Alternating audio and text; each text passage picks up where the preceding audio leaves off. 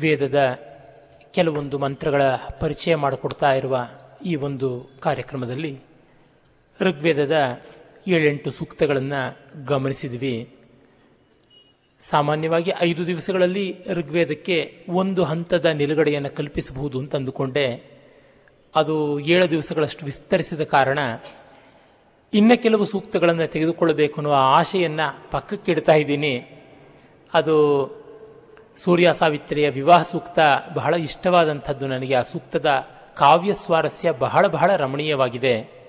ಅಂತೆಯೇ ತುಂಬ ಜನ ಅಂಜುವಂಥ ಮೃತ್ಯು ಸೂಕ್ತ ಅಥವಾ ಚರ್ಮ ಸೂಕ್ತ ಯಾವುದಿದೆ, ಅದು ಕೂಡ ಔರ್ಧ್ವದೈಹಿಕ ಕರ್ಮಗಳಿಗೆ ಸಂಬಂಧಪಟ್ಟಂಥದ್ದು.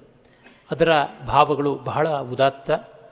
ಆಮೇಲೆ ಅಕ್ಷ ಸೂಕ್ತ, ಅನ್ನ ಸೂಕ್ತ, ಸಂಗ್ರಾಮ ಸೂಕ್ತ, ಇಂಥವು ಆರನೇ ಮಂಡಲದಲ್ಲಿ ಬರುವ ಸಂಗ್ರಾಮ ಸೂಕ್ತ ಬಹಳ ಉದಾತ್ತವಾದಂಥ, ಗಂಭೀರವಾದಂಥ ಯುದ್ಧದ ಅನಿವಾರ್ಯತೆಯನ್ನು, ಪ್ರಾಮಾಣಿಕವಾದ ಯುದ್ಧದ ಮಹತ್ವವನ್ನು ಹೇಳುವಂಥದ್ದು.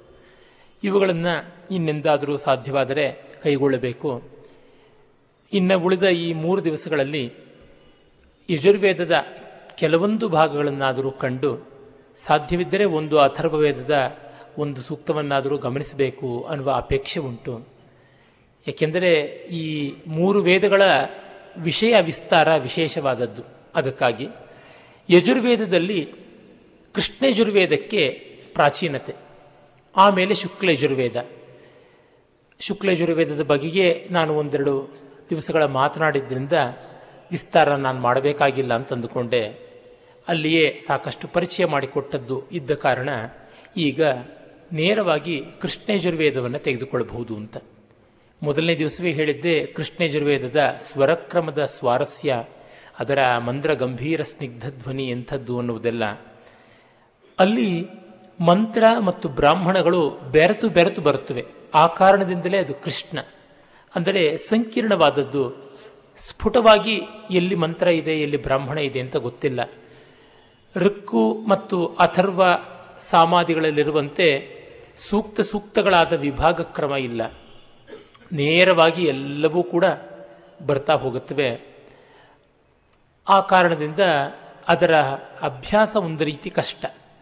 ಆದರೆ ಮಹರ್ಷಿಗಳು, ಕರುಣಾಳುಗಳು, ಋಗ್ವೇದ, ಸಾಮವೇದ, ಅಥರ್ವವೇದಕ್ಕೆಲ್ಲ ಛಂದಸ್ಸು, ಋಷಿ, ದೇವತಾ ಇವನ್ನೆಲ್ಲ ಹೇಳಲೇಬೇಕು ಅಂತನ್ನುವ ಕಡ್ಡಾಯ ಉಂಟು.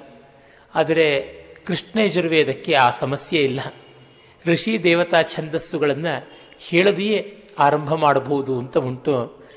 ಆ ಕಾರಣದಿಂದ ಅದರ ಕೃಷ್ಣತ್ವ ಸಂಕೀರ್ಣತೆ ಈ ಒಂದು ದೃಷ್ಟಿಯಿಂದ ನಮಗೆ ಅನುಕೂಲಕಾರಿಯೇ ಆಗಿದೆ. ಏಕೆಂದರೆ ಕೆಲವೊಮ್ಮೆ ಛಂದಸ್ಸನ್ನು ಏನಂತ ನಿರ್ದೇಶನ ಮಾಡಿಕೊಳ್ಳುವುದು ಬಹಳ ಕಷ್ಟವಾಗುವಂಥ ರೀತಿಯಲ್ಲಿರುತ್ತೆ. ಹಾಗೆ ಒಂದು ಮಂತ್ರಕ್ಕೆ ಯಾರು ದೇವತೆ ಅಂತ ಕಂಡುಕೊಳ್ಳುವುದು ಕಷ್ಟವಾಗುತ್ತೆ. ಅವುಗಳಿಗೆಲ್ಲ ಬೃಹತ್ ದೇವತಾ ಅನುಕ್ರಮಣಿ ಈ ರೀತಿಯಾದ ವ್ಯವಸ್ಥೆಗಳು ಇವೆ. ಆದರೂ ಕಷ್ಟವಾಗುತ್ತವೆ. ಅದ್ಯಾವುದು ಕೃಷ್ಣಯಜುರ್ವೇದಕ್ಕೆ ಇಲ್ಲ. ಆ ಕೃಷ್ಣಯಜುರ್ವೇದದ ಏಳು ಕಾಂಡಗಳಲ್ಲಿ ಪ್ರಧಾನವಾಗಿ ಬರುವಂಥದ್ದು ಯಜ್ಞೋಪಯೋಗಿಯಾದಂಥ ಮಂತ್ರಗಳನ್ನೇ. ಮೊದಲನೆಯ ಪ್ರಶ್ನದಲ್ಲಿ ಅಂದರೆ ಮೊದಲನೆಯ ಕಾಂಡದಲ್ಲಿಯೇ ಹಿಂದೆ ಹೇಳಿದಂತೆ ಅಗ್ನಿಹೋತ್ರ, ಅಗ್ನ್ಯಾಧಾನ ಮತ್ತು ಪ್ರಾತಃ ಸಾಯಂ ಅಗ್ನಿಹೋತ್ರಾದಿಗಳು ಯಾವುದು ಉಂಟು ಅವುಗಳನ್ನು ಮಾಡುವುದರ ವಿವರಗಳು ಬರ್ತವೆ. ಅದಾದ ಮೇಲಿಂದ ಬೇರೆ ಬೇರೆ ಚಾತುರ್ಮಾಸಿ ಎಷ್ಟಿ ಇರಬಹುದು, ನಿರುಡ ಪಶುಬಂಧ ಇರಬಹುದು, ಆಮೇಲೆ ಸೋಮಾದಿಗಳು ಇರಬಹುದು ಮತ್ತು ಕ್ಷತ್ರಿಯಾಗಗಳಾದಂಥ ಅಶ್ವಮೇಧಾದಿಗಳಿರಬಹುದು. ಇವುಗಳದೆಲ್ಲ ವಿವರಣೆ ಬರ್ತವೆ ಅಲ್ಲಿ ಋಗ್ವೇದದ ಅನೇಕ ಮಂತ್ರಗಳು ಅಷ್ಟಿಷ್ಟು ವರ್ಣ ವ್ಯತ್ಯಾಸದಿಂದ, ಪದ ವ್ಯತ್ಯಾಸದಿಂದ, ಕೆಲವೊಮ್ಮೆ ಆನುಪೂರ್ವಿ ವ್ಯತ್ಯಾಸದಿಂದ, ಅಂದರೆ ಸೀಕ್ವೆನ್ಸ್ ಆಫ್ ದಿ ವರ್ಡ್ಸ್ ಅಂತೀವಲ್ಲ, ಅದು ಸ್ವಲ್ಪ ಬೇರೆಯಾಗಿರುತ್ತವೆ. ಸ್ವರಕ್ರಮ ಬಹುಮಟ್ಟಿಗೆ ಒಂದೇ ಆದರೂ ಸ್ವಲ್ಪ ಮಟ್ಟಿಗೆ ಸ್ವರವನ್ನು ಉಚ್ಚರಿಸುವ ಅವಧಾರಣೆಯಲ್ಲಿ ಶಿಕ್ಷೆಯ ಕಾಕುವಿನಲ್ಲಿ ವ್ಯತ್ಯಾಸ ಉಂಟು. ಯಾವುದನ್ನು ನಾವು ಘಾತ ಕೊಡುವುದು ಅಂತೀವಲ್ಲ ಎಂಫಸಿಸ್ ಅಲ್ಲಿ ಸ್ವಲ್ಪ ವ್ಯತ್ಯಾಸ ಬರುತ್ತೆ. ಅದು ಬಿಟ್ಟರೆ ಸಾಮಾನ್ಯವಾಗಿ ಒಂದೇ ರೀತಿಯಾದದ್ದು. ಆಮೇಲೆ ನಾವು ಹೆಚ್ಚಾಗಿ ಕಾಣುವುದು ಅಲ್ಲಲ್ಲಿಯೇ ಅವುಗಳ ವಿನಿಯೋಗ ಎಲ್ಲಿ ಆಗುತ್ತದೆ, ಏನು ಅನ್ನುವ ಸೂಚ್ಯವಾದಂಥ ವಾಕ್ಯಗಳು. ಮತ್ತು ಬ್ರಾಹ್ಮಣದಲ್ಲಿ, ಅಂದರೆ ಅದನ್ನು ಸಂಹಿತೆಯನ್ನು ಹಿಂಬಾಲಿಸಿ ಬರುವಂತಹ ಯಾವ ವಿವರಣ ಭಾಗ ಇದೆ ಅಲ್ಲಿ ಮಂತ್ರಗಳಿಗೆ ಸಾಕಷ್ಟು ವಿವರಗಳು ಕಾಣಿಸುತ್ತವೆ. ಒಂದು ರೀತಿ ರಿಂಗ್ಮಂತ್ರಗಳಿಗೆ ಯಜಸ್ಸಿನ ಮಂತ್ರಗಳಿಗೆ ಇರುವಂಥ ವ್ಯಾಖ್ಯಾನವೋ ಎಂಬಂತೆ ತೈತ್ರಿಯ ಬ್ರಾಹ್ಮಣ, ಶತಪಥ ಬ್ರಾಹ್ಮಣಗಳು ಕಾಣುತ್ತವೆ. ಅಲ್ಲಿ ನಮಗೆ ಮಂತ್ರದ ಆಶಯ ಏನು ಅಂತ ತುಂಬ ಚೆನ್ನಾಗಿ ಗೊತ್ತಾಗುತ್ತೆ. ಈ ದೃಷ್ಟಿಯಿಂದ ಕಂಡಾಗ ವೇದಾರ್ಥವನ್ನು ವಿವರಿಸುವಂಥ ಪ್ರಯತ್ನವನ್ನು ವೇದವೇ ಮಾಡಿದೆ. ಕೌಟಲ್ಯ ಒಂದು ಕಡೆ ಹೇಳ್ತಾನೆ ತನ್ನ ಗ್ರಂಥ ಸರಿಯಾಗಿ ಅರ್ಥವಾಗಬೇಕು ಅಂತಂದರೆ ಗ್ರಂಥಕರ್ತೃವೇ ಅದಕ್ಕೆ ವ್ಯಾಖ್ಯಾನ ಮಾಡಬೇಕು ಅಂತ. ಸಂಸ್ಕೃತದಲ್ಲಿ ಅಂಥ ಪರಂಪರೆಯನ್ನು ಎದ್ದು ತೋರುವಂತೆ ಉಜ್ಜೀವನ ಮಾಡಿದವರು ಅಂತಂದರೆ ಪ್ರಾಯಶಃ ಹಿಂದಿನ ಕವಿಗಳಲ್ಲಿ ಮಾಘ ಮಾಡಿದನಂತೆ ನಮಗೆ ಸಿಗೋಲ್ಲ. ಆಮೇಲೆ ಅಪ್ಪಯ್ಯ ದೀಕ್ಷಿತರು ತಮ್ಮ ಅನೇಕ ಗ್ರಂಥಗಳಿಗೆ ತಾವೇ ವ್ಯಾಖ್ಯಾನ ಬರೆದಿದ್ದಾರೆ. ಅದು ಅವರ ಶಿಖರಣಿ ಮಾಲ ಇರಬಹುದು ಅಥವಾ ಇದು ರಾಮಾಯಣ ಮಹಾಭಾರತಗಳ ತಾತ್ಪರ್ಯದ ಬಗ್ಗೆ ಬರೆದಂಥ ರಾಮಾಯಣ ತಾತ್ಪರ್ಯ ನಿರ್ಣಯ, ಮಹಾಭಾರತ ತಾತ್ಪರ್ಯ ನಿರ್ಣಯ ಈ ರೀತಿಯಾದ ಗ್ರಂಥ ಇರ್ಬೋದು ಅಥವಾ ವರದರಾಜ ಸ್ತವ ಇರಬಹುದು ನಕ್ಷತ್ರಮಾಲ, ವಿಧಿರಸಾಯನ ಈ ಥರದ ಅನೇಕ ಮೀಮಾಂಸಾ ವ್ಯಾಕರಣಾದಿ ಶಾಸ್ತ್ರ ಸಂಬಂಧಿ ಗ್ರಂಥಗಳಿರಬಹುದು ಇರಲಿ. ಈಗ ನಾವು ಕೃಷ್ಣೇಜುರ್ವೇದದ ಮಂತ್ರಭಾಗದಲ್ಲಿ ಸುಮಾರು ಋಗ್ವೇದದಲ್ಲಿ ಏನು ಕಂಡ ಕಂಡವು ಪುರುಷ ಸೂಕ್ತ ಇರಬಹುದು ಮತ್ತು ವಾಕ್ ಸೂಕ್ತದ ಕೆಲವೊಂದು ಅಂಶಗಳನ್ನು ಯಜುರ್ವೇದದಲ್ಲಿಂದಲೇ ಆರಂಭ ಮಾಡಿದ್ದನಲ್ಲ ನಾನು. ಆ ಮಂತ್ರಗಳು ಋಗ್ವೇದದಲ್ಲಿ ಕೂಡ ಕಾಣಿಸುತ್ತವೆ. ಮತ್ತು ಅಸ್ಯವಾಮಸ್ಯದಲ್ಲಿ ಬರುವಂಥ ಕೆಲವು ಮಂತ್ರಗಳಿರಬಹುದು. ಪ್ರಜಾಪತಿ ಸೂಕ್ತದ್ದಿರಬಹುದು. ಮತ್ತು ನಾಸದೀಯ ಇರಬಹುದು. ಇವೆಲ್ಲ ಯಜುರ್ವೇದದಲ್ಲೂ ಕಾಣುತ್ತವೆ. ಅದು ಬ್ರಾಹ್ಮಣದಲ್ಲಿಯೋ, ಆರಣ್ಯಕದಲ್ಲಿಯೋ ಇರುತ್ತದೆ. ಈಗ ಕಾಮಸ್ತದ, ಗ್ರೇ ಸಮವರ್ತತಾದಿ ಇತ್ಯಾದಿ ಎಲ್ಲ ಬ್ರಾಹ್ಮಣಾರಣ್ಯಕದಲ್ಲಿ ಕಾಣುವಂಥ ಭಾಗ ಆಗಿದೆ. ಹಾಗಾಗಿ ಅಲ್ಲಿ ಬರುವಂಥ ಮಂತ್ರಗಳೇ ಇಲ್ಲಿ ಕಾಣಿಸುತ್ತವೆ. ಆದರೆ ಎದ್ದು ಕಾಣುವಂತೆ ಯಜುರ್ವೇದದಲ್ಲಿ ಮಾತ್ರ ಇದ್ದು ಋಗ್ವೇದದಲ್ಲಿ ಇಲ್ಲದೇ ಇರುವಂಥ ಭಾಗ ಅಂತ ಹೇಳುವುದಿದ್ದರೆ ಅದು ರುದ್ರಾಧ್ಯಾಯವೇ. ಪ್ರಾಯಶಃ ಕೃಷ್ಣೇಜು ಸಂಹಿತೆಯ ಹೃದಯ ಅಂತಂದರೆ ರುದ್ರಾಧ್ಯಾಯ ಅಂತ ನನ್ನ ಭಾವನೆ. ಇದಕ್ಕೆ ಬಹಳ ದೊಡ್ಡ ಪ್ರಾಶಸ್ತ್ಯವನ್ನು ಯುಕ್ತವಾಗಿಯೇ ನಮ್ಮ ಪರಂಪರೆ ಕೊಟ್ಟಿದೆ. ಇದನ್ನು ಶ್ರೌತದಲ್ಲಿ ಅಧಿಯಜ್ಞೀಯವಾಗಿ ವಿನಿಯೋಗ ಮಾಡುವುದು ಅಗ್ನಿ ಚಿತ್ ಅಂದರೆ ಶಿಯನ ಚಿತ್ ಯಾವುದಿದೆ ಗರುಡ ಚಯನ ಮಾಡುವಾಗ ಆ ಇಟ್ಟಿಗೆಗಳ ಜೋಡಣೆಯ ಸಂದರ್ಭದಲ್ಲಿ ಮತ್ತು ಪೂರ್ಣಾಹುತಿಯ ಕಾಲದಲ್ಲಿ ರುದ್ರಾವಿರ್ಭಾವ ಕಾಲ ಅಂತಲೇ ಹೇಳ್ತಾರೆ. ಆಗ ಅಪ್ತೋರ್ಯಾಮದ ಯಾಗದಲ್ಲಿ ಮಾಡುವಂಥದ್ದು ಅಂತ. ಆಗ ಅಪ್ತೋರ್ಯಾಮ ಯಾಗ ಮಾಡಿದಾಗ ವೇದಿಯ ಮೇಲೆ ಅಗ್ನಿ ಆವಿರ್ಭಾವ ಆದ ತಕ್ಷಣ ಅಗ್ನಿಯೇ ರುದ್ರ ಎಳೆಯ ಕರುವಿನ ಹಾಗೆ ಆಗತಾನೆ ಹುಟ್ಟಿದ ಎಳೆಯ ಕರುವಿನ ಹಾಗೆ ತುಂಬ ಹಸಿದಿರ್ತಾನೆ ರುದ್ರದೇವ. ಅದರಿಂದ ಅವನಿಗೆ ಬೇಗ ಬೇಗ ಅಜಾಕ್ಷೀರವನ್ನು ಅರ್ಕಪತ್ರದ ಮೂಲಕ ಆಹುತಿ ಮಾಡಬೇಕು ಅಂತ ಶ್ರೌತದಲ್ಲಿ ಬರುತ್ತೆ. ಎಕ್ಕದ ಎಲೆಯಲ್ಲಿ ಅದಕ್ಕೂ ಒಂದು ಸ್ವಾರಸ್ಯ ಉಂಟು. ಅಜ ಅನ್ನುವಂಥದ್ದು ಯಜ್ಞದ ಒಂದು ಮುಖವೇ ಆಗಿದೆ. ಪರಮಾರ್ಥದಲ್ಲಿ ನೋಡಿದರೆ ಅಜ ಅಂದರೆ ಯಾವುದಕ್ಕೆ ಹುಟ್ಟಿಲ್ಲವೋ ಅದು ಅಂತ. ಅದು ಯಜ್ಞ ಪಶು ಅಂತ ಅರ್ಥ. ಅಜಾಕ್ಷೀರ ಅಂತಂದರೆ ಯಾವುದಕ್ಕೆ ಹುಟ್ಟಿಲ್ಲವೋ ಅದರ ಸಾರ ಅಂತ ಬ್ರಹ್ಮ ಸರ್ವಸ್ವ ಅನ್ನುವ ಅರ್ಥ. ಅರ್ಕಪತ್ರ ಅನ್ನುವುದಕ್ಕೂ ಅದೇನೆ. ಅಗ್ನಿಗೆ ಅರ್ಕನಿಗೆ ಇರುವಂಥ ಸಮೀಕರಣವನ್ನೇ ಕಾಣ್ತಾ ಇದ್ದೀವಿ, ಸೂರ್ಯ, ಆದಿತ್ಯ ಅನ್ನುವಂಥದ್ದು. ಹೀಗೆ ಅವೆಲ್ಲವೂ ಕೂಡ ಆಧ್ಯಾತ್ಮಿಕವಾಗಿ ಅಲೌಕಿಕಾರ್ಥವನ್ನು ಧ್ವನಿಸುವಂಥದ್ದಾಗಿದೆ. ಆ ಒಂದು ಆಹುತಿಯನ್ನು ಮಾಡಬೇಕು. ಅಲ್ಲಿ ಕಟ್ಟ ಕಡೆಯ ಇಟ್ಟಿಗೆ ಇಟ್ಟಾಗ ರುದ್ರಾವಿರ್ಭಾವ ಆಗುತ್ತದೆ ಅಂತ. ಈ ಬಗೆಗೆ ನಾನು ನೋಡಿದ ಒಂದು ಅಪ್ತೋರ್ಯಾಮ ಯಾಗದಲ್ಲಿ ನಡೆದ ಘಟನೆಯನ್ನು ಹೇಳಿದರೆ ಆಸಕ್ತರಿಗೆ ಇಷ್ಟಕಾರಿ ಆಗಬಹುದು. ಆ ಒಂದು ಅಪ್ತೋರ್ಯಾಮವನ್ನು ತ್ರಿಶೂರಿನಲ್ಲಿ ಮಾಡಿದ್ದು, ಬೆಂಗಳೂರಿನ ವಂಶಾಂತಿಧಾಮದ ವತಿಯಿಂದಲೇ ಆಯೋಜನೆ ಮಾಡಿ, ಮಾಡಿದ್ದು. ಕರ್ನಾಟಕದ ಋತ್ವಿಜರೇ ಎಲ್ಲ ಇದ್ದದ್ದು, ಚಿಕ್ಕ ವಯಸ್ಸಿನ ಋತ್ವಿಜರೇ ಸೇರಿ ಮಾಡಿದ್ದು. ಅಲ್ಲಿ ನಾನು ಆ ಐದನೆಯ ಒಂದು ಹಂತದ ಇಟ್ಟಿಗೆಯನ್ನು ಪೇರಿಸುವಾಗ ಐದನೆಯ ಪದರವನ್ನು ಇಡುವ ಸಂದರ್ಭಕ್ಕೆ ಹೋಗಿರಲಿಲ್ಲ. ಅದಾದ ಪ್ರವರ್ಗದ ದಿವಸಗಳಿಗೆ ಹೋಗಿದ್ದೆ. ಅಲ್ಲಿ ಈ ಎನ್ ಎ ಎಲ್ ಅಂತ ಯಾವುದಿದೆ, ಆ ಸಂಸ್ಥೆಯಿಂದ ಬಂದವರು ಅಧ್ಯಯನ ಮಾಡೋದಕ್ಕೆ ಅಂತ ಕೆಲವೊಂದೆಲ್ಲ ಉಪಕರಣ ತಂದಿದ್ದರು ಅಲ್ಲಿಯ ಒಬ್ಬರು ಯಜ್ಞದ ಮೊದಲಿನಿಂದ ಮೊದಲುಗೊಂಡು ಕಡೆಯ ಹಂತದವರೆಗೆ, ಅಂದರೆ ಯಜ್ಞಶಾಲಾ ಪ್ರವೇಶದಿಂದ ಮೊದಲುಗೊಂಡು ಕಟ್ಟಕಡೆಯಲ್ಲಿ ಪೂರ್ಣಾಹುತಿ ಎಲ್ಲ ಆಗಿ ಆಮೇಲಿಂದ ಅವಭೃತೇಷ್ಟಿ ಆಗುತ್ತಲ್ಲ? ಅಲ್ಲಿಯವರೆಗಿನ ಹಂತದಲ್ಲಿ ಎನರ್ಜಿ ಲೆವೆಲ್, ಊರ್ಜಾ ಸೂಚ್ಯಂಕ ಹೇಗೆ ವ್ಯತ್ಯಾಸವಾಗುತ್ತೆ ಅನ್ನೋದನ್ನು ಪರಿಶೀಲನೆ ಮಾಡೋದಕ್ಕೆ ಅಂತಲೇ ಇದ್ದರು ಅವರು, ನಾನು ಒಟ್ಟಿಗೆ ಒಂದೇ ಕಡೆ ವಾಸ ಮಾಡುವಂಥ ಅವಕಾಶ ಬಂತು. ಆ ಮೂರ್ನಾಲ್ಕು ದಿವಸ, ಕಡೆಯ ಮೂರ್ನಾಲ್ಕು ದಿವಸದಲ್ಲಿ. ಆಗ ಅವರು ಹೇಳಿದ್ದು ಕಟ್ಟ ಕಡೆಯ ಮಹಾವೇದಿಯ ಇಟ್ಟಿಗೆಯನ್ನು ಐನೂರೊಂದನೇ ಇಟ್ಟಿಗೆಯನ್ನು ಇಟ್ಟು ರುದ್ರಾವಿರ್ಭಾವ ಮಾಡ್ತಾ ಇದ್ದಂತೆಯೇ ನೂರಾರು ಮೆಷರ್ಸ್ ಹೆಚ್ಚಾಗಿ ಎನರ್ಜಿ ಆವಿರ್ಭಾವ ಆಯಿತು ಅಂತ ಹೇಳ್ಬಿಟ್ಟಿದ್ರು ಅದು ಒಂದು ಮಾಹಿತಿ ನಾವು ಗಮನಿಸಿದ್ದು. ಅದು ಏನಂತ ಹೇಳೋದಕ್ಕೂ ಸಾಧ್ಯ ಇಲ್ಲ, ನಮಗೆ ಗೊತ್ತಾಗುತ್ತಿಲ್ಲ ವಿವರಣೆ ಯಾತಕ್ಕೆ ಅಂತ. ಅರೆ, ಅದು ಎದ್ದು ಕಾಣುವಂತೆ ಇತ್ತು ಅಂತ. ಮತ್ತೆ ಯಾವ ಯಾವಾಗ ಸೋಮಾಹುತಿಯನ್ನು ಕೊಟ್ಟಾಗ, ಮತ್ತೆ ಯಾವ ಯಾವ ಸಂದರ್ಭದಲ್ಲಿ ಆಶ್ವಿನ ಅಂತ ಹೇಳ್ತೀವಿ. ಅದು ರಾತ್ರಿ ಇಡೀ ನಡೆಯುವಂಥದ್ದು, ಅತಿರಾತ್ರ ಮಾಡಿ ಅದಾದ ಮೇಲೆ ಅಪ್ತೋರ್ಯಾಮ ಮಾಡಬೇಕು ಓವರ್ ನೈಟ್ ಪೂರ್ತಿ ಮಂತ್ರವನ್ನು ಹೇಳಬೇಕು. ಆ ಸಂದರ್ಭದಲ್ಲಿ ಎಲ್ಲ ಕೂಡ ಆ ಎನರ್ಜಿ ಲೆವೆಲ್ ಜಾಸ್ತಿ ಆಗ್ತಾ ಇತ್ತು ಅನ್ನೋದು. ಆದರೆ ಈ ಮಹಾವೇದಿ ನಿರ್ಮಾಣ ಆದ ಮೇಲೆ ಆ ಸಂದರ್ಭದಲ್ಲಿ ಅತಿ ಹೆಚ್ಚಾಯಿತು ಅನ್ನುವಂಥ ಮಾತನ್ನು ಅವರು ಹೇಳಿದ್ದು ನನಗೀಗಲೂ ನೆನಪಿನಲ್ಲಿ ಉಂಟು. ಅವರ ಅಡ್ರೆಸ್ಸು ಇತ್ಯಾದಿನೂ ಕೂಡ ಇಟ್ಟುಕೊಂಡಿದ್ದೀನಿ. ಯಾಕೆಂದರೆ ನಮಗೆ ಇವುಗಳಿಂದ ಯಜ್ಞದ ಒಂದು ಸ್ವಾರಸ್ಯಕ್ಕೆ, ಮಹತ್ವಕ್ಕೆ ಯಾವ ಪುರಾವೆಯೂ ಬೇಕಾಗಿಲ್ಲ. ಅವುಗಳ ಕೊಡುವ ಭಾವೋನ್ನತಿಯೇ ಎಲ್ಲಕ್ಕಿಂತ ದೊಡ್ಡದು. ಆದರೆ ಅದು ಒಂದು ಸ್ವಾರಸ್ಯಕರವಾದ ಅಂಶ. ಭೌತಿಕವಾಗಿ ಅವರು ಕಂಡದ್ದನ್ನು ನಾನು ಕೇಳಿಸಿಕೊಂಡಿದ್ದನ್ನು ಹೇಳ್ತಾ ಇದ್ದೀನಿ. ಇರಲಿ. ಈ ಒಂದು ರುದ್ರಾಧ್ಯಾಯ ನಾಲ್ಕನೆಯ ಕಾಂಡದಲ್ಲಿ ಬರುತ್ತೆ. ಯಜುರ್ವೇದದ ಮಧ್ಯಮಣಿ ಅಂತಲೇ ಅದನ್ನು ಹೇಳ್ತಾರೆ. ಏಳು ಕಾಂಡಗಳಲ್ಲಿ ನಾಲ್ಕನೆಯದು ಮಧ್ಯದ್ದು. ಅದರೊಳಗಿರುವಂಥ ಎಲ್ಲ ಅನುವಾಕಗಳಲ್ಲಿ, ಹನಸ್ಸುಗಳಲ್ಲಿ ಲೆಕ್ಕ ಹಾಕಿ ನೋಡಿದಾಗ ನಮ ಶಿವಾಯ ಚ ಶಿವತರಾಯ ಚ ಅಂತ ಬರುವಲ್ಲಿ ನಮಃ ಶಿವಾಯ ಅನ್ನುವುದನ್ನು ಯಜುರ್ವೇದದ ಪದಗಳಲ್ಲಿಯೇ ಮಧ್ಯವಾದದ್ದು ಅಂತ ಹೇಳ್ತೀವಿ. ಹಾಗಾಗಿ ನಮಶಿವಾಯ ಅನ್ನುವಂಥ ಒಂದು ಪದಕಕ್ಕೆ ಇಡೀ ಯಜುರ್ವೇದ ಒಂದು ಮಣಿಮಾಲಿಕೆಯಂತೆ ಇದೆ. ಇದು ಯಜುರ್ವೇದದ ಕಂಠಮಣಿ ಅಂತ ಹೇಳ್ಬಿಟ್ಟಿದ್ವಿ ಪೆಂಡೆಂಟ್ ತರಲಹಾರ ಅಂತ ಹೇಳ್ತಾರೆ. ಇಲ್ಲಿ ಮಹಾದೇವನ ಮೂಲಕ ಪರವಸ್ತುವಿನ ವಿಶ್ವರೂಪ ತತ್ವ ಎಂಥದ್ದು ಅನ್ನುವುದನ್ನು ತಿಳಿಸುವುದಾಗಿದೆ. ಇದನ್ನು ಸ್ಮಾರ್ಥ ಕರ್ಮಗಳಲ್ಲಿ ಶಿವನ ಅಭಿಷೇಕಕ್ಕಾಗಿ ಬಳಸುವುದು ಲೋಕಪ್ರಸಿದ್ಧವಾದದ್ದು. ಅದನ್ನು ಏಕವಾರ ರುದ್ರಾಭಿಷೇಕದಿಂದ ಮೊದಲುಗೊಂಡು ಏಕಾದಶ ವಾರ ಮಹಾರುದ್ರ ಸಂಖ್ಯಾ, ಅತಿರುದ್ರ ಸಂಖ್ಯಾ ಅಂತ ಮಾಡ್ತಾರೆ. ಹನ್ನೊಂದು ಏಕಾದಶ ರುದ್ರ ಸಂಖ್ಯಾಕವಾದದ್ದು.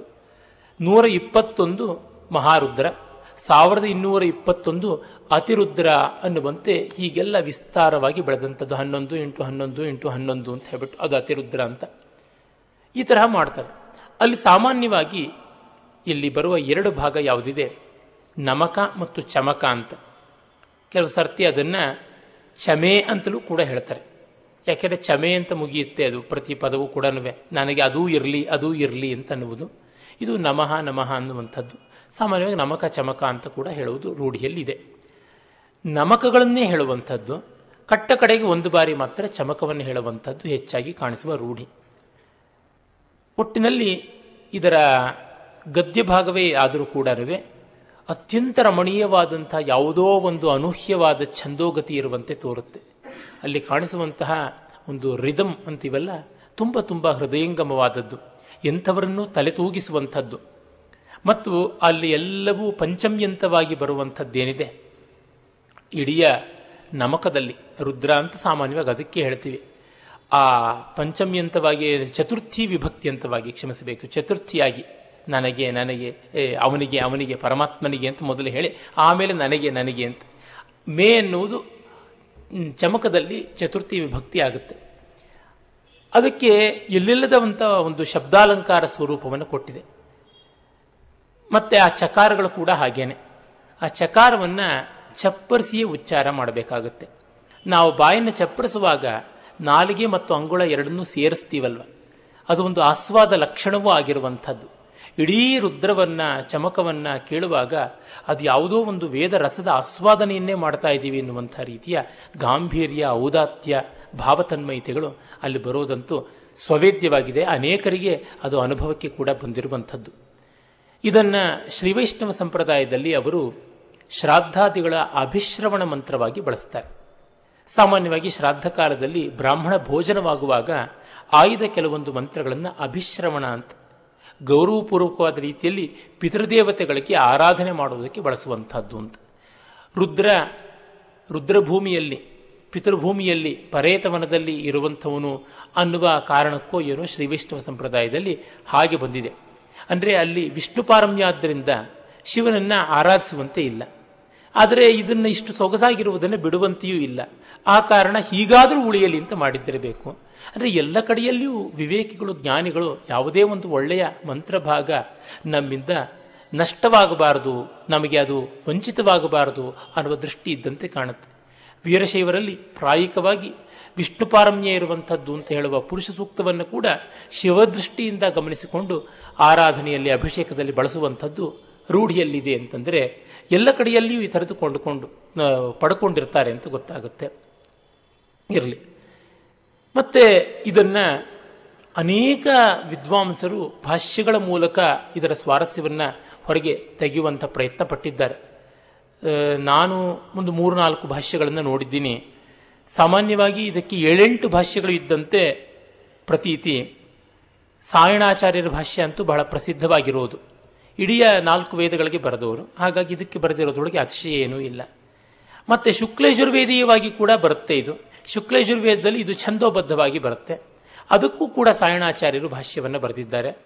ಆಮೇಲೆ ಭಟ್ಟ ಭಾಸ್ಕರ ಅಂತ ಅವರು ಸಾಯಣರಿಗೆ ಹಿಂದೆ ಇದ್ದಂತಹ ತೈತ್ತರಿಯ ಕೃಷ್ಣ ಶಾಖೆಗೆ ಮಾತ್ರ ಸಂಪೂರ್ಣವಾಗಿ ಬ್ರಾಹ್ಮಣಾರಣ್ಯಕಗಳಿಗೆ ಕೂಡ ಸೇರಿದಂತೆ ಪ್ರೌಢ ಮನೋಹರವಾದ ಭಾಷ್ಯ ಬರೆದಿದ್ದಾರೆ. ಅವರದ್ದು ಒಂದು ಭಾಷ್ಯ ಇದೆ. ವಿಷ್ಣು ಸೂರ್ಯಗಳ ಒಂದು ಭಾಷ್ಯ ಮತ್ತು ಯಾವ ಶಂಕರ ಭಗವತ್ಪಾದರು ಅಂತೀವಿ, ಅವರಲ್ಲ, ಮತ್ತೊಬ್ಬ ಶಂಕರಾಚಾರ್ಯರದೊಂದು ಭಾಷ್ಯ ಇದೆ ಅಂತ ಕೇಳಿದ್ದೀವಿ. ಇದಲ್ಲದೆ ಇನ್ನೂ ಕೆಲವರು ಬ್ರಹ್ಮಾನಂದಗಿರಿ, ವೆಂಕಟನಾಥ ಅಂತೆಲ್ಲ ಕೂಡ ಭಾಷ್ಯಗಳನ್ನು ಬರೆದಿದ್ದಾರೆ ಅಂತ ಗೊತ್ತಾಗುತ್ತೆ. ಇತ್ತೀಚೆಗೆ ನನ್ನ ಸ್ನೇಹಿತರೊಬ್ಬರು ಬರೀ ಶಾರ್ದೂಲ ವಿಕ್ರೀಡಿತ ಛಂದಸ್ಸುಗಳಲ್ಲಿ ಬರೆದಂತಹ ಒಂದು ಅಬು ಅದ್ಭುತವಾದ ಒಂದು ಭಾಷ್ಯವನ್ನು ಕೊಟ್ಟಿದ್ರು ನನಗೆ, ರುದ್ರಾಧ್ಯಾಯದ ಭಾಷ್ಯವನ್ನು. ಮತ್ತು ಶಿವರಹಸ್ಯ ಅಂತ ಯಾವುದು ತುಂಬ ಪ್ರಸಿದ್ಧವಾದಂಥ ಪುರಾಣ ಸದೃಶವಾದ ಆಗಮ ಗ್ರಂಥ ಇದೆ. ಆ ಶಿವರಹಸ್ಯದಲ್ಲಿ ಇಡೀ ರುದ್ರಾಧ್ಯಾಯವನ್ನು ಬಹಳ ಚೆನ್ನಾಗಿ ಅನುಷ್ಠುಪ್ ಶ್ಲೋಕಗಳಲ್ಲಿ ಅಳವಡಿಸಿದ್ದಾರೆ. ಅದು ಒಂದು ರೀತಿಯಾದ ಭಾಷ್ಯ ಅನ್ನಬೇಕು ಯಾಕೆಂದರೆ ಸುಬೋಧವಾಗುವಂತೆ ಲೌಕಿಕ ಸಂಸ್ಕೃತದಲ್ಲಿ ಮಾಡಿರೋದ್ರಿಂದ ಆದರೆ ಇದರ ಓಜಸ್ಸಿಗೆ, ಯಶಸ್ಸಿಗೆ, ಮಹಸ್ಸಿಗೆ ಒಂದು ಸ್ವಲ್ಪ ತೊಡಕು ಬರದೇ ಇರುವಂತೆ ಮಾಡಿರೋ ಕಾರಣ ತುಂಬ ತುಂಬ ಚೆನ್ನಾಗಿದೆ. ಹಿಂದಿನ ಕಾಲದಲ್ಲಿ ವೇದಾಧಿಕಾರ ಅಂತ ನೇರವಾಗಿ ಯಾರಿಗಿಲ್ಲ ಅಂತ ಅವರಿಗೆ ಇದೆಲ್ಲ ಮಾಡಿಕೊಳ್ಳಬಹುದು ಅಂತ ಅವಕಾಶ ಕೊಟ್ಟಿದ್ದು ಅಂತ ನಾವು ಊಹಿಸಬಹುದು. ಅಂದರೆ ನಮ್ಮ ಋಷಿಗಳು ಏನು ಮಾಡಿದ್ರು, ಅದನ್ನು ಮುಂದಿನ ವಿದ್ವಾಂಸರುಗಳು ಯಾರಿಗೂ ಕೂಡ ವೇದದ ವಿಷಯ ವಂಚಿತವಾಗಬಾರದು, ತಪ್ಪಿ ಹೋಗಬಾರದು ಅಂತ ಅವುಗಳನ್ನು ಆಗಿಂದಾಗ್ಗೆ ಪುರಾಣಗಳಲ್ಲೆಲ್ಲ ಅಳವಡಿಸಿ ತೋರಿಸಿರುವಂಥದ್ದು ಕಾಣಿಸುತ್ತೆ. ಆ ಬಗ್ಗೆಯೂ ನಾನು ಸಾಕಷ್ಟು ಹೇಳಿದ್ದರಿಂದ ಈಗ ನೇರವಾಗಿ ಮಂತ್ರಭಾಗಕ್ಕೆ ನಾವು ಹೋಗೋಣ. ಎಲ್ಲ ಅನುವಾಕಗಳನ್ನು ಓದಿ ಅದರ ಎಲ್ಲ ಸ್ವಾರಸ್ಯವನ್ನು ವಿವರಿಸೋದಕ್ಕೆ ಕಷ್ಟ ಸಾಧ್ಯ. ಅಲ್ಲಲ್ಲಿ ಅಲ್ಲಲ್ಲಿ ಕೆಲವೇ ಕೆಲವು ಸ್ವಾರಸ್ಯವನ್ನು ಗಚ್ಚದ್ವ್ಯಾಖ್ಯಾನ ರೂಪದಲ್ಲಿ ಹೇಳುವ ಪ್ರಯತ್ನ ಮಾಡ್ತೀನಿ. ಇದಕ್ಕೆ ನ್ಯಾಸ ಅಂತ ಬೇರೆ ಒಂದು ವಿಶೇಷವಾದಂಥ ಪೂರ್ವಾಂಗ ಇದೆ. ಅದು ಲಘುನ್ಯಾಸ, ಮಹಾನ್ಯಾಸ ಅಂತ ಎರಡು ಬಗೆಯಲ್ಲಿರುವಂಥದ್ದು. ಅಂದರೆ ನಾರುದ್ರ ಕ್ರಮಪಾಠಕ ಅಂತ ಒಂದು ಮಾತು ಉಂಟು. ರುದ್ರ ಕ್ರಮವನ್ನು ಹೇಳೋದೇ ಒಂದು ವಿಶೇಷ. ರುದ್ರನಲ್ಲದವನು ಕ್ರಮಪಾಠವನ್ನು ಹೇಳಲಾರ ಅಂತ.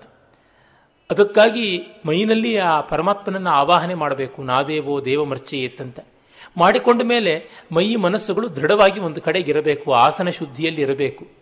ಹಾಗಿಲ್ಲದೆ ಇದ್ದರೆ ಆಸನ ಶುದ್ಧಿ, ಆಸನ ಸಿದ್ಧಿ ಇಲ್ಲದೆ ಇದ್ದರೆ ಏನನ್ನೂ ಮಾಡೋಕ್ಕಾಗೋದಿಲ್ಲ.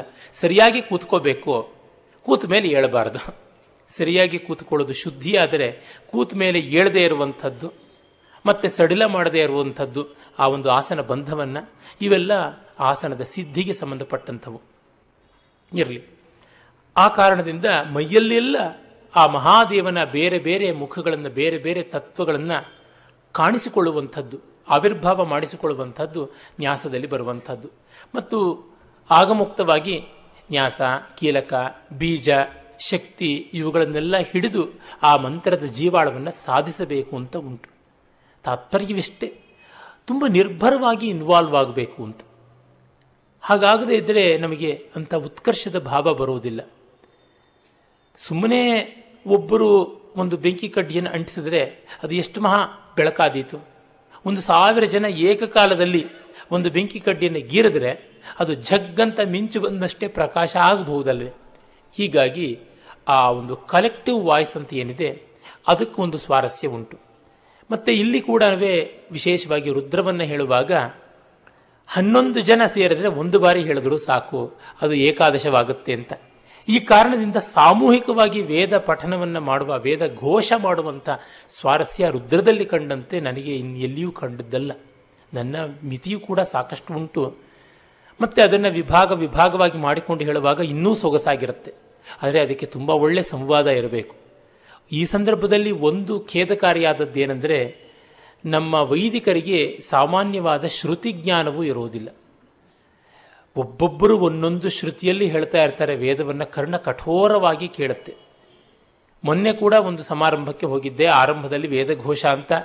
ವೇದ ಪುರುಷನನ್ನು ಇಷ್ಟು ಹಿಂಸೆ ಮಾಡಬಹುದಾ ಅಂತಿತ್ತು. ಒಬ್ಬೊಬ್ಬರು ಒಬ್ಬರು ಕೇದಾರಕ್ಕೆ ಮುಟ್ಟುವಂಥ ಕೀರ್ಲ ಧ್ವನಿ, ಮತ್ತೊಬ್ಬರದಿಗೆ ಪಾತಾಳಕ್ಕೆ ಹೋಗುವಂಥ ಗೂರ್ಲ ಧ್ವನಿ, ಅದರ ಮಧ್ಯದಲ್ಲಿ ವೇದ ವಿಲಿವಿಲಿ ಒದ್ದಾಡ್ಬಿಡ್ತಾ ಇತ್ತು. ಒಂದು ಸಾಮಾನ್ಯವಾದಂಥ ಶ್ರುತಿಯನ್ನಾದರೂ ಇಟ್ಟುಕೊಂಡು ಹೇಳುವ ಅಭ್ಯಾಸ ಮಾಡಿದ್ರೆ ಮೇಲು. ಅದನ್ನು ಸೇರಿಸಿಕೊಂಡು ಮಾಡಿದ್ರೆ ಆ ಏಕಶ್ರುತಿಯಲ್ಲಿ ಚೆನ್ನಾಗಿ ಎಲ್ಲ ಸೇರಿಕೊಂಡು ಅವರು ಈ ತ್ರೈಶ್ವರ್ಯವನ್ನು ಉದ್ಘೋಷ ಮಾಡಿದಾಗ ತುಂಬ ದೊಡ್ಡ ಅನುಭವವಾಗುತ್ತೆ ಇರಲಿ. ಮೊದಲಿಗೆ, ನಮಸ್ತೆ ರುದ್ರ ಮನ್ಯವೇ ಅಂತ ಆರಂಭವಾಗುತ್ತೆ. ಕೋಪ ರುದ್ರನ ಮತ್ತೊಂದು ಮುಖ. ನೀನು ಕೋಪಿಷ್ಠ, ನಿನ್ನ ಕೋಪಕ್ಕೆ ನಮಸ್ಕಾರ ಅಂತ. ದೇವರನ್ನ ಒಲಿಸಿಕೊಳ್ಳಕ್ಕೆ ಹೋಗೋರು ಮುನಿಸಿಕೊಳ್ಳುವ ಮುಖವನ್ನು ಕೂಡ ಕಾಣಬೇಕು. ಕಾಣದೇ ಇದ್ದರೆ ಹೇಗೆ? ಮತ್ತೆ ಇನ್ನೊಂದು ಏನಂದರೆ, ದೇವರ ಕೋಪ ಯಾತಕ್ಕಾಗಿರುವಂಥದ್ದು? ನಮ್ಮ ದೋಷಗಳಿಂದಾಗಿ, ಅಧರ್ಮದಿಂದಾಗಿ ಅವನಿಗೆ ಕೋಪ. ಅವನಿಗೆ ಆಶುತೋಷ ಅನ್ನುವ ಹೆಸರು ಕೂಡ ಇದೆ. ಬಹಳ ಸುಂದರವಾದ ಹೆಸರು ಶಿವನಿಗೆ ಇರುವ ಒಂದು ಹೆಸರಲ್ಲಿ ಆಶುತೋಷ ಅಂತ. ಬೇಗ ಸಂತೋಷ ಪಡ್ತಾನೆ, ಬೇಗ ಒಲಿತಾನೆ ಎನ್ನುವಂಥದ್ದು. ಆಶುತೋಷಯತಿ, ಆಶುತುಷ್ಟೋ ಭವತಿ ಇತಿ ಆಶುತೋಷ ಅಂತ. ಬೇಗ ನಮ್ಮನ್ನು ಸಂತೋಷ ಪಡಿಸ್ತಾನೆ, ತಾನು ಸಂತೋಷಗೊಳ್ತಾನೆ ಅನ್ನುವಂಥದ್ದು. ಅವನು ರುದ್ರ ದುಃಖ ನಾಶಕ ರೋದನಂ ದ್ರಾವಯತಿ. ಅಂಥವನು ಕೋಪವನ್ನು ಪಡೆದಿದ್ದಾನೆ. ನಮ್ಮ ಕಷ್ಟವನ್ನು ಹೋಗಲಾಡಿಸುವವನಿಗೆ ಕೋಪ ಇದ್ದರೆ ಏನಂತೆ? ಒಲಿಸಿಕೊಳ್ಳೋದು ಕಷ್ಟವೇ ಅಂತನ್ನುವಂಥ ಒಂದು ಭಾವ. ಅವನಿಗೆ ನಮಸ್ಕಾರ ಅಂತಲೇ ಆರಂಭವನ್ನು ಮಾಡ್ತಾರೆ. ಆಮೇಲೆ, ಉತೋತ ಈಶವೇ ನಮಃ ಅಂತ. ಮತ್ತು ಮತ್ತು, ನೀನು ಯಾವ ಬಾಣ ಹಿಡಿದಿದ್ದೀಯೇ, ನಿನ್ನ ಬಾಣಕ್ಕೆ ನಮಸ್ಕಾರ, ಧನ್ವನೇ ನಮಃ ಅನ್ನುವಾಗ, ಬಿಲ್ಲನ್ನು ಹಿಡಿದವನೇ ನಿನಗೆ ನಮಸ್ಕಾರ ಅಂತ. ಅವನ, ಅವನಿಗೆ, ಅವನ ಕೋಪಕ್ಕೆ ಅವನ ಬಿಲ್ಲಿಗೆ, ಅವನ ಬಾಣಗಳಿಗೆ ನಮಸ್ಕಾರ ಅಂತ ಹೇಳಿಬಿಟ್ಟಿದನು ಇಲ್ಲಿ ನಾವು ಒಂದು ಮಹತ್ವವನ್ನು, ಸ್ವಾರಸ್ಯವನ್ನು ಗಮನಿಸಬೇಕು. ವೇದದಲ್ಲೆಲ್ಲ ರುದ್ರ ಮಹಾಧನ್ವಿ ಅಂತ, ಅಂದರೆ ಧನುರ್ಬಾಣಗಳನ್ನು ಧರಿಸಿ ಆತ ಎಲ್ಲ ತಪ್ಪುಗಳನ್ನು, ದೋಷಗಳನ್ನು ದಂಡನೆ ಮಾಡ್ತಾನೆ ಅಂತ ಕಾಣಿಸುವಂಥದ್ದು. ಅದಕ್ಕಾಗಿ ಬಂಗಾರದ ಬಿಲ್ಲು ಬಾಣಗಳನ್ನು ಧರಿಸಿರ್ತಾನೆ ಅಂತ. ಅದರಿಂದಲೇ ಅವನ ಬಿಲ್ಲು ಮೇರು ಕೋದಂಡ ಅದಕ್ಕೆ ಪಿನಾಕ ಅಂತ ಕೂಡ ಹೆಸರು ದೇವತೆಗಳ ಬೆಟ್ಟವಾದಂತಹ ಮೇರು ಪರ್ವತ ಆತನ ಬಿಲ್ಲು ಅಂತ ಬರುತ್ತೆ. ಅದು ಕೆಲವೊಮ್ಮೆ ಮತಾಂಧತೆ ಏನೆಲ್ಲ ಮಾಡಿಬಿಡುತ್ತೆ ಅಂತಂದರೆ ಶ್ರೀರಾಮ ಶಿವಧನುರ್ಭಂಜನ ಮಾಡಿದ್ದು ಅಲ್ಪವಾದಂಥದ್ದು. ಕಾರಣ ಅದು ಶಿವನ ಧನಸ್ಸು. ಮೈಲಿಗೆ ಅದಕ್ಕೇನು ಅಂತ ಸ್ಟ್ರೆಂತ್ ಇಲ್ಲ. ಗೆಜ್ಜೆ, ವಸ್ತ್ರ, ಹೂಬತ್ತಿ ಎಲ್ಲ ಹಾಕಿ ಮೆತ್ತಗಾಗೋಗ್ಬಿಟ್ಟಿತ್ತು. ಪರಶುರಾಮನದಾದರೆ ವೈಷ್ಣವ ಧನಸ್ಸು. ಬಹಳ ಕಷ್ಟ ಎತ್ತೋದು ಅಂತ ವಿವರಣೆಗಳು ಮಾಡಿದ್ರೆ ಅದು ಅವರ ಅಂಧಕಾರವನ್ನು ಮತಶಾಠ್ಯವನ್ನು ಕುತ್ಸಿತ ಬುದ್ಧಿಯನ್ನು ತೋರಿಸುತ್ತೆ. ಕಾರಣ ಇಷ್ಟೇ, ಹೀಗೆ ಶಿವನನ್ನು ದೂಷಣೆ ಮಾಡಕ್ಕೆ ಹೋಗಿದ್ದು ರಾಮನ ದೂಷಣೆ ಆಗಿದೆ. ಜುಜುಬಿ ಬಿಲ್ಲನ್ನು ಎತ್ತಿ ಇವನಿಗೆ ಏನು ಬಂತು ಘನತೆ, ಗೌರವ ಅಂತ ಆಗೋಲ್ವೇ ಶಿವನದು ಮೇರು ಕೋದಂಡ, ಬಂಗಾರದ ಕೋದಂಡ. ಅದನ್ನ ಎತ್ತುವುದು ಕಷ್ಟ, ಅದನ್ನು ಮಾಡಿದವನು ಅಂತಂದ್ರೆ ರಾಮನಿಗೂ ಗೌರವ ಬರುತ್ತೆ. ಇಪ್ಪತ್ತೆಂಟು ವರ್ಷಕ್ಕೆ ಎಂಟನೇ ಕ್ಲಾಸ್ನಲ್ಲಿ ನಾನು ಫಸ್ಟ್ ರ್ಯಾಂಕ್ ಬಂತೆ ಅಂತಂದರೆ ಮೆಚ್ಚಬೇಕೋ, ಬೆಚ್ಚಬೇಕೋ ಅರ್ಥವಾಗುವಂಥದ್ದಲ್ಲ. ಅಂದರೆ ಒಬ್ಬರ ದೂಷಣೆಗೆ ನಾವು ತೊಡಗಿದಾಗ ಮಹತ್ವ ಆದಂಥದ್ದೊಂದನ್ನು ದೂಷಣೆಗೆ ತೊಡಗಿದಾಗ ನಮ್ಮನ್ನೇ ದೂಷಣೆ ಮಾಡೋದಕ್ಕೆ ನಾವು ಹೊರಟು ಬಿಟ್ಟಿರ್ತೀವಿ ನಮ್ಮ ಪಕ್ಷವೇ ಅಲ್ಲಿ ಅರಕ್ಷಿತವಾಗುತ್ತೆ. ಮಹಾಕವೀನಾಂ ದೋಷೋದ್ಘಾಟನಂ ಆತ್ಮನಯವ ದೂಷಣಾಯ ಅಂತ ಆನಂದವರ್ಧನ ಹೇಳ್ತಾನೆ. ಈ ವಿಷಯದಲ್ಲೆಲ್ಲ ನಾವು ಮತಾತೀತವಾಗಿ ಯೋಚನೆ ಮಾಡಬೇಕು. ನನ್ನ ವೈಯಕ್ತಿಕವಾದ ದೃಷ್ಟಿಯಂತೂ ಇಷ್ಟೇ. ವೇದ ಅನ್ನುವುದಾಗಲಿ, ಭಾರತೀಯತೆ ಅನ್ನುವುದಾಗಲಿ, ಬರೀ ಜನ್ಮ ಮಾತ್ರ ಭಾರತೀಯರಾದವರಿಗೋ, ಜನ್ಮ ಮಾತ್ರ ಜನಿವಾರ ಧರಿಸಿದಂಥವರಿಗೋ, ಜನ್ಮ ಮಾತ್ರದಿಂದಲೇ ಗಂಡು ಅಂತಾದವರಿಗೋ ಮತ್ತೊಬ್ಬರಿಗೋ ಅಲ್ಲ. ಡಿ ವಿ ಜಿಯವರು ಬರೀತಾರೆ, ಭಗವದ್ಗೀತೆ ಕೇವಲ ಹಿಂದೂಗಳಿಗೆ ಮಾತ್ರ ಅಂತಂದರೆ ಗ್ರಂಥಕ್ಕೆ ನಾವು ಮಾಡುವ ವಂಚನೆ ಆಯಿತು. ಎಲ್ಲರಿಗೂ ಇರುವಂಥದ್ದಲ್ವೇ ಅದಾಗಬೇಕು. ಹಾಗಾಗಿ ಇಡೀ ಜಗತ್ತಿಗೆ ಕೊಡುವಂಥದ್ದು ಏನಾದರೂ ಇದೆಯೇ ಅಂತ ನೋಡಬೇಕು. ಆ ಮಟ್ಟದಿಂದ ನೋಡಿದಾಗ ನಮ್ಮ ನಮಗೆ ಸಲ್ಲುವಂಥದ್ದು ಇದ್ದೇ ಇರುತ್ತೆ. ಆನಂದ ಕುಮಾರಸ್ವಾಮಿಯವರು ಒಂದು ಕಡೆ ಬಹಳ ಚೆನ್ನಾಗಿ ಬರೀತಾರೆ, ಇನ್ನು ನ್ಯಾಷನಲಿಸ್ಟ್ ಅನ್ನುವಂಥದ್ದು ಕೆಲವೊಮ್ಮೆ ನಿಲ್ಲುತ್ತೋ ಇಲ್ಲವೋ ಹೇಳೋಕ್ಕಾಗೋಲ್ಲ, ಪ್ರಪಂಚ ಅಷ್ಟು ವಿಸ್ತಾರವಾಗ್ತಾ ಇದೆ, ಅದರಿಂದ ನಾವು ಎಲ್ಲವನ್ನೂ ವೈಶ್ವಿಕವಾದ ಸ್ತರದಲ್ಲಿ ವಿಶ್ವ ಮಾನವತೆಗೆ ಸಲ್ಲುವಂಥದ್ದು ಏನು ಅಂತ ನೋಡಬೇಕಾದ ಅವಶ್ಯಕತೆ ಇದೆ ಅಂತ. ವೇದದಲ್ಲಿ ಆ ಎಲ್ಲ ಅಂಶಗಳು ಇವೆ. ಅದನ್ನು ಅಷ್ಟನ್ನು ಕೂಡ ಚೆನ್ನಾಗಿ ನಾವು ಕಾಣಿಸಬಹುದು. ಆ ಕಾರಣ ಅವನ ಬಿಲ್ಲು ಬಾಣಗಳು ಉಜ್ವಲವಾದವು, ಶಕ್ತಿಶಾಲಿಯಾದವು, ಭಯಾನಕವೂ ಆದದ್ದು. ಜೊತೆಗೆ ಅವು ನಮ್ಮನ್ನು ಕಾಪಾಡೋದಕ್ಕೂ ಇರುವಂಥದ್ದು. ಆಯುಧಗಳನ್ನು ಕಂಡು ಹಿಂಸೆಯ ವೈಭವಕರಣ ಗ್ಲೋರಿಫಿಕೇಶನ್ ಆಫ್ ವಯಲೆನ್ಸ್ ಅಂತ ಅಂತಾರೆ. ಒಮ್ಮೆ ನಮ್ಮ ಒಳ್ಳೆಯ ಸಾಹಿತ್ಯ ವಿದ್ವಾಂಸರಾದಂಥ ಹಂಪ ನಾಗರಾಜಯ್ಯನವರು ಒಂದು ಕಡೆ ಈ ವಿಜಯದಶಮಿಯ ಆಯುಧಗಳು ಒಂದು ರೀತಿಯಾದಂಥ ಆಯುಧ ಪೂಜೆ ಎಲ್ಲ ಕೂಡ ಹಿಂಸೆಯ ವೈಭವಕರಣ ಗ್ಲೋರಿಫಿಕೇಶನ್ ಆಫ್ ವೈಲೆನ್ಸ್ ಅದು ಉತ್ತರದ ಆರ್ಯರು ದಕ್ಷಿಣದ ದ್ರಾವಿಡರ ಮೇಲೆ ಮಾಡಿದಂಥ ಅತ್ಯಾಚಾರ ಅನ್ನುವಂತೆ ಒಂದು ಪತ್ರಿಕೆಯಲ್ಲಿ ಬರೆದಿದ್ದರು ಅನೇಕರು ಅದಕ್ಕೆ ಸಾಧುವಾದವನ್ನು ಮಾಡಿದ್ದುಂಟು. ಆದರೆ ಒಂದನ್ನು ನಾವು ಮರೆತು ಬಿಡ್ತೀವಿ ಆಯುಧ ಅಂತಂದರೆ ನಮಗೆ ಯಾವುದೆಲ್ಲ ಪ್ರಯೋಜನಕ್ಕೆ ಬರುತ್ತೋ ಅದೆಲ್ಲ ಆಯುಧವೇ ಅಲ್ವೇ. ನಮಗೆ ರಕ್ಷಣೆ ಕೊಡಬೇಕು ಅಂತಂದರೆ ಚಾಕು ಚೂರಿಯ ದೃಷ್ಟಿಯಿಂದಲೇ ನಾವು ಯಾತಕ್ಕೆ ಯೋಚನೆ ಮಾಡ್ತೀವಿ. ಅಡುಗೆ ಮನೆ, ಇಳಿಗೆ ಮಣೆ ತರಕಾರಿನ ಹೆಚ್ಚೋದಕ್ಕೆ ಬಳಸುವಂಥದ್ದು. ಒಲೆ, ಅವುಗಳನ್ನು ಕೂಡ ನಾವು ಆಯುಧ ಪೂಜೆ ದಿವಸ ಆರಾಧನೆ ಮಾಡ್ತೀವಿ. ಮೋಚಿ ತನ್ನ ಆಯುಧಗಳನ್ನು, ಹತ್ಯಾರಗಳನ್ನು ಪೂಜೆ ಮಾಡ್ತಾನೆ. ಕುಂಬಾರ ತನ್ನ ಚಕ್ರವನ್ನು ಪೂಜೆ ಮಾಡ್ತಾನೆ. ಹೀಗಾಗಿ ಎಲ್ಲ ಸಲಕರಣೆಗಳು ಕೂಡ. ಮತ್ತೆ ನಮಗೆ ರಕ್ಷಣೆ ಇಲ್ಲದೇ ಇದ್ದರೆ ನಾವು ಹೇಗೆ ಉಳಿದೆವು? ಪಾರ್ಲಿಮೆಂಟನ್ನು ರಕ್ಷಣೆ ಮಾಡುವ ಕಾರ್ಯದಲ್ಲಿ ನಿಯುಕ್ತರಾದಂಥ ಕೆಲವರು ಸೈನಿಕರು ಪಾಪ ತಮ್ಮ ಅಮೂಲ್ಯವಾದ ಬದುಕನ್ನು ಅಯೋಗ್ಯರಿಗೋಸ್ಕರ ಧಾರೆ ಎರೆದು ಸತ್ತರು. ಆ ಒಂದು ಹಿನ್ನೆಲೆಯಲ್ಲಿ ಕುತ್ಸಿತವಾದ ಕೆಲಸ ಮಾಡ್ತಾ ಇರ್ತಕ್ಕಂಥವ್ರಿಗೆ ಗಲ್ಲು ಶಿಕ್ಷೆ ಹಾಕಬೇಕಾ ಅಂತಂದ್ರೆ ಅದಕ್ಕೆ ಹ್ಯಾಮ್ಲೆಟ್ಗಿಂತ ದೊಡ್ಡ ಹ್ಯಾಮ್ಲೆಟ್ ಆಗಿ to be or not to be that's the question ಅಂತ ಕೂತು ಬಿಟ್ಟಿದ್ದಾರೆ. ಮೊನ್ನೆ ಶಿವರಾಜ್ ಪಾಟೀಲ್ರಂಥವರು ಕೂಡ ಇದು ಇನ್ನೂ ಎಷ್ಟು ವರ್ಷಗಳು ತೆಗೆದುಕೊಳ್ಳುತ್ತವೋ ಗೊತ್ತಿಲ್ಲ ಅನ್ನೋದು ಬೇರೆ ಭವಿಷ್ಯೋತ್ತರ ಪುರಾಣಗಳನ್ನು ನಿರ್ವಚನ ಮಾಡ್ತಾ ಇದ್ದಾರೆ ಅಂತಂದ್ರೆ, ಅವರು ರಕ್ಷಣೆ ಮಾಡಿದ್ದೇ ದೋಷವಾಯ್ತಲ್ಲ. ಹೀಗಾಗಿ ರಕ್ಷಣೆ ತನ್ನಂತೆ ತಾನೇ ದೊಡ್ಡ ದೋಷವಲ್ಲ, ಅದು ಬೇಕೇ ಬೇಕಾಗುತ್ತೆ. ಇದು ರಕ್ಷಣೆಗೂ ಕೂಡ ಇರುವಂಥದ್ದು ಹೌದು. ಮತ್ತೆ ಪಾರಮಾರ್ಥಿಕವಾದ ಒಂದು ಅರ್ಥ ಕೂಡ ಇದೆ. ಈ ಉಪನಿಷತ್ತಿನಲ್ಲಿ ಮುಂಡಕಾದಿಗಳಲ್ಲಿ ಬರುವಂಥದ್ದು ಪ್ರಣವೋ ಧನು ಅಂತ. ಪ್ರಣವವೇ ಧನುಸ್ಸು, ಆತ್ಮವೇ ಬಾಣ, ಆ ಪರತತ್ವವೇ ಗುರಿ. ಈ ಧನುಸ್ಸಿನಿಂದ ಆ ಬಾಣವನ್ನು ಬಿಟ್ಟಾಗ ನಾವು ಪರಮಾತ್ಮನ ಲಕ್ಷ್ಯವನ್ನು ಸೇರ್ತೀವಿ ಎನ್ನುವಂಥದ್ದು. ಹೀಗಾಗಿ ರುದ್ರ ಕೇವಲ ಯುದ್ಧ ದೇವತೆ ಮಾತ್ರವಲ್ಲ, ನೆನ್ನೆಯೇ ಹೇಳಿದ್ದೆ, ಆತ ವೈದ್ಯಕೀಯ ದೇವತೆಯೂ ಹೌದು, ಅಧ್ಯಾತ್ಮದ ದೇವತೆಯೂ ಹೌದು, ಯುದ್ಧದ ದೇವತೆಯೂ ಹೌದು. ಭಗವದ್ಗೀತೆ ಒಂದರ್ಥದಲ್ಲಿ ನೋಡಿದರೆ ಯುದ್ಧ ಮಾಡುವ ಜಿಹಾದಿ ಘೋಷಣೆಯೇ ಅಲ್ಲವೇ? ಜೈಶತ್ರು ನಧಾರ್ಮಿಕಾನ್ ಯಾತಕ್ಕೆ ಅಲ್ಲ? ಮತ್ತೆ ಯುದ್ಧಸ್ವ ಯುದ್ಧಸ್ವ ವಿಗತ ಜ್ವರ, ಯುದ್ಧಸ್ವ ಕೃತ ನಿಶ್ಚಯ ಅಂತೆಲ್ಲ ಹೇಳಿಬಿಟ್ಟು ಕೃಷ್ಣ ಹೇಳುವಾಗ ಕಾಣುವಂಥದ್ದೇನು? ಅದೇ ಸಂದರ್ಭದಲ್ಲಿ ಅದು ಅಧ್ಯಾತ್ಮ ವಿದ್ಯೆಯೂ ಕೂಡ ಹೌದು. ಎಲ್ಲ ಆಚಾರ್ಯರುಗಳಿಗೂ ಅದು ಅನಿವಾರ್ಯವಾದಂಥದ್ದಾಗಿದೆ. ಅಂದರೆ ಏನಂತ ತೆಗೆದುಕೊಳ್ಳಬೇಕು? ಹಿರಿಯಣ್ಣನವರು ಅದಕ್ಕೆ ಹೇಳ್ತಾರೆ, ಯುದ್ಧದ ಕಾಲದಲ್ಲಿ ನಮಗೆ ಜೀವನ್ ಮರಣದ, ಮೃತ ಜೀವನದ ಬದುಕು ಸಾವುಗಳ ತೀವ್ರತೆ ತಟ್ಟುವಂತೆ ಮತ್ತು ಜಯಾಪಜಯಗಳನ್ನೆಲ್ಲ ಅಮಾನತಿನಲ್ಲಿಟ್ಟು ನಾವು ಯುದ್ಧ ಮಾಡಬೇಕು ಅನ್ನುವ ಕರ್ತವ್ಯ ಬೋಧೆ ಗೋಚರವಾಗುವಂತೆ ಮತ್ತಿನ್ಯಾವಾಗಲೂ ಕಾಣಿಸೋದಿಲ್ಲ ಅಂತ. ನಾನು ಗೆಲ್ಲಬಹುದು, ಆದರೆ ನನ್ನ ಪಕ್ಷ ಸೋಲಬಹುದು. ನಾನು ಸತ್ತೇ ಹೋಗ್ಬೋದು, ನನ್ನ ಪಕ್ಷ ಗೆಲ್ಲಬಹುದು. ಇಂಥ ಒಂದು ಆಡ್ ಪಾಸಿಬಿಲಿಟೀಸ್ನಲ್ಲೂ ಧೃತಿಗೆಡದೆ ಯುದ್ಧ ಮಾಡಬೇಕಲ್ವ? ಅದಕ್ಕೆ ಬೇಕಾದ ಮೈಂಡ್ ಸೆಟ್ ಏನಿದೆ, ಅದು ಕಂಡಾಗ ಅದು ದೊಡ್ಡ ತತ್ವನಿಶ್ಚಯದಿಂದಲೇ ಬರುವಂಥದ್ದು.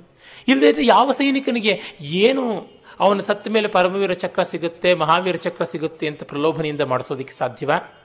ಅಥವಾ ನೀನು ಸತ್ತ ಮೇಲೆ ವೀರ ಸ್ವರ್ಗ ಸಿಗುತ್ತೆ ಅನ್ನುವಂಥ ಒಂದು ಸ್ವರ್ಗದ ಲೋಭವನ್ನು ತೋರಿಸೋದಕ್ಕೆ ಸಾಧ್ಯವ? ನಿನಗೆ ಹೆಚ್ಚಿನ ಸಂಬಳ ಕೊಡ್ತೀವಿ, ನಿನ್ನ ಹೆಂಡತಿ ಮಕ್ಕಳಿಗೆ ಕೆಲಸ ಬೊಗಸೆ ಕೊಡ್ತೀವಿ ಅಂತ ಮಾಡೋದಕ್ಕೆ ಸಾಧ್ಯವ? ಅಲ್ಲ. ಯಾವುದೋ ಅಂತರಂಗದ ಪ್ರೇರಣೆಯಿಂದ ಅವನು ಬರಬೇಕಾಗತ್ತೆ. ಹಾಗೆ ಕಂಡಾಗ ಅಲ್ಲಿರುವುದು ನಿಜವಾಗಿ ಆಧ್ಯಾತ್ಮಿಕವಾದದ್ದು. ಆ ಕಾರಣದಿಂದಲೇ ಸೇನಾಧಿಪತಿ, ಬರೀ ಯುದ್ಧ ಸೇನಾಧಿಪತಿ ಈ ರಣರಂಗಕ್ಕೆ ಮಾತ್ರ ಅಲ್ಲ, ಆ ಒಂದು ಪ್ರಣವರಂಗಕ್ಕೆ ಕೂಡ ಸೇನಾಧಿಪತಿ ಆತ. ಜೊತೆಗೆ ರಸರಂಗಕ್ಕೂ ಸೇನಾಧಿಪತಿ. ನೋಡಿ ಮಹಾದೇವ ಆನಂದ ತಾಂಡವವನ್ನು ಮಾಡ್ತಾನೆ. ಹಾಗೆ ಪ್ರಳಯ ತಾಂಡವವನ್ನು ಮಾಡ್ತಾನೆ. ಅಂದರೆ ಅವನಿಗೆ ಸಂಹಾರವೂ ಕ್ರೀಡೆ, ರಂಜನೆಯೂ ಕ್ರೀಡೆ ಆಗಿರುವಂಥದ್ದು ಅನ್ನುವಾಗ ನಮ್ಮ ಋಷಿಗಳು ಎಷ್ಟು ಸಂಕೀರ್ಣ ಚಿತ್ರವನ್ನು ಒಂದೇ ತತ್ವದಲ್ಲಿ ಇಡುವಂಥ ಪ್ರಯತ್ನ ಪಟ್ಟಿದ್ದಾರೆ ಅಂತ ಗೊತ್ತಾಗುತ್ತೆ. ಕೃಷ್ಣನಲ್ಲಾಗಲಿ ಅದೇ ನಾವು ಕಾಣುವಂಥದ್ದು. ಜಗತ್ತನ್ನೆಲ್ಲ ಪಾಲನೆ ಮಾಡುವಂಥ ವಿಷ್ಣು ಮೂರತ್ತು ಮಲಗಿರ್ತಾನೆ ಅಂತಂದ್ರೆ ಏನು ಸರ್ಕಾರಿ ಕಚೇರಿಯ ಗುಮಾಸ್ತನೆ ಮಹಾದೇವ್ ಮಹಾವಿಷ್ಣು ಹಾವಿನ ಹಾಸಿಗೆ ಮಲ ಮಲಗಿರೋದಕ್ಕೆ ಅಂದರೆ ಅಲ್ಲಿಯ ತಾತ್ಪರ್ಯ ಏನು? ರಕ್ಷಣೆ ಅನ್ನೋದು ಎಷ್ಟು ಸರಿಯಾಗಿ ನಡೆದಿದೆ ಅಂದರೆ ರಕ್ಷಕನಾದವನು ಪೂರ್ಣ ವಿಶ್ರಾಂತಿಯಲ್ಲಿರ್ತಾನೆ ಅಂತ. ಕಾಪಾಡುವವನಿಗೆ ಆಂಗ್ಸೈಟಿ ಆಗಿಬಿಟ್ರೆ ನಮ್ಮನ್ನು ಎಲ್ಲಿ ಕಾಪಾಡೋದಕ್ಕೆ ಸಾಧ್ಯ. ಸ್ಟ್ರೆಸ್ ಫ್ರೀ ಆಗಿ ಯಾರಿರ್ತಾರೆ ಆಲ್ಫಾರಿದಮ್ ಸ್ಟೇಟಲ್ಲಿ ಆಗಲೇ, ಯೋಗ ನಿದ್ರೆಯಲ್ಲಿದ್ದಾಗಲೇ ಹೀಗಾಗಿ ತಾನು ಆನಂದವಾದಂಥ ನಿದ್ರೆಯಲ್ಲಿದ್ದಾಗಲೇ ಜಗತ್ತಿಗೆಲ್ಲ ನೆಮ್ಮದಿಯನ್ನು ಕೊಡೋದಕ್ಕೆ ಸಾಧ್ಯವಾಗಿರುತ್ತೆ. ತಾನು ನೆಮ್ಮದಿಯಲ್ಲಿಲ್ಲದೆ ಯಾರಿಗೂ ನೆಮ್ಮದಿ ಕೊಡೋದಕ್ಕೆ ಸಾಧ್ಯ ಇಲ್ಲ ಅನ್ನುವಾಗ ಎಷ್ಟೋ ಚೆನ್ನಾಗಿರುವಂಥದ್ದು. ಮತ್ತು ನಾವು ಮಹಾದೇವನಲ್ಲಿ ಕೂಡ ಹಾಗೆ ಯಾರು ಎಲ್ಲವನ್ನ ಎಂಜಾಯ್ ಮಾಡಲಾರ, ಅನುಭವಿಸಲಾರ, ನಾಟ್ಯಾಯಮಾನತ್ವಕ್ಕೆ ಕೊಂಡೊಯ್ಯಲಾರ, ಅವನು ಯಾವ ಕೆಲಸ ಚೆನ್ನಾಗಿ ಮಾಡ್ಯಾನು. ಸಂಹಾರವು ಒಂದು ಅಚ್ಚುಕಟ್ಟಾದ ಕೆಲಸ ತಾನೆ. ಸಂಹಾರಕ್ಕೆ ಸಮಾಹಾರ ಅನ್ನುವ ಅರ್ಥ ಕೂಡ ಉಂಟು. ಒಟ್ಟಾಗಿ ಸೇರಿಸುವುದು ಅಂತ ಎಲ್ಲವನ್ನು ಪ್ಯಾಕಪ್ ಮಾಡೋದು ಅನ್ನುವ ಅರ್ಥದಲ್ಲಿ ನೋಡಿದಾಗಲೂ ಆ ಮಹಾದೇವನ ಸ್ವಾರಸ್ಯ ನಮಗೆ ಗೊತ್ತಾಗುತ್ತೆ. ಹಾಗಾಗಿ ಬಿಲ್ಲು ಬಾಣಗಳನ್ನು ಬರಿಯ ಕ್ರೌರ್ಯದ ಸಂಕೇತ ಅಂತಲ್ಲದೆ ಅದು ಅಧ್ಯಾತ್ಮವಿದ್ಯೆಯ ಸಂಕೇತವೂ ಹೌದು. ಆ ಕಾರಣದಿಂದಲೇ ಅಜ್ಞಾನಿಗೆ ಪರಮಾತ್ಮ ಭಯಾನಕನಾಗಿರ್ತಾನೆ, ಭಯಕೃತ್. ಜ್ಞಾನಿಗೆ ಭಯನಾಶಕನಾಗಿರ್ತಾನೆ ಅಂತ ಗೊತ್ತಾಗುತ್ತೆ. ನರಸಿಂಹ ಕಾಣಿಸಿಕೊಂಡಾಗ ಲಕ್ಷ್ಮಿಯೂ ಸೇರಿದಂತೆ ಎಲ್ಲ ದೇವತೆಗಳಿಗೂ ಭಯವಾಯಿತು. ಆದರೆ ಪ್ರಹ್ಲಾದನಿಗೆ ಮಾತ್ರ ಭಯವಾಗಲಿಲ್ಲ. ಯಾಕೆ? ಪ್ರಹ್ಲಾದನಿಗೆ ಪರಮಾತ್ಮನ ತತ್ವ ಚೆನ್ನಾಗಿ ಗೊತ್ತಿದೆ. ಯಾವ ರೂಪದಲ್ಲಿದ್ದರೂ ಆ ರೂಪಕ್ಕಿಂತ ಅತೀತವಾದ ಸಚ್ಚಿದಾನಂದ ಯಾವುದಿದೆ? ಅಂತರ್ಗತವಾದದ್ದು ಅನ್ನೋದನ್ನು ಗ್ರಹಿಸಬಲ್ಲ. ಹಾಗಾಗಿ ಆತನೇ ಮಹಾ ವಿಷ್ಣುವನ್ನ ಉಗ್ರರೂಪಿಯನ್ನು ಉಪಶಮನ ಮಾಡೋದಕ್ಕೆ ಸಾಧ್ಯವಾಯಿತು. ಜೊತೆಗೆ ಇವನ ನಿಮಿತ್ತದಿಂದ ಮಾಡಿದ ಅವತಾರ ಅಲ್ಲವೇ ಒಂದೇ ಒಂದು ರೀಸನ್ಗೋಸ್ಕರ ಮಾಡಿದ ಅವತಾರ ಅಂದರೆ ಅದು. ಒಂದೇ ಒನ್ ಪಾಯಿಂಟ್ ಅಜೆಂಡಾ ಅಂಥದ್ದು, ಅದು ನಿಮಿತ್ತ ಅವತಾರ. ಇಂಥ ಒಂದು ಅವತಾರಕ್ಕೆ ಇವನು ತಾನು ಅದರ ಒಳಹೊರಗನ್ನು ಬಲ್ಲವನಾಗಿ ಉಪಶಾಂತನನ್ನಾಗಿಸಿದ ಪರಮಾತ್ಮನನ್ನು. ಆ ದೃಷ್ಟಿಯಿಂದ ಇದನ್ನು ಕಾಣಬೇಕು. ಅದಕ್ಕಾಗಿಯೇ ಭಾರತೀಯ ಸಂವೇದನೆಯನ್ನು ಸರ್ವತೋಮುಖವಾಗಿ ಇಟ್ಟುಕೊಳ್ಳದೆ ಒಂದೊಂದು ಪದಗಳಲ್ಲಿ ಇಟ್ಟುಕೊಂಡು ಹೋಗ್ಬಿಟ್ರೆ is a war god is a fighting god or quarrelsome god ಅಂತ ಈ ರೀತಿಯಾಗೆಲ್ಲ ಹೇಳುತ್ತಾ ಅದನ್ನು ಕ್ರಿಸ್ತನಿಗೋ ಮತ್ತಾರಿಗೋ ಒಪ್ಪ ಇಟ್ಟು ನೋಡಿ ಇದು ಬಹಳ ಮರ್ಸಿ ಕ್ಲೆಮೆನ್ಸಿ, ಕಾರುಣ್ಯ ಇಲ್ಲಿ ಆ ಥರದ್ದು ಇಲ್ಲ ಅಂತ. ಅದಲ್ಲವೇ ಅಲ್ಲ. ಕಾರುಣ್ಯ ಅಂತಂದರೆ ಬರೀ ಏನು ಅರಳು ಹಿಟ್ಟಿನ ಕಾರುಣ್ಯವೇ, ಪುರಿ ಉಂಡೆ ಕಾರುಣ್ಯವೇ. ಕಾರುಣ್ಯಕ್ಕೆ ಪೊಳ್ಳುಂಗಾಯಿ ಉಂಡೆ ಡೈಮೆನ್ಷನ್ನು ಇರುತ್ತೆ, ಮೆಣಸಿನಕಾಯಿ ಬೋಂಡದ ಡೈಮೆನ್ಷನ್ನು ಇರುತ್ತೆ. ಅದನ್ನು ನಾವು ಗಮನಿಸಬೇಕಾಗುತ್ತೆ. ಮತ್ತೆ ಅವನ ಬಾಹುಭ್ಯ ಮುತತೆ ನಮಃ. ಎರಡು ತೋಳುಗಳಿಗೂ ನಮಸ್ಕಾರ ಅಂತ. ಅದು ಕಾಪಾಡುವಂಥ ತೋಳುಗಳು, ರಕ್ಷಣೆ ಮಾಡುವಂಥ ತೋಳುಗಳು. ಆಮೇಲೆ ಶಿವನನ್ನ ಯಾತೆ ರುದ್ರಶಿವಾತನೂರ ಘೋರಾಪಾಪಕಾಶನಿ ತಯಾ ನಸ್ತನುವಾ ಶಂತಮಯ ಗಿರಿಶಂತಾಭಿಚಾಕಶೀಹಿ ಅನ್ನುವಲ್ಲಿ ಆ ಅಪಾಪಕಾಶಿನಿ ಅನ್ನುವಂಥ ಒಂದು ಮಾತು ಬಹಳ ಸೊಗಸಾದದ್ದು. ಮಹಾದೇವ, ನಿನ್ನ ರೂಪ ಅಘೋರ, ಘೋರ ಎರಡೂ ಆದದ್ದು. ಶಾಂತ, ರುದ್ರ ಎರಡೂ ಆಗಿರುವಂಥದ್ದು. ಆದರೆ ಅದು ಶಿವ, ಶಂತಮಯ ಶಿವ ಆಗಿರುವಂಥದ್ದು. ಮಂಗಳಕಾರಿಯಾದದ್ದು. ಅಪಾಪ ಕಾಶಿನಿ, ಪಾಪವಿಲ್ಲದೆ ಹೊಳಿತಾ ಇರುವಂಥದ್ದಾಗಿದೆ. ಅಂಥ ಒಂದು ತತ್ವ ಯಾವುದಿದೆ? ಆ ಶರೀರ ಯಾವುದಿದೆ? ಅದನ್ನು ನಾನು ಆರಾಧಿಸ್ತೀನಿ. ನಮ್ಮ ಕಡೆಗೆ ಅಭಿಚಾಕಶೀಹಿ ಆ ಬೆಳಕನ್ನು ಬೀರು ಅಂತ. ನಿನ್ನ ಬೆಳಕಿನಲ್ಲಿ ಯಾವ ಪಾಪ ಇಲ್ಲ, ನಿರ್ಮಲತೆ ಉಂಟು. ಯಾರನ್ನೂ ಹಿಂಸೆ ಮಾಡಿದ್ದಿಲ್ಲ. ನೋಡಿ, ಆತ ಈಶ್ವರನಿಂದ ಬಂದದ್ದು ಐಶ್ವರ್ಯ ಅಂತೀವಿ. ಐಶ್ವರ್ಯಗಳ ಒಡೆಯ ಚರ್ಮಾಂಬರಧಾರಿ ಕುಬೇರನನ್ನ ಕಾಲು ಬುಡದ ಕೆಳಗೆ ಕೂಡಿಸಿಕೊಂಡಂಥವನು. ಅಲಕಾನಗರ ಕೆಳಗಿದ್ರೆ ಕೈಲಾಸ ಮೇಲಿದೆ. ದುಡ್ಡಿಗೆ ಯಾವ ಜಾಗ ಕೊಡಬೇಕು ಅನ್ನೋದಲ್ಲಿ ಕಾಣಿಸ್ತಾ ಇದೆ. ಆದರೆ ಅವನು ಭಿಕ್ಷಾ ಪಾತ್ರೆ ಹಿಡಿದು ಮೂರು ಲೋಕವನ್ನು ಸುತ್ತಾ ಇದ್ದಾನೆ ಅಂತಂದರೆ ಏಕೈಶ್ವರ್ಯೇ ಸ್ಥಿತೋಪಿ ಪ್ರಣತ ಬಹುಫಲೇ ಯಸ್ವಯಂ ಕೃತ್ತಿವಾಸಾಹ. ಎಷ್ಟು ಚೆನ್ನಾಗಿ ಕಾಳಿದಾಸ ಗ್ರಹಿಸ್ತಾನೆ ಮಹಾತತ್ವವನ್ನು ಅಂತ ಗೊತ್ತಾಗುತ್ತೆ. ಅವನು ಅದರಿಂದ ಯಾರನ್ನೂ ಎಕ್ಸ್ಪ್ಲಾಯ್ಟ್ ಮಾಡಿಲ್ಲ ಅಂತ ಗೊತ್ತಾಗುತ್ತೆ. ಮತ್ತೆ ಅವನಲ್ಲಿಗೆ ಎಲ್ಲರೂ ಹೋಗಲೇಬೇಕು. ಕಟ್ಟ ಕಡೆಗೆ ನೀನಂತೂ ಬಂದೇ ಬರ್ತೀಯಲ್ಲಪ್ಪ ನನ್ನ ಹತ್ತಿರಕ್ಕೆ ಅಂತ. ಬದುಕಿದ್ದಾಗಂತೂ ನಾವು ಹೋಗಲಿಲ್ಲ. ತೊಂದರೆ ಇಲ್ಲ, ನಾನು ನಿನಗಾಗಿ ಸ್ಮಶಾನದಲ್ಲಿ ಕಾಯ್ತೀನಿ ಅಂತ ಕಾಯಬಲ್ಲ. ಇಂಥ ಕಾರುಣ್ಯ ಯಾರಿಗಿದೆ? ಮಿಕ್ಕ ದೇವತೆಗಳಿಗೆ ಬದುಕಿದ್ದಾಗ ಹೋಗಿ ಅವ್ರನ್ನ ಅಪ್ರೋಚ್ ಮಾಡಬೇಕು. ಆದರೆ ಇಲ್ಲಿ ಹಾಗಲ್ಲ. ಸತ್ತ ಮೇಲೆ ನಾವು ಅಪ್ರೋಚ್ ಮಾಡಬೇಕಾಗಿಲ್ಲ ನಮ್ಮ ಮನೆಯವರೇ ಮೊದಲು ರವಾನೆ ಮಾಡಿಬಿಡ್ತಾರೆ. ಸಾಕು, ಇನ್ನು ಇರಬಾರ್ದು. ಹೊತ್ತಾಯ್ತಪ್ಪ, ಹೊತ್ತಾಯ್ತು, ಊಟಕ್ಕೆ ಹೊತ್ತಾಯ್ತು ಅಂತ. ಶವ ಇದ್ದಾಗಲೇ ಕಾಫಿ ಟೀಗಳನ್ನು ಕೂಡ ವಿನಿಯೋಗ ಮಾಡ್ಕೊಳ್ಳೋದುಂಟು. ತಪ್ಪು ಅಂತ ನಾನು ಹೇಳಿದ್ದಾರೆ ಪಾಪ ರಾತ್ರಿ ಇಡೀ ಶವ ಇಟ್ಕೊಂಡು ಏನು ಮಾಡ್ಯಾರು? ಅವ್ರಿಗೂ ಶರೀರ, ಮಾನವ ಧರ್ಮ ಅಲ್ವೇ. ಆ ಬರ್ಬರ ವಾಸ್ತವಗಳನ್ನು ಸಹಾನುಭೂತಿಯಿಂದ ಕಾಣಬೇಕಾದಂಥ ಸ್ಥಿತಿ ಇರುತ್ತೆ. ಹಾಗಾಗಿ ಮೊದಲು ವಿತರಣೆ ಮಾಡಿಬಿಟ್ಟಿದನು ಮತ್ತೆ ಬಂದು ಸ್ನಾನ ಮಾಡಿ ಹೊಟ್ಟೆಗೆ ಏನಾದರೂ ಹಾಕ್ಕೊಳ್ಳೋಣ ಅಂತ. ನಮ್ಮ ತಾಯಿ ಹೇಳ್ತಾ ಇರ್ತಾರೆ, ಸುಟ್ಟು ಬಂದಿದ್ದ ದಿವಸ ಕೆಟ್ಟ ಹಸಿವಿರುತ್ತೆ ಹೊಟ್ಟೆ ಒಳಗೆ ಅಂತ. ಅಂದರೆ ಮಹಾದೇವ ನಮಗಾಗಿ ಕಾಯ್ತಾನೆ. ಇದು ಮಡಿ, ಇದು ಮೈಲಿಗೆ ಅಂತ ಇಲ್ಲದೆ ಸ್ಮಶಾನದಲ್ಲಿಯೇ ನಿಂತು ಕಾಯ್ತೀನಿ ಅಂತಂತಾನೆ. ಮತ್ತು ಆತನ ದಕ್ಷಿಣಾಮೂರ್ತಿ ಸ್ವರೂಪ ನೋಡಿ ಸಾವನ್ನ ಎದುರಿಸುವುದಕ್ಕೆ ಎಲ್ಲರಿಗೂ ಅಂಜಿಕೆ. ನಮಗೆ ಎಷ್ಟು ಮಟ್ಟಿಗೆ ಆ ಯುಫಿಮಿಸಮ್ ಅಂತಂದರೆ ಅಮಂಗಳವಾದ ವಾರ ಅಂದರೆ ಅದಕ್ಕೆ ಮಂಗಳವಾರ ಅಂತಂತೀವಿ. ಬಳೆ ಒಡೆಯಿತು ಅಂದರೆ ಬಳೆ ಹೆಚ್ಚಿತು ಅಂತಂತೀವಿ. ದೀಪ ಆರಿಸಬೇಕು ಅಂದರೆ ದೀಪ ಹೆಚ್ಚಿಸು ಅಂತಂತೀವಿ. ಈ ಥರದ ಶಿಷ್ಟತೆ ನಮ್ಮದು. ಆದರೆ ಆತ ದಕ್ಷಿಣ ದಿಕ್ಕಿಗೆ ತನ್ನನ್ನು ತಾನು ಒಡ್ಡಿಕೊಂಡು ನಿಂತು ಬಿಟ್ಟಿದ್ದಾನೆ ಅಯ್ಯೋ, ದಕ್ಷಿಣ ದಿಕ್ಕಿನಲ್ಲಿ ಮನೆ ಬಾಗಿಲಿದ್ದು ಬಿಟ್ಟರೆ ಗತಿ ಏನು ಅಂತ ವಾಸ್ತು ಪಿಶಾಚರಂತೂ ಆಕ್ರೋಶ ಮಾಡ್ತಾರೆ. ಅಲ್ಲ, ಮಹಾದೇವನಿಗೆ ದಕ್ಷಿಣ ದಿಕ್ಕು ಪ್ರಶಸ್ತವಾಗಿದೆ. ಆನಂದವಾಗಿ ಅದರ ಕಡೆಗೆ ಚಿನ್ಮುದ್ರೆ ಇಟ್ಟುಕೊಂಡು ಯುವ. ಅವನೇನು ಮುದುಕ ಅಲ್ಲ. ಯುವಕನಾಗಿರುವಂಥವನು ತತ್ವೋಪದೇಶ ಮಾಡ್ತಾ ವಟವೃಕ್ಷದ ಕೆಳಗೆ ಆನಂದವಾಗಿ ಕೂತಿದ್ದಾನೆ. ಹೀಗಾಗಿ ನೀವು ಯಾತಕ್ಕೆ ದಕ್ಷಿಣ ದಿಕ್ಕಿಗೆ ಅಂಜಿಕೊಳ್ತೀರಾ ಅಂತ ಹೇಳ್ಬಿಟ್ಟು. ಹಾಗಾಗಿ ಆ ಶಿವತತ್ವವನ್ನು ಭಾವಿಸಿದಷ್ಟು ನಮಗೆ ಸೊಗಸು ಕಾಣಿಸುತ್ತೆ. ಆಮೇಲೆ ಅಧ್ಯ ಅಧ್ಯವೋಚತದಿ ಭಕ್ತ ಪ್ರಥಮೋ ದೈವ್ಯೋಭಿಷಕ್. ಆತ ಪ್ರಥಮನಾದ ದೈವ್ಯೋಭಿಷಕ್. ನಿನ್ನೆ ಆ ಮಾತು ಹೇಳಿದ್ದೆ, ದೈವ್ಯೋಭಿಷಕ್ ಅನ್ನುವ ಮಾತು. ದಿವ್ಯವಾದಂಥ ವೈದ್ಯ ಅವನು. ಆಯುಧವನ್ನು ಹಿಡಿಯೋದು ಮಾತ್ರವಲ್ಲ, ಆಯುಧದಿಂದ ಆದಂಥ ಘಾತವನ್ನು ಬೆಸೆದು ಆರೋಗ್ಯಕಾರಿಯಾಗಿ ಮಾಡಬಲ್ಲ ಸಂಜೀವನಿ ಶಕ್ತಿ ಇರುವಂಥವನು ಮಹಾದೇವ. ಮತ್ತೆ ಅವನು ಆ ಅಹಿಗಳನ್ನು, ಹಾವುಗಳನ್ನು ಎಲ್ಲವನ್ನೂ ಕೂಡ ಸುತ್ತಿಕೊಂಡಿರ್ತಕ್ಕಂಥನು ಅಹಿಂಶ್ಚ ಸರ್ವಾನ್, ಹಾವುಗಳನ್ನೆಲ್ಲ ಸುತ್ತಿಕೊಂಡಿದ್ದಾನೆ. ಏನು ಇದರ ತಾತ್ಪರ್ಯ? ಸರ್ಪಗಳನ್ನೆಲ್ಲ ಸುತ್ತಿಕೊಂಡಿದ್ದಾನಲ್ಲ. ಅದು ಮಾತ್ರವಲ್ಲ, ಸರ್ವಾನ್ ಜಂಭಯನ್ ಸರ್ವಾಂಶ್ಚಯಾತು ಧಾನ್ಯ. ಎಲ್ಲ ಹಾವು, ಚೇಳು, ಹಲ್ಲಿ ಇತ್ಯಾದಿಗಳನ್ನು ಮತ್ತು ಕ್ರೂರಿಗಳಾದ, ಮಾಯಾವಿಗಳಾದ ದುಷ್ಟರನ್ನು ಎಲ್ಲರನ್ನೂ ಅಂಟಿಸಿಕೊಂಡಿದ್ದಾನೆ ಯಾತು ಧಾನ್ಯ ಅಂತಂದರೆ ರಾಕ್ಷಸರು ಅಂತ. ಯಾತು ಅಂದರೆ ಜಾದು ಅನ್ನುವ ಶಬ್ದದ ಮೂಲವಾದಂಥ ರೂಪ ಅದು. ಯಾತು ಅನ್ನೋದಕ್ಕೆ ಬ್ಲ್ಯಾಕ್ ಮ್ಯಾಜಿಕ್ ಅನ್ನುವಂಥ ಅರ್ಥವನ್ನೆಲ್ಲ ಕೊಡ್ತಾರೆ. ಏನು ಸರ್ಪಭೂಷಣದ ಲಕ್ಷಣ? ಅದು ಅವನ ನಾಡಿಗಳೆಲ್ಲ ಜಾಗೃತವಾಗಿದೆ ಎನ್ನುವುದು. ನಾಡಿಗಳನ್ನೆಲ್ಲ ನಾವು ಸರ್ಪಾಕೃತಿಯಲ್ಲಿ ಸಂಕೇತ ಮಾಡ್ತೀವಿ. ಯೋಗಶಾಸ್ತ್ರದಲ್ಲಿ ನಾಡಿಗಳಿಗೆ ಸರ್ಪ ಸಂಬಂಧಿಯಾದಂತಹ ಸಮೀಕರಣ ಉಂಟು. ಮೈಮೇಲೆಲ್ಲ ಹಾವುಗಳು ಹರಿದಾಡ್ತಾ ಇರ್ತವೆ ಅಂದರೆ ಯಾವ ನಾಡಿಯೂ ಕೂಡ ಜಡವಾಗಿಲ್ಲ. ಸಕಲ ನಾಡಿಗಳು ಕೂಡ ಶಕ್ತಿಯನ್ನ ಜಾಗರಣ ಮಾಡಿಕೊಂಡು ಎಪ್ಪತ್ತೆರಡು ಸಾವಿರ ನಾಡಿಗಳು ಅಂತ ಏನು ಉಪನಿಷತ್ತುಗಳಲ್ಲಿ ಬರ್ತವೆ ಅಷ್ಟು ಕೂಡ ತೇಜೋಮಯವಾಗಿವೆ. ಅಲ್ಲಿ ಎಲ್ಲ ಕೂಡ ಪ್ರಾಣ ಸಂಚಾರ ನಿರ್ಮಲವಾಗಿದೆ ಅಂತ ಹೇಳ್ಬಿಟ್ಟು.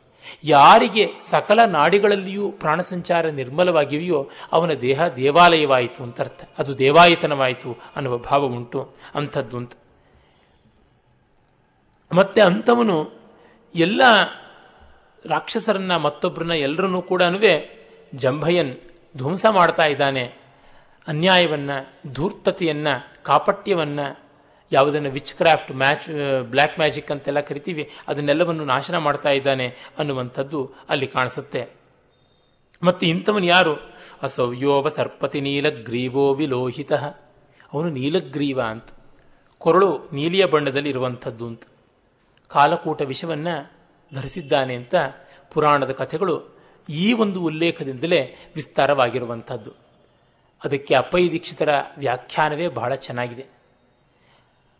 ಗುಣದೋಷವು ಶಮಂ ಶಮಂ ಶಂ ಸಮಂ ಶಂಸನ್ನಂತ ಶಿರಸಾ ಶ್ಲಾಘ್ಯತೆ ಪೌರ್ವ ಅಪರಂ ಕಂಠೇ ನಿಯಚ್ಛತಿ ಅಂತ.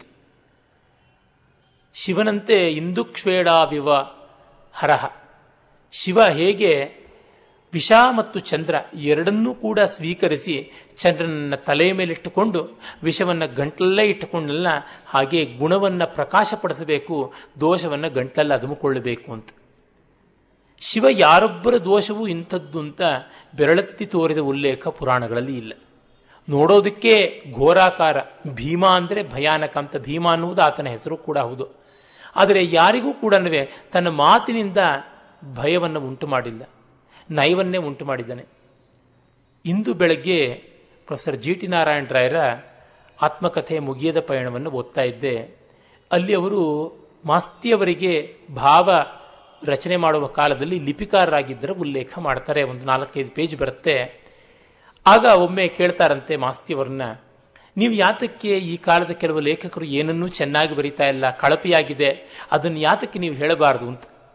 ಅದಕ್ಕೆ ಮಾಸ್ತಿಯವರು ಹೇಳಿದ್ರಂತೆ, ಹಾಗೆ ಹೇಳಿದ್ರೆ ಅವನಿಂದ ಬರ್ಬೋದಾದ ಒಂದು ಒಳ್ಳೆಯ ಪುಸ್ತಕದ ಸಾಧ್ಯತೆಯೇ ಹೊರಟೋಗ್ಬಿಟ್ರೆ ಅಂತ. ಹಾಗಿದ್ರೆ ಕೆಟ್ಟದ್ದು ಬರ್ತಾನೆ ಇರಬಹುದಲ್ಲ? ಅಂತ ಕೇಳಿದ್ರಂತೆ.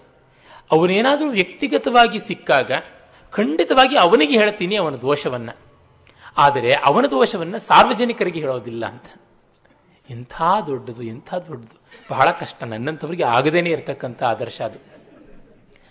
ಅಂದರೆ ಹೇಳ್ತೀನಿ, ದೋಷವನ್ನು ಅವನಿಗೆ ಹೇಳಬೇಕು. ರಿಪೇರಿ ಆಗುವ ಜಾಗದಲ್ಲಿ ಹೇಳಬೇಕು. ಇನ್ನು ಎಲ್ಲ ಕಡೆಗೂ ಹೇಳ್ಕೊಂಡು ಬಂದರೆ ಏನೂ ಪ್ರಯೋಜನವಾಗೋದಿಲ್ಲ. ಬೇರೆಯವ್ರು ರಿಪೇರಿ ಮಾಡೋಕ್ಕಾಗೋಲ್ಲ, ಅವನೇ ರಿಪೇರಿ ಮಾಡಬೇಕು. ಅವರು ಹೇಳ್ತಾರೆ ಮಾಸ್ತಿ ಅವ್ರದ್ದು ಆ ಮಾತನ್ನು ನಾರಾಯಣರಾಯರು ಉಲ್ಲೇಖ ಮಾಡ್ತಾರೆ. ಯಾರೂ ಕೂಡ ಕೆಟ್ಟ ಪುಸ್ತಕ ಬರೀಬೇಕು ಅಂತ ಸಂಕಲ್ಪ ಮಾಡಿ ಬರೆಯೋದಿಲ್ವಲ್ಲ ಅಂತ. ಈ ಒಂದು ಸೌಜನ್ಯಕ್ಕೆ ಏನಂತ ಹೇಳೋಣ. ಅಲ್ಲಿ ನಮಗೆ ಗೊತ್ತಾಗುತ್ತೆ ಆ ನೀಲಗ್ರೀವ ಅನ್ನುವಂಥ ಸ್ವಾರಸ್ಯ. ಮತ್ತು ಇನ್ನೊಂದು ನೀಲಕಂಠ ಅಂತ ನವಿಲಿಗೆ ಕೂಡ ಹೆಸರು ಉಂಟು. ನವಿಲು ಅತ್ಯಂತ ಸುಂದರವಾದ ಪ್ರಾಣಿ, ಪಕ್ಷಿ.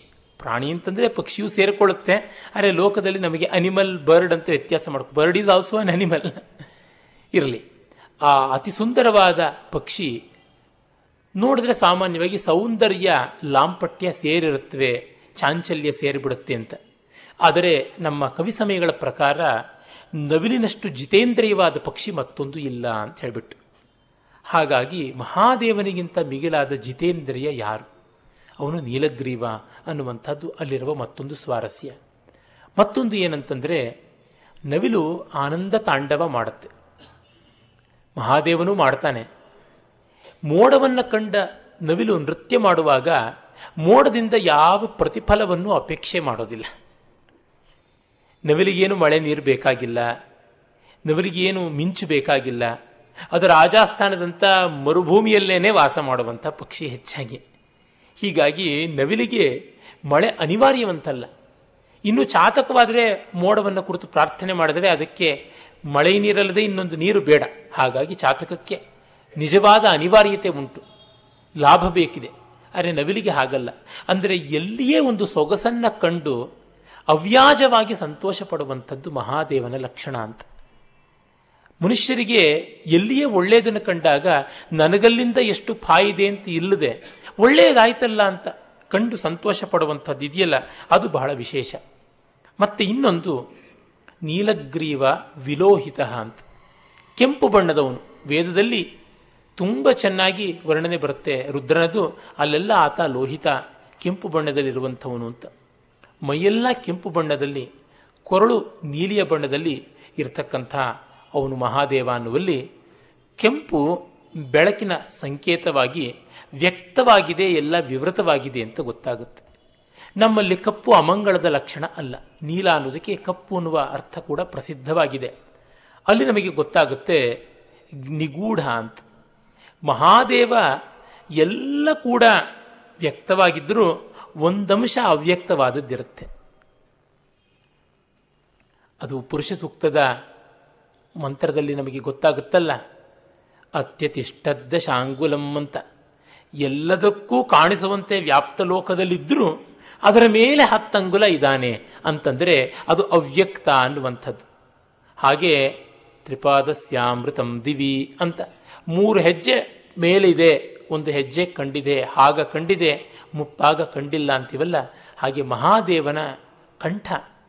ಕಂಠ ಅಂದರೆ ಅಭಿವ್ಯಕ್ತಿ ಸ್ಥಾನ. ವಾಕ್ಕು.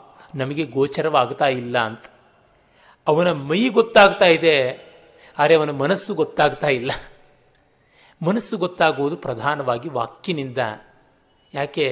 ಮನಸ್ಸಿಗೂ ದೇಹಕ್ಕೂ ಸಂಪರ್ಕವನ್ನು ಕಲ್ಪಿಸಿಕೊಡುವಂಥ ಮಾಧ್ಯಮ ಬಹಿರಂತರಿಂದ್ರಿಯವಾದ ವಾಕ್ಕಲ್ವ ಮನಸ್ಸಿನ ವಾಹಕವೇ ವಾಕ್ಕಲ್ವೇ ಆ ಕಾರಣದಿಂದ ಅವನ ವಾಕ್ಕು ನಮಗೆ ಗೋಚರವಾಗುವಂಥದ್ದಲ್ಲ ಅಂತ.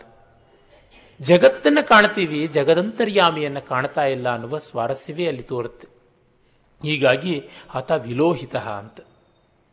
ಇಲ್ಲಿ ಕೆಂಪು ಆತನ ಮನ್ಯುವಿಗೆ ಸಂಕೇತವೂ ಹೌದು, ಕ್ರೋಧಕ್ಕೂ ಕೂಡ ಸಂಕೇತ, ಮತ್ತೆ ಅದರ ನಿಗೂಢತೆಗೂ ಸಂಕೇತವಾಗಿದೆ.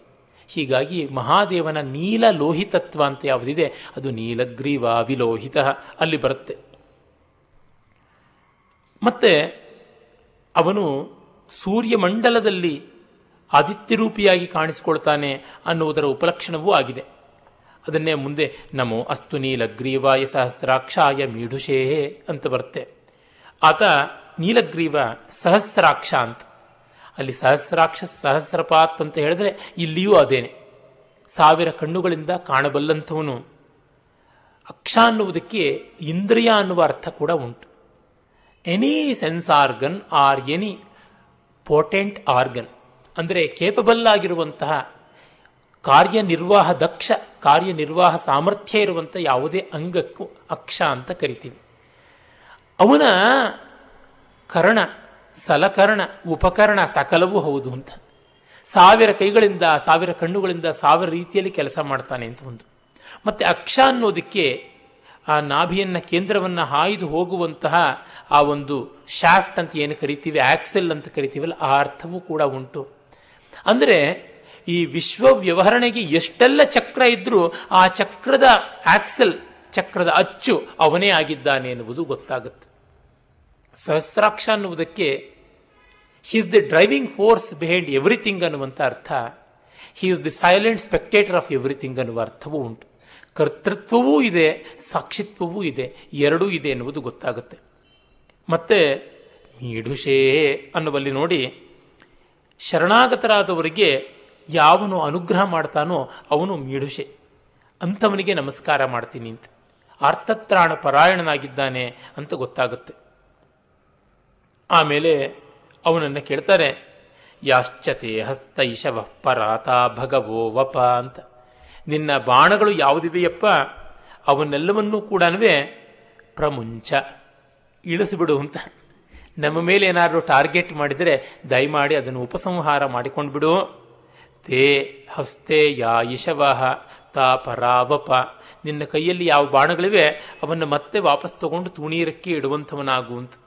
ನಿನ್ನ ಆಯುಧಗಳನ್ನು ನಮ್ಮ ಮೇಲೆ ಪ್ರಯೋಗ ಮಾಡಬೇಡ. ನಾವು ತಾಳ್ಕೊಳ್ಳಲಾರೆವು ಅನ್ನುವಂಥ ಬೇಡಿಕೆ ಕೂಡ ಕಾಣಿಸುತ್ತೆ. ಆಮೇಲೆ ಕೂಡ ಕೇಳುವಂಥದ್ದು ನೋಡಿ, ಶಿವೋನ ಸುಮನಾಭವ. ನೀನು ನಮಗೆ ಒಳ್ಳೆಯ ಮನಸ್ಸಿನವನಾಗು ಅಂತ. ಎಲ್ಲೆಲ್ಲಿಯೂ ಸಲ್ಲಿಸುವಂಥ ಬೇಡಿಕೆ ಇದೆ. ನಮಗೆ ಅವರು ಸುಮುಖರಾಗಬೇಕು ಅಂತ. ಸುಮನಸರಾಗಬೇಕು ಅಂತ. ಸುಮನಸ ಅನ್ನೋದಕ್ಕೆ ಹೂವು ಅನ್ನುವ ಅರ್ಥ ಕೂಡ ಉಂಟು. ಹೂವು ಎಷ್ಟು ಪ್ರಸನ್ನ ಮನೋಹರವಾಗಿರುತ್ತವೆ. ಯಾವ ಮರದಲ್ಲಿ ಯಾವುದೇ ಹೂವನ್ನು ನೋಡಿ ಕಠೋರತೆ ಇರೋದಿಲ್ಲ. ಅದೆಷ್ಟು ಮುಳ್ಳಿಂದ ಕೂಡಿದ್ರೂ ಮರ ಹೂ ಮಾತ್ರ ಸುಕುಮಾರವಾಗಿಬಿಡುತ್ತೆ. ಹಾಗಾಗಿ ಅವರ ಯಾವುದೇ ಒಂದು ಕಠೋರತೆಯು ಕೂಡ ಈ ಸ್ತರಕ್ಕೆ ಬಂದ ಮೇಲೆ ಇರುವುದಿಲ್ಲ ಅನ್ನುವುದು ಅಲ್ಲಿಯ ತಾತ್ಪರ್ಯ. ಮತ್ತೆ ಆತನ ಕೇಳುವಾಗ, ಇನ್ನೊಮ್ಮೆ ಆತನ ಬಿಲ್ಲು ಬಾಣಗಳಿಗೆ ಎಲ್ಲರಿಗೂ ಕೂಡ ನಮಸ್ಕಾರ, ನಮೋ ಬಾಹುಭ್ಯಾಂ ತವ ಧನ್ವನೇ ಅಂತ ಹೇಳ್ಬಿಟ್ಟು ಆ ತೋಳುಗಳಲ್ಲಿ ಹಿಡಿದಂಥ ಬಿಲ್ಲು ಇದೆಯಲ್ಲ? ಆ ಬಿಲ್ಲಿಗೆ ತೋಳುಗಳಿಗೆ ನಮಸ್ಕಾರ ಅಂತ ಮತ್ತೆ ಮತ್ತೆ ನಮಸ್ಕಾರಗಳು ಮಾಡೋದಾಗುತ್ತೆ. ಇದ್ಯಾತಕ್ಕೆ ಎಷ್ಟು ನಮಸ್ಕಾರಗಳು ಬೇಕಾಗಿದೆಯಾ ಅನ್ನುವುದೊಂದು ಪ್ರಶ್ನೆ. ಅಕ್ಷರಶಃ ಸಾವಿರಾರು ನಮಸ್ಕಾರ ಶಬ್ದಗಳು ಬಂದುಬಿಡುತ್ತವೆ ಭಗವದ್ಗೀತೆಯಲ್ಲಿ ಬರುವ ಮಾತು ಇದಕ್ಕೆ ಒಳ್ಳೆ ವ್ಯಾಖ್ಯಾನ. ತದ್ವಿಧಿ ಪ್ರಣಿಪಾತೇನ ಪರಿಪ್ರಶ್ನೇನ ಸೇವೆಯ ಅಂತ. ಪ್ರಣಿಪಾತ ಬೇಕು. ಪ್ರಣಿಪಾತ ಪ್ರತೀಕಾರ ಅಂತ ಹೇಳ್ಬಿಟ್ಟು ಕಾಳಿದಾಸ ಹೇಳ್ತಾನೆ. ಮಹಾತ್ಮರ ವರ್ತನೆ ಎಲ್ಲ ಅವರಿಗೆ ಏನು ಮಾಡಿದ್ರೆ ಸಾಕು? ಪ್ರಣಿಪಾತ ಮಾಡಿಬಿಟ್ರೆ ಸಾಕು. ಅವ್ರದೆಲ್ಲ ಕೋಪವೂ ಇಳಿದು ಬಿಡುತ್ತೆ ಅಂತ. ಸಜ್ಜನರ ಕೋಪ ಇಳಿಯೋದಕ್ಕೆ ಒಂದು ನಮಸ್ಕಾರ ಸಾಕು ಅಂತ. ಅದಕ್ಕೆ ಒಂದು, ಮತ್ತೆ ನಾವು ಯಾವರನ್ನ ಯಾರನ್ನೇ ಆಗಲಿ ಏನೇ ವಿಷಯ ಬೇಕು ಅಂತ ಕೇಳುವಾಗಲೂ ನಯದಿಂದ, ವಿನಯದಿಂದ ಹೋಗಬೇಕು. ಪ್ರಣಿಪಾತ ಆಮೇಲೆ ಪರಿಪ್ರಶ್ನ, ಪರಿತಃ ಪ್ರಶ್ನ, ಎಲ್ಲ ಕಡೆಯಿಂದಲೂ ವಿಚಾರ ಮಾಡಿ ಪ್ರಶ್ನೆ ಕೇಳಬೇಕು. ಯಾವ ರೀತಿಯ ಪ್ರಶ್ನೆಯನ್ನು ಕೇಳಬಹುದು? ಆದರೆ ಮೊದಲು ಶುಶ್ರೂಷವಾಗಿರಬೇಕು, ಕೇಳುವ ಬಯಕೆ ಇರಬೇಕಲ್ವ? ಇದಂತೆ ನಾತಪಸ್ಕಾಯ, ನಾಭಕ್ತಾಯ ಕದಾಚನ, ನಚಾ ಶುಶ್ರೂಷವೇ ವಾಚ್ಯಂ ನಚಮಾಂ ಯೋಭ್ಯಸೂಯತೆ ಅಂತ ಗೀತೆಯಲ್ಲಿ ಕೃಷ್ಣ ಹೇಳ್ತಾನೆ. ಇದನ್ನು ನನ್ನ ಭಕ್ತನಲ್ಲದವನಿಗೆ, ತಪಸ್ವಿ ಅಲ್ಲದವನಿಗೆ, ಮತ್ತೆ ಯಾರು ನನ್ನನ್ನು ಕುರಿತು ಅಸೂಯೆ ಪಡ್ತಾನೆ? ಆ ಅಂಥವನ ಆಗಿಲ್ಲದೆ ಇರೋವನಿಗೆ, ಮತ್ತೆ ಶುಶ್ರೂಷೆ ಗುಣ ಇಟ್ಕೊಂಡಿರ್ತಕ್ಕಂಥವನಿಗೆ, ಇವರಿಗೆಲ್ಲ ಹೇಳಬೇಕು ಅಂತ. ತಪಸ್ವಿ ಅಲ್ಲದವನಿಗೆ ಹೇಳಬಾರ್ದು ಭಕ್ತನದವನಿಗೆ ಹೇಳಬಾರ್ದು ಅಸೂಯೆ ಇದ್ದವನಿಗೆ ಹೇಳಬಾರ್ದು, ಹಾಗೆ ಶ್ರವಣೇಚ್ಛ ಇಲ್ಲದೇ ಇದ್ದವನಿಗೂ ಹೇಳಬಾರ್ದು. ಸುಮ್ಮನೆ ಏನು ಹೇಳಿ ಪ್ರಯೋಜನ ಅನ್ನುವುದು. ಮತ್ತೆ ನಮೋ ಹಿರಣ್ಯ ಬಾಹವೇ ಸೇನಾನ್ಯೇ ದಿಶಾಂಚಪತಯೇ ನಮಃ. ನೀನು ಸೇನಾನಿಯಾಗಿರುವಂಥವನು ಬಂಗಾರದ ತೋಳನ್ನು ಇಟ್ಟುಕೊಂಡಿದ್ದೀಯಾ? ನಿನಗೆ ನಮಸ್ಕಾರ ಅಂತ ಆ ಸೇನಾನಿ ದೇವಸೇನಾಧ್ಯಕ್ಷ ಅಂತ ಅವನಿಗೆ ನಮಸ್ಕಾರವನ್ನು ಮಾಡ್ತಾರೆ. ಸೇನಾಪತಿ ಎನ್ನುವುದು ಯಾತಕ್ಕಾಗಿ ಇಲ್ಲಿ ಅಂತಂದರೆ ಸೇನೆಗೆ ಸೋಲು ಗೆಲುವಿನಲ್ಲಿ ನಿಂದೆ ಪ್ರಶಂಸೆ ಯಾವುದು ಬರೋಲ್ಲ. ಆದರೆ ಅದರ ನಾಯಕನಿಗೆ ಬರುವಂಥದ್ದು. ಹೀಗಾಗಿ ನಾಯಕನ ಭಾರ ದೊಡ್ಡದು. ನಮೋ ವೃಕ್ಷೇಭ್ಯೋ ಹರಿಕೇಶೇಭ್ಯ ಪಶೂನಾಂ ಪತಯೇ ನಮಃ. ವೃಕ್ಷಕ್ಕೆ ಮತ್ತೆ ಹಸಿರು ಎಲೆಗಳಿರ್ತಕ್ಕಂಥ ಅಲಂಕಾರ ಮಾಡಿಕೊಂಡಂಥ ಸಸ್ಯ ಸಂಪತ್ತಿಗೆ ಎಲ್ಲಕ್ಕೂ ಪಶುಗಳಿಗೂ ನಮಸ್ಕಾರ ಅಂತ ಹೇಳ್ತಂಥದ್ದು. ಪಶುಗಳ ಪತಿಗೆ ನಮಸ್ಕಾರ ಅಂತ. ಇಲ್ಲಿ ದೇವರನ್ನ ವೃಕ್ಷರೂಪಿಯಾಗಿ ಕಾಣ್ತಾ ಇರೋದಾಗಿದೆ. ಮರಗಳಿಗೆ ನಮಸ್ಕಾರ. ಅದು ಎಂಥ ಮರಗಳಿಗೆ? ಒಣಗಿರುವ ಮರಗಳಿಗೆಲ್ಲ ಹರಿಕೇಶೇಭ್ಯ. ಈ ಹರಿಕೇಶ ಅಂತ ನೋಡಿ ಮರಗಳ ತಲೆ ಕೂದಲು ಅಂದರೆ ಹಸಿರೆಲೆ ಅಂತ ವೇದ ಕವಿಯ ಒಂದು ಸೊಗಸು. ಹಸುರಾದ ಮರಗಳ ರೂಪದಲ್ಲಿದ್ದಾನೆ ಮಹಾದೇವ, ಅವನಿಗೆ ನಮಸ್ಕಾರ ಅಂತ ಹೇಳುವಂಥದ್ದು ಕಾಣಿಸುತ್ತೆ. ಮತ್ತೆ ಸಾಯಣರು ಮತ್ತೊಂದು ಅರ್ಥವನ್ನು ಮಾಡ್ತಾರೆ. ಛಂದಾಂಸಿ ಯಸ್ಯ ಪರ್ಣಾನಿ ಅಂತ. ವೇದಗಳನ್ನೇ ಎಲೆಯಾಗಿ ಹೊಂದಿರುವಂತಹ ಅನಾದ್ಯನಂತ ಸಂಸಾರ ವೃಕ್ಷ ರೂಪಿಯಾದ ಮೂರ್ತಿ ಅವನಿಗೆ ನನ್ನ ನಮಸ್ಕಾರ ಅಂತನ್ನುವುದು ಅಲ್ಲಿರುವ ಮತ್ತೊಂದು ಸ್ವಾರಸ್ಯ. ಇದನ್ನು ಆದಿಭೌತಿಕವಾಗಿ ನಾವು ಇಟ್ಕೊಳ್ಬಹುದು ಈಗ ವೃಕ್ಷಕ್ಕೆ ದೊಡ್ಡ ನಮಸ್ಕಾರ ನಾವು ಹಾಕಬೇಕಾಗಿದೆ. ಅದಿಲ್ಲದೆ ನಾವು ಬಾಳುವಂಥದ್ದೇ ಇಲ್ಲ. ಅದು ಹಸಿರಾಗಿರುವಂಥ ವೃಕ್ಷ. ಕೇಶರಾಜನ ಶಬ್ದಮಣಿ ದರ್ಪಣದಲ್ಲಿ ಏಳು ವಿಭಕ್ತಿಗಳನ್ನು ತೋರಿಸುವಾಗ ಮರವನ್ನೇ ಶಬ್ದವಾಗಿ ಇಟ್ಕೊಂಡು ಬರೀತಾನೆ. ಕಡೆಗೆ, ನೀನ್ ತಳಿತಿರು ಮರನೇ ಅಂತ ಸಂಬೋಧನೆಯಲ್ಲಿ ಎಂಡ್ ಮಾಡ್ತಾನೆ. ಏ ಮರವೇ ನೀನು ಸದಾ ಚಿಗುರುತ್ತಾ ನಳನಳಿಸ್ತಾ ಇರು ಅಂತ ಹೇಳ್ಬಿಟ್ಟಿದ್ನು ಅಂದರೆ, ವೃಕ್ಷಕ್ಕೆ ಆ ಗೌರವವನ್ನ ನಮ್ಮಲ್ಲಿ ಮೊದಲಿಂದಲೂ ಸಲ್ಲಿಸಿದ್ರು. ಪರತತ್ವವನ್ನು ವೃಕ್ಷರೂಪಿಯಾಗಿ ಆರಾಧನೆ ಮಾಡಬೇಕು ಅಂತ ಅದಕ್ಕೆ ಚೈತ್ಯ ಅಂತ ಕರೀತಾರೆ. ಯಾವುದೇ ಒಂದು ಮೆಮೋರಿಯಲ್ಗಿಂತಲೂ ದೊಡ್ಡ ಮೆಮೋರಿಯಲ್ ಯಾವುದು ಅಂತಂದರೆ ಎಲ್ಲಿ ನಾವು ಚಿತೆ ಮಾಡಿರ್ತೀವಿ, ಆ ಚಿತೆಯ ಮೇಲೆ ಒಂದು ವೃಕ್ಷವನ್ನು ನೆಡಬೇಕು ಅಂತ. ಅದು ಒಂದು ಯಜ್ಞದ ಚಿತೆಯಾಗಿರಬಹುದು ಪಿತೃಯಜ್ಞದ ಚಿತೆಯಾಗಿರಬಹುದು ನಮ್ಮಲ್ಲಿ ಸಾವನ್ನು ಯಜ್ಞ ಅಂತ ತಾನೇ ಕರೆದಿರುವಂಥದ್ದು. ಸತ್ತ ಮನುಷ್ಯನ ಶರೀರವನ್ನು ಅವನ ಜೀವನ ಯಾಗದ ಕಟ್ಟ ಕಡೆಯ ಸಮಿತ್ತಾಗಿ ಅವನದೇ ಅಗ್ನಿಗೆ ಅರ್ಪಣೆ ಮಾಡುವಂಥದ್ದು ಕಾಣಿಸುತ್ತೆ. ಹೀಗಾಗಿ ನಮ್ಮಲ್ಲಿ ಜನನ ಕಾಲವೂ ಒಂದು ಯಜ್ಞವೇ. ಜನನ ಪೂರ್ವಕಾಲವೂ ಒಂದು ಯಜ್ಞವೇ. ಜನನಾನಂತರವೂ ಯಜ್ಞವೇ, ಮರಣಾನಂತರವೂ ಯಜ್ಞವೇ, ಮರಣವೂ ಯಜ್ಞವೇ ಅಂತ ಗೊತ್ತಾಗುತ್ತೆ. ಆ ಒಂದು ಮರಣದ ಸ್ಥಾನದಲ್ಲಿ ಹಿಂದೆ ಎಲ್ಲ ಸ್ಮಶಾನಗಳ ತುಂಬ ಮರಗಳು ಇರ್ತಾ ಇದ್ವು. ಯಾಕೆ ಅಂದರೆ ಎಲ್ಲೆಲ್ಲಿ ದಹನ ಮಾಡಲಿ, ಖನನ ಮಾಡಲಿ, ಅಲ್ಲಿ ಒಂದು ಮರ ನೆಡೋದು ಅಂತ. ಅಲ್ಲಿ ಒಂದು ಸಿಮೆಂಟ್ ಕಾಂಕ್ರೀಟ್ನ ಮೆಮೋರಿಯಲ್ನ ನಡೀತಾ ಇರಲಿಲ್ಲ, ಮಾಡ್ತಾ ಇರಲಿಲ್ಲ ನಮ್ಮ ಪರಂಪರೆ. ಅಲ್ಲಿ ಒಂದು ಬ್ರಾನ್ಸ್ ಸ್ಟ್ಯಾಚ್ಯೂ ಮಾಡಿ, ಆ ಒಂದು ವಿಗ್ರಹ ಇಡೋದಕ್ಕೋಸ್ಕರವಾಗಿ ಇಂತಿಷ್ಟು ಲಕ್ಷ ಸರ್ಕಾರದಿಂದ ಮಂಜೂರು ಮಾಡಿಸ್ಕೊಳ್ಳಿ. ಈ ಥರದ್ದು ಯಾವುದೂ ಇಲ್ಲ. ಒಂದು ಮರ ಜಗತ್ತಿಗೆ ಬೇಕಾದಷ್ಟು ಆಮ್ಲಜನಕ ಮೊದಲುಕೊಂಡು ಸಕಲವನ್ನು ಮಂಜೂರು ಮಾಡುತ್ತೆ. This generates grants but the other thing it's swallows all that grant ಹೀಗೆ ಕಂಡಾಗ ನಿಜವಾದ ಮೆಮೋರಿಯಲ್ ಅಂದರೆ ವೃಕ್ಷವೇ. ಆ ಕಾರಣದಿಂದಲೇ ಚಿತಾಯಾಹ ಭವ ಚೈತ್ಯ. ಚಿತಾಯ ಭವಂ ಚೈತ್ಯಂ ಅಂತ ಹಾಗೆ ಮಾಡಿದ್ದು. ಆ ವೃಕ್ಷವನ್ನೇ ಅವರ ಪಿತೃಗಳ ಸಂಕೇತ ಅಂತ ಅಥವಾ ಯಜ್ಞಪುರುಷನ ಸಂಕೇತ ಅಂತ ಪೂಜೆ ಮಾಡ್ತಾ ಇದ್ದಿದ್ದಾಗ್ತಿತ್ತು. ಸಾಮಾನ್ಯವಾಗಿ ಯಜ್ಞವೇದಿಯನ್ನೇ ಯಜ್ಞ ಅಲ್ಲ ಆದಮೇಲೆ ಅಲ್ಲಿ ಅಶ್ವತ್ಥಾದಿ ವೃಕ್ಷಗಳನ್ನು ನೆಡ್ತಾ ಇದ್ದಿದ್ದು. ಪಂಚವಟಗಳಲ್ಲಿ ಯಾವುದಾದ್ರೂ ಒಂದು. ಅದೇ ಮುಂದೆ ಅಶ್ವತ್ಥ ಕಟ್ಟೆಯಾಯಿತು ಅಂತ ನನಗನ್ಸುತ್ತೆ. ಈ ಮಹಾವೇದಿ ಯಾವುದೆಲ್ಲ ಉಂಟು, ಆ ವೇದಿ ಕಟ್ಟೆ ಇದ್ದೇ ಇರುತ್ತೆ. ಅಲ್ಲಿ ಮಧ್ಯದಲ್ಲಿ ಒಂದೆರಡು ಇಟ್ಟಿಗೆಗಳನ್ನು ತೆಗೆದು ಅಲ್ಲಿ ಬೀಜವಾಪ ಮಾಡಿ ನೆಟ್ಟಿರ್ತಾರೆ. ಮತ್ತೆ ಮುಂದೆ ಅದನ್ನೇ ಕಟ್ಟೆಯಾಗಿ ಬಳಸಿರ್ತಾರೆ ಅಂತ ಗೊತ್ತಾಗುತ್ತೆ. ಹೀಗಾಗಿ ಅಶ್ವತ್ಥ ಕಟ್ಟೆಗಳ ಮೂಲ ನಮ್ಮ ಯಜ್ಞಗಳಲ್ಲಿ ಕಾಣಸಿಗುತ್ತದೆ. ಇರಲಿ. ಹೀಗಾಗಿ ಆತ ವೃಕ್ಷ ಸ್ವರೂಪಿಯಾದವನು ದೇವತೆಯೂ ವೃಕ್ಷವೇ ಆಗಿರುವಂಥದ್ದು ಅನ್ನುವುದನ್ನು ನಾವಿಲ್ಲಿ ಕಾಣಿಸ್ಕೊಳ್ತೀವಿ. ಮತ್ತೆ ಪಶೂನಾಂ ಪತೆಯೇ ನಮಃ. ನಮ್ಮಲ್ಲಿ ಮಾನವರನ್ನೂ ಕೂಡ ದ್ವಿಪದ, ಚತುಷ್ಪದ ಅಂತ ಎರಡು ವರ್ಗದ ಪ್ರಾಣಿಗಳಲ್ಲಿ ಒಂದು ಅಂತ ಸೇರಿಸಿದ್ದಾರೆ. ನಮ್ಮಲ್ಲಿ ಮನುಷ್ಯನಿಗೇನು ಸ್ಪೆಷಲ್ ಸ್ಟೇಟಸ್ ಜಾಸ್ತಿ ಕೊಟ್ಟಿದ್ದಿಲ್ಲ. ಇವನು ಸೃಷ್ಟಿಯ ಮಹಾವ್ಯೂಹದಲ್ಲಿ ಒಂದು ಕೊಂಡಿ ಅನ್ನುವುದಷ್ಟೇನೆ ಗೊತ್ತಾಗುತ್ತೆ. ಮುಂದೆ ಸಸ್ಪಿಂಜರಾಯ ತ್ವಿಷೀಮತೆ ಪಥೀನಾಂ ಪತಯೇ ನಮಃ ಅಂತ ಬರುತ್ತೆ. ಸಸ್ಪಿಂಜರ ಅಂತಂದ್ರೆ ಕೆಂಪು ಹಳದಿ ಬಣ್ಣಗಳ ಬೆರೆತಿರುವಂಥ ಕಾಂತಿ ಯಾರಿಗಿದೆಯೋ ಅಂಥವನು ಅಂತ. ಅಂದರೆ ಯಾವುದನ್ನು ನಾವು ಆರೆಂಜ್ ಕೇಸರಿ ಅಂತೀವಲ್ಲ, ಗೈರಿಕ ವರ್ಣ, ಆ ಥರದ್ದು. ಅದು ಅಗ್ನಿಯ ವರ್ಣವೂ ಕೂಡ ಹೌದು, ವೈರಾಗ್ಯದ ವರ್ಣವೂ ಹೌದು. ಮಹಾದೇವನಿಗಿಂತ ಮಿಗಿಲಾದ ವೈರಾಗ್ಯಶಾಲಿ ಯಾರಿದ್ದಾನೆ? ಅದು ಅವನು. ಮತ್ತೆ ಇದು ಆದಿತ್ಯ ಸಂಕೇತವೂ ಕೂಡ ಹೌದು. ಮತ್ತು ಪಥೀನಾಂ ಪಥಯೇ ನಮಃ ಅಂತನ್ನುವಲ್ಲಿ ಎಲ್ಲ ದಾರಿಗಳ ಒಡೆಯ ಅಂತ. ಏನದು ದಾರಿಗಳು? ಶುಕ್ಲಕೃಷ್ಣೇ ಗತಿಹ್ಯೇತೆ, ಜಗತ ಶಾಶ್ವತಿ ಮತೆ ಏಕಯ ಯಾತ್ಯನಾ ವೃತ್ತಿಂ ಅನ್ಯಯ ವರ್ತತೆ. ಪುನಃ ಅಂತ ಗೀತೆಯಲ್ಲಿ ಕೃಷ್ಣ ಹೇಳಿದನಲ್ಲ, ಶುಕ್ಲ ಮಾರ್ಗ ಅನ್ನುವುದು ದೇವಯಾನ, ಕೃಷ್ಣ ಮಾರ್ಗ ಅನ್ನುವುದು ಪಿತೃಯಾಣ ಅಂತ ಹೇಳ್ಬಿಟ್ಟು. ಈ ಪಿತೃಯಾಣದಲ್ಲಿ ಪುನರಾವೃತ್ತಿ ಉಂಟು. ಅಂದರೆ ಕರ್ಮ ಮಾತ್ರ ಮಾಡಿಕೊಂಡಿದ್ದವನಿಗೆ ಪುನರ್ಜನ್ಮಾದಿಗಳು ಬರ್ತವೆ. ಕರ್ಮ ಚಿತ್ತಶುದ್ಧಿಯಲ್ಲಿ ಪರ್ಯವಸಾನವಾಗಿ, ಅದು ಮತ್ತೆ ಜ್ಞಾನಕ್ಕೆ ಆರಂಭವಾಗಿ ಮುಂದೆ ಹೋದರೆ ಅದು ಸೂರ್ಯ ಮಾರ್ಗ. ಈ ಕರ್ಮ ಮಾರ್ಗ ಮಾತ್ರದ್ದು ಚಂದ್ರ ಮಾರ್ಗ ಅಂತ. ಈ ಎಲ್ಲ ದಾರಿಗಳಿಗೆ ಇಲ್ಲಿ ಪಥೀನಾಮನು ಬಹುವಚನ ಇದೆಯಲ್ಲ? ಅದಕ್ಕೆ ಏನಂದ್ರೆ, ಇನ್ನು ಯಾವುದೆಲ್ಲ ದಾರಿ ಇದ್ರೂ ಅದನ್ನು ಸೇರಿಸ್ಕೊಂಡ್ಬಿಡಿ. ಅದು ಕ್ರಿಸ್ತ ಮಾರ್ಗ ಇರಲಿ, ಮೊಹಮ್ಮದ್ ಮಾರ್ಗ ಇರಲಿ ಜರತುಷ್ಟ್ರ ಮಾರ್ಗ ಇರಲಿ, ಜಿನ ಮಾರ್ಗ ಇರಲಿ, ಎಲ್ಲ ಮಾರ್ಗಗಳಿಗೂ ಅವನೇ ಪತಿ ಅಂತ. ಅಂದರೆ, ಭಗವದ್ಗೀತೆಯಲ್ಲಿ ಕೃಷ್ಣ ಹೇಳ್ತಾನಲ್ಲ, ಯಾರು ಯಾರು ಯಾರನ್ನ ಆರಾಧನೆ ಮಾಡಲಿ, ಅದು ನನಗೇ ಬಂದು ಸೇರುವಂಥದ್ದ, ಇನ್ಯಾವುದೂ ಅಲ್ಲ ಅಂತ. ಮತ್ತಃ ಪರತರಂ ನಾಣ್ಯತ್ ಕಿಂಚಿದಸ್ತಿ ಧನಂಜಯ ಮೈ ಸರ್ವಮಿದಂ ಪ್ರೋತಂ ಸೂತ್ರೇ ಮಣಿಗಣಾವಿವ ಅಂತ ಯಾರು ಭೂತಾ ಪ್ರೇತಗಣಾಂಶ್ಚೈವ ಯಜಂತೆ ತಾಮಸ ಅದೆಲ್ಲ ಮಾಡ್ತಾರೆ, ಮಾಡ್ಕೊಂಡು ಹೋಗ್ಲಿ. ಯಜಂತೆ ಸಾತ್ವಿಕ ದೈವಾನ್ ಯಕ್ಷ ರಕ್ಷಾಂಸಿ ರಾಜಸ, ಭೂತಾನ್ ಪ್ರೇತಗಣಾಂಶ ಅನ್ಯ ಯಜಂತೆ ತಾಮಸ ಜನ, ಎಲ್ಲ ಮಾಡಿದ್ರು. ಕಡೆಗೆ ನನ್ನ ಹತ್ರಕ್ಕೆ ಬರ್ತಾರೆ ಅಂತ.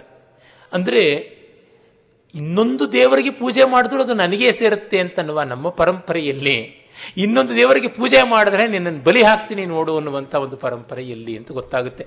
ಆಮ್ ದಟ್ ಎನ್ವಿಯಸ್ ಗಾಡ್ ಅಂತಲೇ ಬೈಬಲ್ನಲ್ಲಿ ಬರುವಂಥದ್ದು. ನಾನು ತುಂಬ ಹೊಟ್ಟೆ ಕಿಚ್ಚಿನ ದೇವರು, ನನ್ನನ್ನು ಬಿಟ್ಟು ಬೇರೆಯವರ ಕಡೆಗೆ ನೀನು ತಿರುಗಬಾರದು ಅಂತ ಹೇಳ್ಬಿಟ್ಟು. ಅದು ಯಾತಕ್ಕೆ ಆ ದೇವರಿಗೆ ಕಳ್ಳನ ಮನಸ್ಸು ಹುಳ್ಳುಳ್ಳಿಗೆ ಅಂತ ನನಗೆ ಅರ್ಥವಾಗೋದಿಲ್ಲ. ಎಲ್ಲೇ ಹೋಗಿ ಏನೇ ಮಾಡಿದ್ರೂ ಕೂಡ ಅದು ನನಗೆ ಬರುತ್ತಪ್ಪ. ಈ ಸರ್ವದೇವ ನಮಸ್ಕಾರ ಕೇಶವಂ ಪ್ರತಿಗಚ್ಚತಿ. ಇದು ನಮ್ಮ ಪರಂಪರೆಯಲ್ಲಿ ಬಂದಂಥದ್ದು. ಚಿಂತೆ ಮಾಡಬೇಕಾಗಿಲ್ಲ ಅಂತ. ಸ್ವಾತಿ ತಿರುನಾಳ್ ಮಹಾರಾಜರು ತ್ಯಾಗರಾಜರನ್ನು ಕಾಣಬೇಕು ಅಂತ ಅಂದುಕೊಂಡ್ರು. ಅವರಿಗೆ ತಮ್ಮ ಆಸ್ಥಾನಕ್ಕೆ ಕರೆಸಿಕೊಳ್ಳಬೇಕು ಅಂತ. ತ್ಯಾಗರಾಜರಿಗೆ ಯಾವ ಸ್ಥಾನವೂ ಬೇಕಾಗಿರಲಿಲ್ಲ. ಇನ್ನು ಆ ಸ್ಥಾನ, ಈ ಸ್ಥಾನಗಳನ್ನು ಯಾಕೆ ಅವರು ಲಕ್ಷ್ಯದಲ್ಲಿಡ್ತಾರೆ ಒಡಿವೇಲು, ವೈಲಿನ್ ವಾದ್ಯ ಪ್ರವೀಣ, ತಂಜಾವೂರಿನ ಆ ಪ್ರಸಿದ್ಧ ನಾಲ್ವರು ನಾಟ್ಯ ಸಂಗೀತ ಕೋವಿದರ ಅಣ್ಣ ತಮ್ಮಂದರಲ್ಲಿ ಮೂರನೆಯವರು. ಚಿನ್ನಯ್ಯ, ಪೊನ್ನಯ್ಯ ವಡಿವೇಲು ಶಿವಾನಂದ ಅಂತ ಬಹಳ ಪ್ರಸಿದ್ಧರಾದವರು. ಇವರು ತಿರುನಾಳರ ಆಸ್ಥಾನದಲ್ಲಿದ್ದರು ಸ್ವಾತಿ ತಿರುನಾಳರ ಆಸ್ಥಾನದಲ್ಲಿ ಅವರಿಗೆ ನೇರವಾಗಿ ತಿರುವಯ್ಯಾರಿಗೆ ಬಂದು ತ್ಯಾಗರಾಜರನ್ನು ಕಾಣುವುದಕ್ಕೆ ಏನು ತೊಂದರೆಯೋ, ಏನು ಸಂಕೋಚ, ಅಡ್ಡಿ ಬಂತು ಗೊತ್ತಾಗಲಿಲ್ಲ. ತ್ಯಾಗರಾಜರು ಹೇಳಿದರು, ತೊಂದರೆ ಇಲ್ಲ, ಅವ್ರನ್ನ ನಾವು ಕಾಣೋಣ. ಅವರ ಆರಾಧ್ಯ ದೈವ ಪದ್ಮನಾಭನು ನನ್ನ ಇಷ್ಟ ದೈವ ರಾಮನು ಒಬ್ಬನೇ ಅಲ್ವೇ. ಹಾಗಾಗಿ ಅವನ ಸನ್ನಿಧಿಯಲ್ಲೇ ನಾವು ಕಾಣೋಣ ಅಂತಂದರು.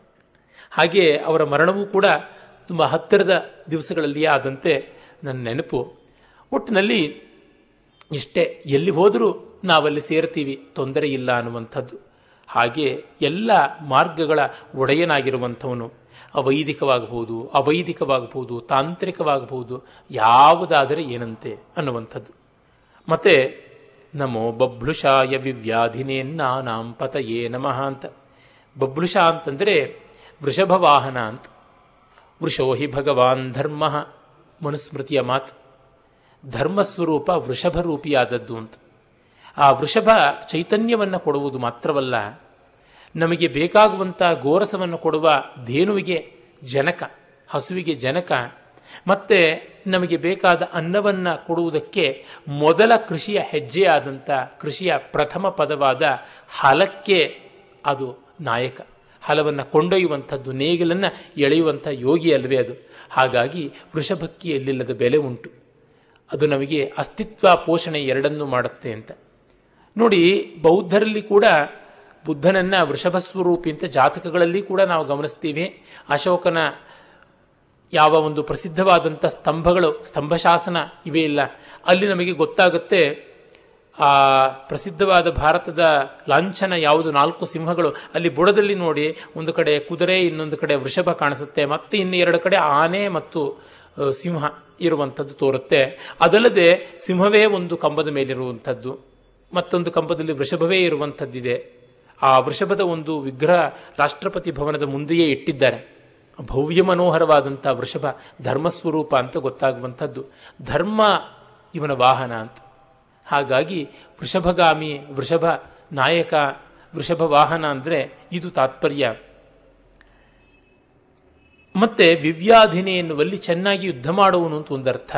ವ್ಯಾಧಿ ಇಲ್ಲದೇ ಇರುವಂಥವನು ಅಂತ ಒಂದರ್ಥ. ಎರಡೂ ಕೂಡ ಬರುತ್ತೆ. ಆಮೇಲೆ ಅನ್ನದ ಪತಿಯಾಗಿದ್ದಾನೆ ಅಂತ. ನಮೋ ಹರಿಕೇಶ ಹರಿಕೇಶ ಯೋಪವೀತಿನೇ ಪುಷ್ಪಾನಾಂ ಪತಯೇ ನಮಃ.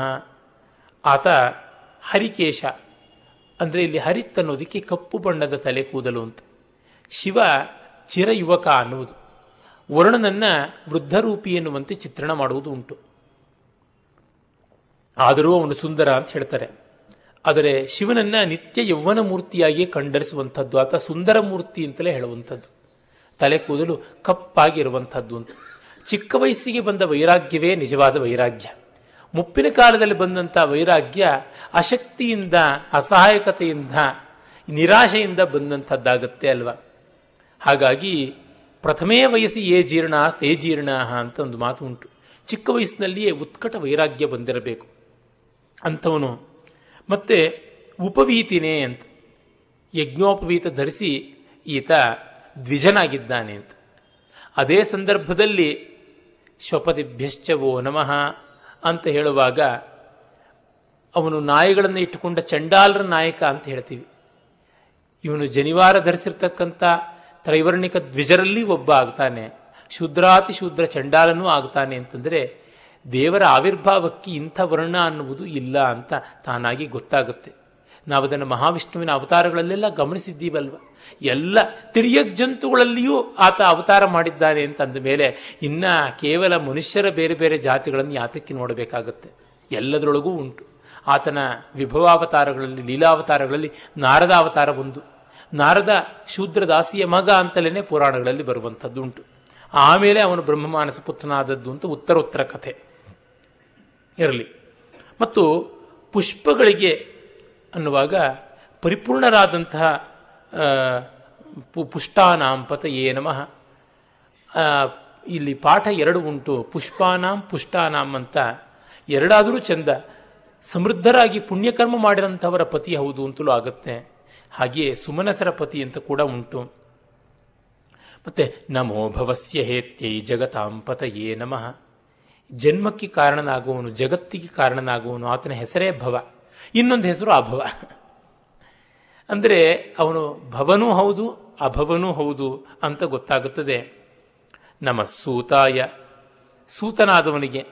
ಸೂತ ಅಂದರೆ ನಾವೆಲ್ಲ ಗಮನಿಸಿದಂತೆ ಕರ್ಣನ ಕುಲ ಹೀನ ಕುಲ ಅಂತೆಲ್ಲ. ಆದರೆ ಇವನು ಜಗತ್ತೆಂಬ ರಥವನ್ನು ನಡೆಸುವಂಥ ಸಾರಥಿ ಸೂತನಾಗಿದ್ದಾನೆ ಅಂತ. ಜೊತೆಗೆ ಯಾವ ಕುಲವಾದರೂ ಸರಿ, ಅಲ್ಲಿ ಬ್ರಾಹ್ಮಣನೂ ಆಗ್ತಾನೆ, ಇಲ್ಲಿ ಬ್ರಾಹ್ಮಣೇತರನೂ ಆಗ್ತಾನೆ, ಎಲ್ಲವೂ ಆಗ್ತಾನೆ ಅಂತ. ಆಮೇಲೆ, ವನಾನಾಂ ಏ ನಮಃ, ಕಾಡುಗಳ ಒಡೆಯ ಅಂತ. ಭಾಷ್ಯಕಾರರು, ವನ ಅನ್ನೋದಕ್ಕೆ ಪರೇತ ವನ ಅಂತಲೂ ಅರ್ಥ ಇದೆ ಅಂತ. ಕಾಡುಗಳಿಗೂ, ಸುಡುಗಾಡುಗಳಿಗೂ ಈತ ಒಡೆಯನಾಗಿದ್ದಾನೆ ಅಂತ. ಯಾರು ನಮಗೆ ಬೇಡ ಅಂತ ಬಿಟ್ಟು ಪೋರ್ಟ್ಫೋಲಿಯೋನು ಈತ ತೆಗೆದುಕೊಳ್ಳಬಲ್ಲ ಅಂತ. ಸಾಮಾನ್ಯವಾಗಿ ಲೂಕ್ರೆಟಿವ್ ಆದಂತಹ ಗ್ಲಾಮರಸ್ ಆದಂಥ ಪೋರ್ಟ್ಫೋಲಿಯೋಗಳನ್ನು ಎಷ್ಟೋ ಜನ ತಗೋತಾರೆ. ಮುಜರಾ ಇಲಾಖೆ ಯಾರಿಗೆ ಬೇಕಾಗಿದೆ? ಅದನ್ನು ಮಹಾದೇವ ಗ್ರಹಿಸಬಲ್ಲ. ನಮೋ ರೋಹಿತಾಯ ಸ್ಥಪತಯೇ ವೃಕ್ಷಾಣಾಂ ಪತಯೇ ನಮಃ. ರೋಹಿತ ಅಂದರೆ ಕೆಂಬಿಳಿಯ ಬಣ್ಣದ ಸೊಗಸಾದ ಯಾವುದನ್ನು ರೋಸ್ ಕಲರ್ ಅಂತೀವಲ್ಲ, ಆ ರೀತಿಯಾದ ಬಣ್ಣದಲ್ಲಿರುವ ಶೋಭಸ್ಕರನಾದವನು ಮತ್ತು ಸ್ಥಪತಿಯಾಗಿದ್ದಾನೆ, ಶಿಲ್ಪಿಯಾಗಿದ್ದಾನೆ ಅಂತ ಈ ವಿಶ್ವ ವಿಶಾಲವಾದಂಥ ಮಂದಿರವನ್ನು ನಿರ್ಮಾಣ ಮಾಡುವಂಥ ಮಹಾಸ್ಥಪತಿ, ಸ್ಥಪತಿ ಅಂದರೆ ಮಾಸ್ಟರ್ ಸ್ಕಲ್ಪ್ಟರ್ ಅಂತ ಹೇಳ್ಬಿಟ್ಟಿದ್ರು. ಯಾರನ್ನ ಚೀಫ್ ಇಂಜಿನಿಯರ್ ಅಂತ ಹೇಳ್ಬೋದು, ಆ ರೀತಿಯಾದಂಥವನು. ಆ ಸ್ಥಪತಿಯ ಕೆಳಗೆ ಸೂತ್ರಧಾರ, ಆಮೇಲಿಂದ ಶಿಲ್ಪಿ, ಇವರೆಲ್ಲ ಬರ್ತಾರೆ. ಆಮೇಲೆ ವೃಕ್ಷಪತಿ ಅಂತ ನಾನು ಮೊದಲೇ ಹೇಳಿದ್ದೆ. ನಮೋ ಮಂತ್ರಿಣೇ ವಾಣಿಜಾಯ ಕಕ್ಷಾಣಾಂ ಪತಯೇ ನಮಃ. ಅವನು ಮಂತ್ರಿಯೂ ಹೌದು.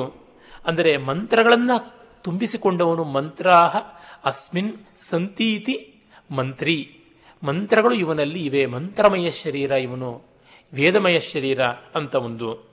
ಮತ್ತೆ ಮಂತ್ರಾಲೋಚನೆ ಮಾಡಬಲ್ಲಂತ ಕುಶಲ ಅಂತ ಕೂಡ ಆಗುತ್ತೆ. ವಾಣಿಜಾಯ ಅಂದರೆ ವರ್ತಕ ಅಂತ. ಇಂದ್ರಂ ವಯಂ ವಣಿಜಂ ಹವಾಮಹೇ ಅಂತ ಋಗ್ವೇದದಲ್ಲಿ ಬರುತ್ತೆ. ಇಂದ್ರ ವರ್ತಕ ಅಂತ. ಏನು ನಮ್ಮ ದೇವತೆಗಳಿಗೆ ಬಿಸ್ನೆಸ್ ಮ್ಯಾನು ಹೌದಾ ಅಂತ ಮಾಡಿಬಿಟ್ರೆ ಯಾವುದಲ್ಲ ಎಲ್ಲವೂ ಹೌದು ಅಂತ. ಭೈರಪ್ಪನವರು ತಮ್ಮ ಸಾರ್ಥ ಕಾದಂಬರಿಯಲ್ಲಿ ಒಂದು ಕಡೆ ಚರ್ಚೆ ಮಾಡ್ತಾ ಹೇಳ್ತಾರೆ, ಬೌದ್ಧರಾದರೆ ಯಕ್ಷರನ್ನ ಕಲ್ಪನೆ ಕೊಟ್ಟರು ವರ್ತಕರಿಗೆ ಒಂದು ದೇವರು, ಮಣಿಭದ್ರ ಅಂತ. ಈ ವೈದಿಕದಲ್ಲಿ ಏನೂ ಇಲ್ಲ ಅಂತ ಆ ರೀತಿಯಾಗಿ ಕೆಲವರು ವರ್ತಕರು ಹೇಳುವಂತೆ. ಹಾಗಾಗಿ ಹಿಂದೂ ಧರ್ಮ ಅಡ್ವಾನ್ಸ್ ಆಗಲಿಲ್ಲ, ಸನಾತನ ಧರ್ಮ ಕಾಲಕ್ಕೆ ತಕ್ಕಂತೆ. ಬೌದ್ಧರು ಬೇರೆ ಬೇರೆಯವರಿಗಿರುವಂಥ ಸಮಸ್ಯೆಗಳನ್ನು ಅರ್ಥ ಮಾಡಿಕೊಂಡು ಅದಕ್ಕೆಲ್ಲ ಒಂದೊಂದು ಯಕ್ಷರನ್ನ ಕಲ್ಪಿಸಿಕೊಟ್ರು ಅಂತ ಹೇಳಿದ್ದಾರೆ. ಕಥಾ ಸಂದರ್ಭಕ್ಕೆ ಆ ಒಂದು ಮಾತು ಸರಿಯಾಗಿದೆಯಾದರೂ ವಾಸ್ತವವಲ್ಲ. ಕಾರಣ ನಮ್ಮಲ್ಲಿ ಅಶ್ವಿನಿ ದೇವತೆಗಳನ್ನು, ವರ್ತಕರ ದೇವತೆಗಳು ಅಂತಲೇ ಹೇಳಿದ್ದಾರೆ. ಆಮೇಲಿಂದ ಇಂದ್ರನನ್ನ ವಾಣಿಜ್ಯಾಧಿಪತಿ ಅಂತ ಕರೆದಿದ್ದಾರೆ. ಮಹಾದೇವ ರುದ್ರನನ್ನು ಕೂಡ ವಣಿಕ್ಪತಿ ಅಂತ ಕರೆದಿದ್ದಾರೆ. ಮತ್ತು ಯಕ್ಷೇಶ್ವರರಾಗಿ ಬೇಕಾದಷ್ಟು ಜನ ಇದ್ದಾರೆ. ಯಕ್ಷ ಪದ್ಧತಿ ವೈದಿಕವಾದದ್ದು, ವೇದದಿಂದಲೇ ಬಂದದ್ದು, ಅದು ಜೈನ ಬೌದ್ಧರಿಂದ ಬಂದದ್ದು ಅಲ್ಲ ಅಂತ ಆನಂದ ಕುಮಾರ ಸ್ವಾಮಿಯವರು ಯಕ್ಷಾಸ್ ಅಂತ ಅತ್ಯದ್ಭುತವಾದ ಗ್ರಂಥ ಅಲ್ಲಿ ತೋರ್ಪಡಿಸಿ ಕೊಟ್ಟಿದ್ದಾರೆ ಕೆಲವು ಕಡೆಗೆ ಧಿಯೋಪಿ ವಂಸಾಂ ಮಲಿನಿ ಭವಂತಿ ಅಂತ ಭೈರಪ್ಪನಂತವರು ಇವನ್ ಹೋಮರ್ ನಾಡ್ಸ್ ಅಂತಾರಲ್ಲ, ಹಾಗೆ ಮಾಡಿಬಿಡ್ತಾರೆ. ಉದಾಹರಣೆಗೆ ಪರ್ವದಲ್ಲಿ ವ್ಯಾಸರ ಚಿತ್ರಣ ಸ್ವಲ್ಪ ಶಿಥಿಲವಾಗಿ ಬಿಟ್ಟಿದೆ ನಾನು ಅವ್ರನ್ನ ಕೇಳಿದ್ದೆ. ಈಚೆಗೆ ಕೂಡ ಕೇಳಿದೆ ಅವರನ್ನ. ಅವರದಕ್ಕೆ ವ್ಯಾಸರು ಯುದ್ಧವನ್ನು ತಡೆಯೋಕ್ಕಾಗಲಿಲ್ವಲ್ಲ ಅಂತ. ಅದಕ್ಕೆ ವೀಕ್ ಆಯ್ತಲ್ಲ ಅಂತ. ಆದರೆ ಯುದ್ಧದಿಂದ ಅವರು ಡಿಸ್ಟರ್ಬ್ ಆಗಲಿಲ್ಲ ಅನ್ನೋದು ಬಹಳ ಮುಖ್ಯ. ಈಗ ವಿದುರನೂ ತಡೆಯಲಿಲ್ಲ. ಕೃಷ್ಣನಿಗೂ ತಡೆಯೋಕ್ಕಾಗಲಿಲ್ಲ ಆದರೆ ವಿದುರ ಆಗಲಿ ಕೃಷ್ಣ ಆಗಲಿ ಯುದ್ಧದಿಂದ ಪ್ರಕ್ಷುಬ್ಧರಾಗಲಿಲ್ಲ. ಭೀಷ್ಮನೂ ಆದ, ದ್ರೋಣಾದಿಗಳು ಆದರು, ಎಲ್ಲರೂ ಆದರು. ಇನ್ನು ಧೃತರಾಷ್ಟ್ರ, ಪಾಂಡವರು, ಕೌರವರು ಹೇಳಲೇಬೇಕಾಗಿಲ್ಲ. ಆದರೆ ವ್ಯಾಸ ಕೃಷ್ಣ, ವಿದುರ, ಇವರು ಯಾರೂ ಆಗಲಿಲ್ಲ. ಅಂದರೆ ಆಗುವುದಾಗುತ್ತೆ. ಯಾವುದು ಏನೇ ಆಗ್ತಾ ಹೋಗಲಿ, ನಾನು ಮಾತ್ರ ಅಕ್ಷುಬ್ಧನಾಗಿ ಉಳಿಯುತ್ತೀನಿ ಅಂತ ಅವನು ಚಾಣಕ್ಯ ಹೇಳ್ತಾನಲ್ಲ. ಯಾವುದೆಲ್ಲ ಹೋಗಲಿ ಪರವಾಗಿಲ್ಲ, ಬುದ್ಧಿಸ್ತು ಮಾಗಾನ್ ಮಮ. ಎಲ್ಲರೂ ಓಡೋಗಲಿ, ನನ್ನ ಪಕ್ಷದಿಂದ ನನ್ನ ಬುದ್ಧಿ ಒಂದು ಓಡೋಗದೆ ಇದ್ದರೆ ಸಾಕು ಅಂತ ಹೇಳಿಬಿಟ್ಟು. ಆ ರೀತಿ ಇದ್ದಂಥ ಸ್ಥೈರ್ಯ. ಹಾಗಾಗಿ ಅಲ್ಲಿ ಅದಕ್ಕೆ ಒಂದು ಸಣ್ಣ ಸಮಾಧಾನ, ಸಂತೋಷವಲ್ಲದ ಸಮಾಧಾನ ಏನಂದರೆ ಭಾಗವತದಲ್ಲಿ ಬರುವಂಥ ವ್ಯಾಸರಿಗೆ ಒಂದಷ್ಟು ಡಿಸ್ಟರ್ಬೆನ್ಸಸ್ ಇದ್ದಂತೆ ಕಂಡು ಸಿಗುತ್ತೆ. ಅಂದರೆ ಶುಕ ಮಹರ್ಷಿಗಳ ವಿಯೋಗದಿಂದ ಸಂತಾಪಗೊಂಡದ್ದಿರಬಹುದು ಮತ್ತು ಮಹಾಭಾರತ ಬರೆದ ಮೇಲೂ ಸಮಾಧಾನ ಸಿಗಲಿಲ್ಲ ಅಂತ. ಭಾಗವತದ ಪ್ರಾಶಸ್ತ್ಯವನ್ನು ಹೇಳೋದಕ್ಕೆ ಮಹಾಭಾರತ ಬರೆದಂಥವರಿಗೆ ಸಮಾಧಾನ ಇಲ್ಲ ಅನ್ನುವುದು ಅದೇ ಅದೇ ರಾಮ ಎತ್ತಿದಂಥ ಶಿವಧನಸ್ಸು ಗಟ್ಟಿಮುಟ್ಟಾದದ್ದಲ್ಲ ಅಂತ ಹೇಳದಂತೆ ಆಗ್ಬಿಡುತ್ತೆ. ಅಂದರೆ ಇದನ್ನು ಮೆಚ್ಚೋದಕ್ಕೆ ಹೋಗುವುದು ಅದರ ಆಗ್ಬಿಡುತ್ತೆ. ಇದಕ್ಕೊಂದು, ಅದಕ್ಕೂ ಒಂದು ಸಮಾಧಾನ ಪರಂಪರೆ ಇದೆ. ನಹಿನಿಂದ ನ್ಯಾಯ ಅಂತ. ಇದರ ಪ್ರಶಂಸೆಗೆ ಹೇಳಿದ್ರು ಅಥವಾ ಅದರ ನಿಂದೆಗಲ್ಲ ಅಂತ. ಏನೋ ಇವೆಲ್ಲ ಕಾಜಿ ನ್ಯಾಯದ ಸಮಾಧಾನಗಳು. ಇರಲಿ ಬಿಡಿ. ಹಾಗೆ, ಅಂದರೆ ಇವತ್ತು ನಮ್ಮ ಲೇಖಕರ ಪೈಕಿ ಹೆಚ್ಚು ಭಾರತೀಯವಾದ ಸಂವೇದನೆಗೆ, ಪೂರ್ಣಾನುಭವಕ್ಕೆ ಸಹಕಾರಿಯಾಗಿ ಬರೀತಾ ಇರುವಂಥವರು, ಅದಕ್ಕೆ ಸಂವಾದಿಯಾಗಿ ಬರೆಯುವಂಥವ್ರು ಭೈರಪ್ಪನವರು ಅಲ್ಲಿ ಕೂಡ ಒಂದಷ್ಟು ಫ್ಯಾಕ್ಟ್ಸಲ್ಲಿ ಕೆಲವೊಮ್ಮೆ ಕೆಲವೊಮ್ಮೆ ವ್ಯಾಲ್ಯೂಸಲ್ಲಿ ಶೈಥಿಲ್ಯ ಕಂಡು ಬಂದುಬಿಡುತ್ತೆ ಅಂತಂದರೆ ಕಾಲಪ್ರಭಾವಕ್ಕಿರುವಂಥ ಸಮೂಹಕ ಶಕ್ತಿ ಅಂಥದ್ದು ಅಂತ ಗೊತ್ತಾಗುತ್ತೆ. ಆಮೇಲೆ ಕಕ್ಷಾಣಾಂ ಪತಯೇ ನಮಃ ಅಂತ. ವೃಕ್ಷಗಳು ಅಂದರೆ ದೊಡ್ಡ ಬೆಳೆದಂಥ ಮರಗಳು. ಕಕ್ಷ ಅಂದರೆ ಕುರುಚಲಿ ಗಿಡಗಳು. ಬುಷಸ್ ಅಂಡ್ ಶ್ರಬ್ಸ್ ಅಂತಿವಲ್ಲ. ಏನು ನೀವೆಲ್ಲ ವೇದವರು ದೊಡ್ಡ ದೊಡ್ಡ ಆಲದ ಮರ, ಅರಳಿ ಮರ, ತೆಂಗಿನ ಮರ, ಮಾವಿನ ಮರ, ಇವುಗಳಿಗೆ ಗುತ್ತಿಗೆ ಹಾಕಿದ್ದೀರಾ? ಅಲ್ಲಿ ದಲಿತ ವೃಕ್ಷಗಳು ಇಲ್ಲವೇ? ಅಲ್ಲಿ ಕೂಡ ಹೀನಾಯವಾದಂಥ ಬ್ಯಾಕ್ವರ್ಡ್ ಇಲ್ವಾ? ಅವುಗಳನ್ನು ಬಿಟ್ಟುಬಿಟ್ಟಿದ್ದೀರಾ ಅಂತ ಅನ್ನಬಾರದು ಅಂತ ಇದನ್ನು ಸೇರಿಸಿಕೊಂಡಿದ್ದಾರೆ ಅಂತ ಅನ್ಸುತ್ತೆ. ಪೂರ್ಣ ದೃಷ್ಟಿಗೆ ಇದು ಕೀಳು ಅದು ಮೇಲು ಅಂತ ಇಲ್ಲ. ವೇದದಲ್ಲಿ ಎಲ್ಲವನ್ನೂ ಗಮನಿಸಿಕೊಂಡಿದ್ದಾರೆ. ಒಂದು ಇಲಿಯಿಂದ ಮೊದಲುಗೊಂಡು ಆನೆ ಕುದುರೆವರೆಗೆ ಎಲ್ಲಕ್ಕೂ ಕೂಡ ಲೆಕ್ಕ ಕಲ್ಪಿಸಿಟ್ಟಿದ್ದಾರೆ. ಅವುಗಳಿಗೆ ಒಡೆಯನಾಗಿರ್ತಕ್ಕಂಥವನಿಗೆ ನಮಸ್ಕಾರ ಅಂತ ಬರುತ್ತೆ. ಮತ್ತೆ ನಮೋ ಭುವಂತ ಪತ ಪತಯೇ ನಮಃ ಅಂತ. ಅಲ್ಲಿ ನೋಡಿ, ಭುವಂತಯೇ ಅಂತಂದರೆ ಈ ಭೂಮಿಗೆ ಉಪಾದಾನಕಾರಕವಾಗಿ, ಅಂದರೆ ರಾ ಮೆಟೀರಿಯಲ್ಲೇ ತಾನಾಗಿ ಇರುವಂಥವನಿಗೆ ನಮಸ್ಕಾರ ಅಂತ. ಇನ್ನು ವಾರಿವಸ್ಕೃತಾಯ ಅಂತಂದರೆ ರಹಸ್ಯವಾಗಿ ಭಕ್ತರ ಮನಸ್ಸಿನಲ್ಲಿ ನೆಲೆ ನಿಂತವಂಥವನು ಅಂತ. ಪೂಜಾರ್ಥವಾಗಿ, ಆರಾಧ್ಯನಾಗಿ ಭಕ್ತರ ಮನಸ್ಸಿನಲ್ಲಿ ನಿಂತವನು. ಮತ್ತು ಔಷಧೀನಾಂಪತೆಯೇ ಭತ್ತ, ರಾಗಿ ಮೊದಲಾದವು ಬೆಳೆ ಬಂದ ತಕ್ಷಣ ಫಲವಾದ ಮೇಲೆ ಯಾವುದು ಒಣಗೋಗ್ಬಿಡ್ತವಲ್ಲ ಅವು ಸೀಸನಲ್ ಪ್ಲಾಂಟ್ಸ್ ಅಂತ ಏನಿವೆ ಅವುಗಳು ಔಷಧಿಗಳು ಅಂತ, ಅಂಥವುಗಳಿಗೂ ನಮಸ್ಕಾರ ಅಂತ. ಪೊದೆ ಇತ್ಯಾದಿ ಎಲ್ಲ ವರ್ಷಗಟ್ಟಲೆ ಇರ್ತವೆ ಇವು ದಿನಗಟ್ಟಲೆ ಇರ್ತವೆ ಅಷ್ಟೇನೆ. ಸಾಯಣರು ಒಂದು ಕಡೆ ಆಶುವ್ರೀಹಿ ಎನ್ನುವ ಒಂದು ಭತ್ತದ ಪ್ರಸ್ತಾವ ಮಾಡ್ತಾರೆ. ಅದು ಐವತ್ತು ದಿವಸದೊಳಗೆ ಫಸಲು ಬಿಡ್ತಾ ಇತ್ತು ಅಂತ. ಅಂತಹ ಗಿಡಗಳಿಗೂ ಪತಿಯಾಗಿರೋವನಿಗೆ ನಮಸ್ಕಾರ ಅಂತ. ನಮ ಉಚ್ಚೈರ್ಘೋಷಾಯ ಕ್ರಂದಯತೆ ಪತ್ತೀನಾಂ ಪತಯೇ ನಮಃ ಉಚ್ಚೈರ್ಘೋಷಾಯ ಶತ್ರುಗಳನ್ನು ಎದುರಿಸಬೇಕು ಅಂತ ಉಚ್ಚೈಸ್ವರದಲ್ಲಿ ಗರ್ಜನೆ ಮಾಡುವಂಥವನಿಗೆ ನಮಸ್ಕಾರ ಅಂತ. ರುದ್ರ ಗರ್ಜನೆ ಮಾಡ್ತಲೇ ಹುಟ್ಟದ ಅಂತಲೂ ಪುರಾಣಗಳಲ್ಲಿ ಬರುತ್ತದೆ. ಅಗ್ನಿ ಜ್ವಲಿಸುವಾಗ ಬರ್ರಂತ ಒಂದು ಶಬ್ದ ಮಾಡುತ್ತೆ. ಆ ಒಂದು ಶಬ್ದ ಅಂತ ಕೂಡ ಹೇಳ್ತಾರೆ. ಮತ್ತೆ ಯುದ್ಧಕ್ಕೆ ವೀರಘೋಷ ಬೇಕೇ ಬೇಕು. ನಮ್ಮ ಇಂಡಿಯನ್ ಆರ್ಮಿನಲ್ಲಿ ಒಂದೊಂದು ರೆಜಿಮೆಂಟು, ಒಂದೊಂದು ಘೋಷವಾಕ್ಯಗಳನ್ನು ಇಟ್ಟುಕೊಂಡು ಹೋಗೋದುಂಟು. ಈಚೆಗೆ ಈ ಸೆಕ್ಯುಲರಿಸಮ್ನ ಪ್ರೇತ ಎಲ್ಲೆಲ್ಲೆಲ್ಲ ಧಾವಳಿ ಹಾವಳಿ ದಾಳಿ ಮಾಡ್ತಾ ಇದೆ ಅಂತಂದರೆ ಹರ ಹರ ಮಹಾದೇವ ಅಂತಿರ್ಬೋದು. ಅದು ಅಥವಾ ಬಂದುಬಿಟ್ಟಿದ್ದನು ಬೇರೆ ಬೇರೆ ರೀತಿಯಾದಂಥ ಒಂದು ಯುದ್ಧ ಘೋಷ ಇರ್ಬೋದು. ಅದನ್ನು ಮಾಡಬಾರದು ಅಂತ ಎಲ್ಲ ಆರ್ಡಿನೆನ್ಸ್ ತರಬೇಕು ಅಂತ ನೋಡಿದ್ರು. ಅದು ಏನಾಗಿದೆ ಗೊತ್ತಿಲ್ಲ. ಒಟ್ಟಿನಲ್ಲಿ ಉತ್ಸಾಹಕ್ಕೆ ಬೇಕು ಆ ಒಂದು ರಣಘೋಷ, ಅಂಥ ಸ್ವರೂಪ ಅವನದು ಅಂತ. ಮತ್ತು ಆಕ್ರಂದಯತೆ, ಎಲ್ಲರನ್ನ ಗೋಳಾಡಿಸುವಂಥವನು, ಶತ್ರುಗಳು ಗೋಳಾಡುವಂತೆ ಮಾಡತಕ್ಕಂಥವರು, ಆ ಥರ ಶಕ್ತಿ ಇದ್ದವರು ರುದ್ರಗಣಗಳು. ಅವನಿಗೆ ಪತಿಯಾಗಿ, ಅವರಿಗೆಲ್ಲ ಪತಿಯಾದವನು ಮಹಾದೇವ, ಆತನಿಗೆ ನಮಸ್ಕಾರ ಅಂತ. ಇಲ್ಲಿ ನೋಡಿ, ಸ್ಪಷ್ಟವಾಗಿ ಲೋಕದಲ್ಲಿ ಕೆಡುಕಿದೆ. ಕೆಡುಕನ್ನು ತಿದ್ದಲಾಗದೆ ಹೋದರೆ ಅದನ್ನು ಅಳಿಸುವುದಕ್ಕಾದರೂ ಪ್ರಯತ್ನ ಪಡಬೇಕು. Those who can't budge and those who can't cooperate they should die ಇದು ವೇದದ ನಿರ್ಣಯ. ಇದು ಹಾಗಲ್ಲ, ಹೀಗಲ್ಲ ಅಂತ ಎಷ್ಟೆಷ್ಟು ಪೂಸಿ ಮಾಡಿ ಸವರದರೂ ಕೂಡ ಏನೂ ಪ್ರಯೋಜನವಾಗೋದಿಲ್ಲ. ಕೆಲವೊಂದು ಕಡೆ ತಿದ್ದಾವಡೆ ಮಾಡೋಕ್ಕಾಗೋದಿಲ್ಲ. ಅಟ್ ವಾಟ್ ಕಾಸ್ಟ್ ಕರೆಕ್ಷನ್ ಮೂಲಚ್ಛೇದ ಪಾಂಡಿತ್ಯವಾಗಬಾರದು. ಆ ದೃಷ್ಟಿಯಿಂದ ಯುದ್ಧದ ಅನಿವಾರ್ಯತೆಯನ್ನು ವೇದ ಹೇಳ್ತಾ ಬಂದಿದೆ. ಇಲ್ಲಿಗೆ ಮೊದಲನೇ ಅನುವಾಕದ ಕೆಲವು ಮಂತ್ರಗಳನ್ನು ನಾವು ಕಂಡ್ವಿ. ಆಮೇಲೆ ನೋಡಿ ನಮ್ಮ ಸಹಮಾನಾಯ ಅನ್ನುವ ಮಾತು ಬರುತ್ತೆ. ಸಹಮಾನ ಅಂದರೆ ಭಕ್ತರ ಯಾವುದೆಲ್ಲ ಅಪರಾಧ ಇದ್ದರೂ ಅದನ್ನು ಕ್ಷಮಿಸಬಲ್ಲಂಥವನು ಅಂತ. ಉದಾರಿಯಾದಂಥ ಗುಣ ಇರತಕ್ಕಂಥವನು ಅಂತ. ಮತ್ತೆ ಅವನನ್ನು ಸ್ಥೇನಾನಾಂ ಪತಯೇ ನಮಃ ಅಂತಂದರು. ಸ್ಥೇನಾನಾಂ ಪತಯೇ ಅಂದರೆ ಸ್ಥೇನ ಅಂದರೆ ಕಳ್ಳ. ಕಳ್ಳರ ಒಡೆಯನಿಗೆ ನಮಸ್ಕಾರ ಅಂತ. ಇದೇನು ಕಳ್ಳರ ಒಡೆಯ ಅಂದರೆ ಅವನಿಗಿಂತ ದೊಡ್ಡ ಕಳ್ಳ ಯಾರು? ಹರತೀತಿ ಹರಹ ಅಂತ.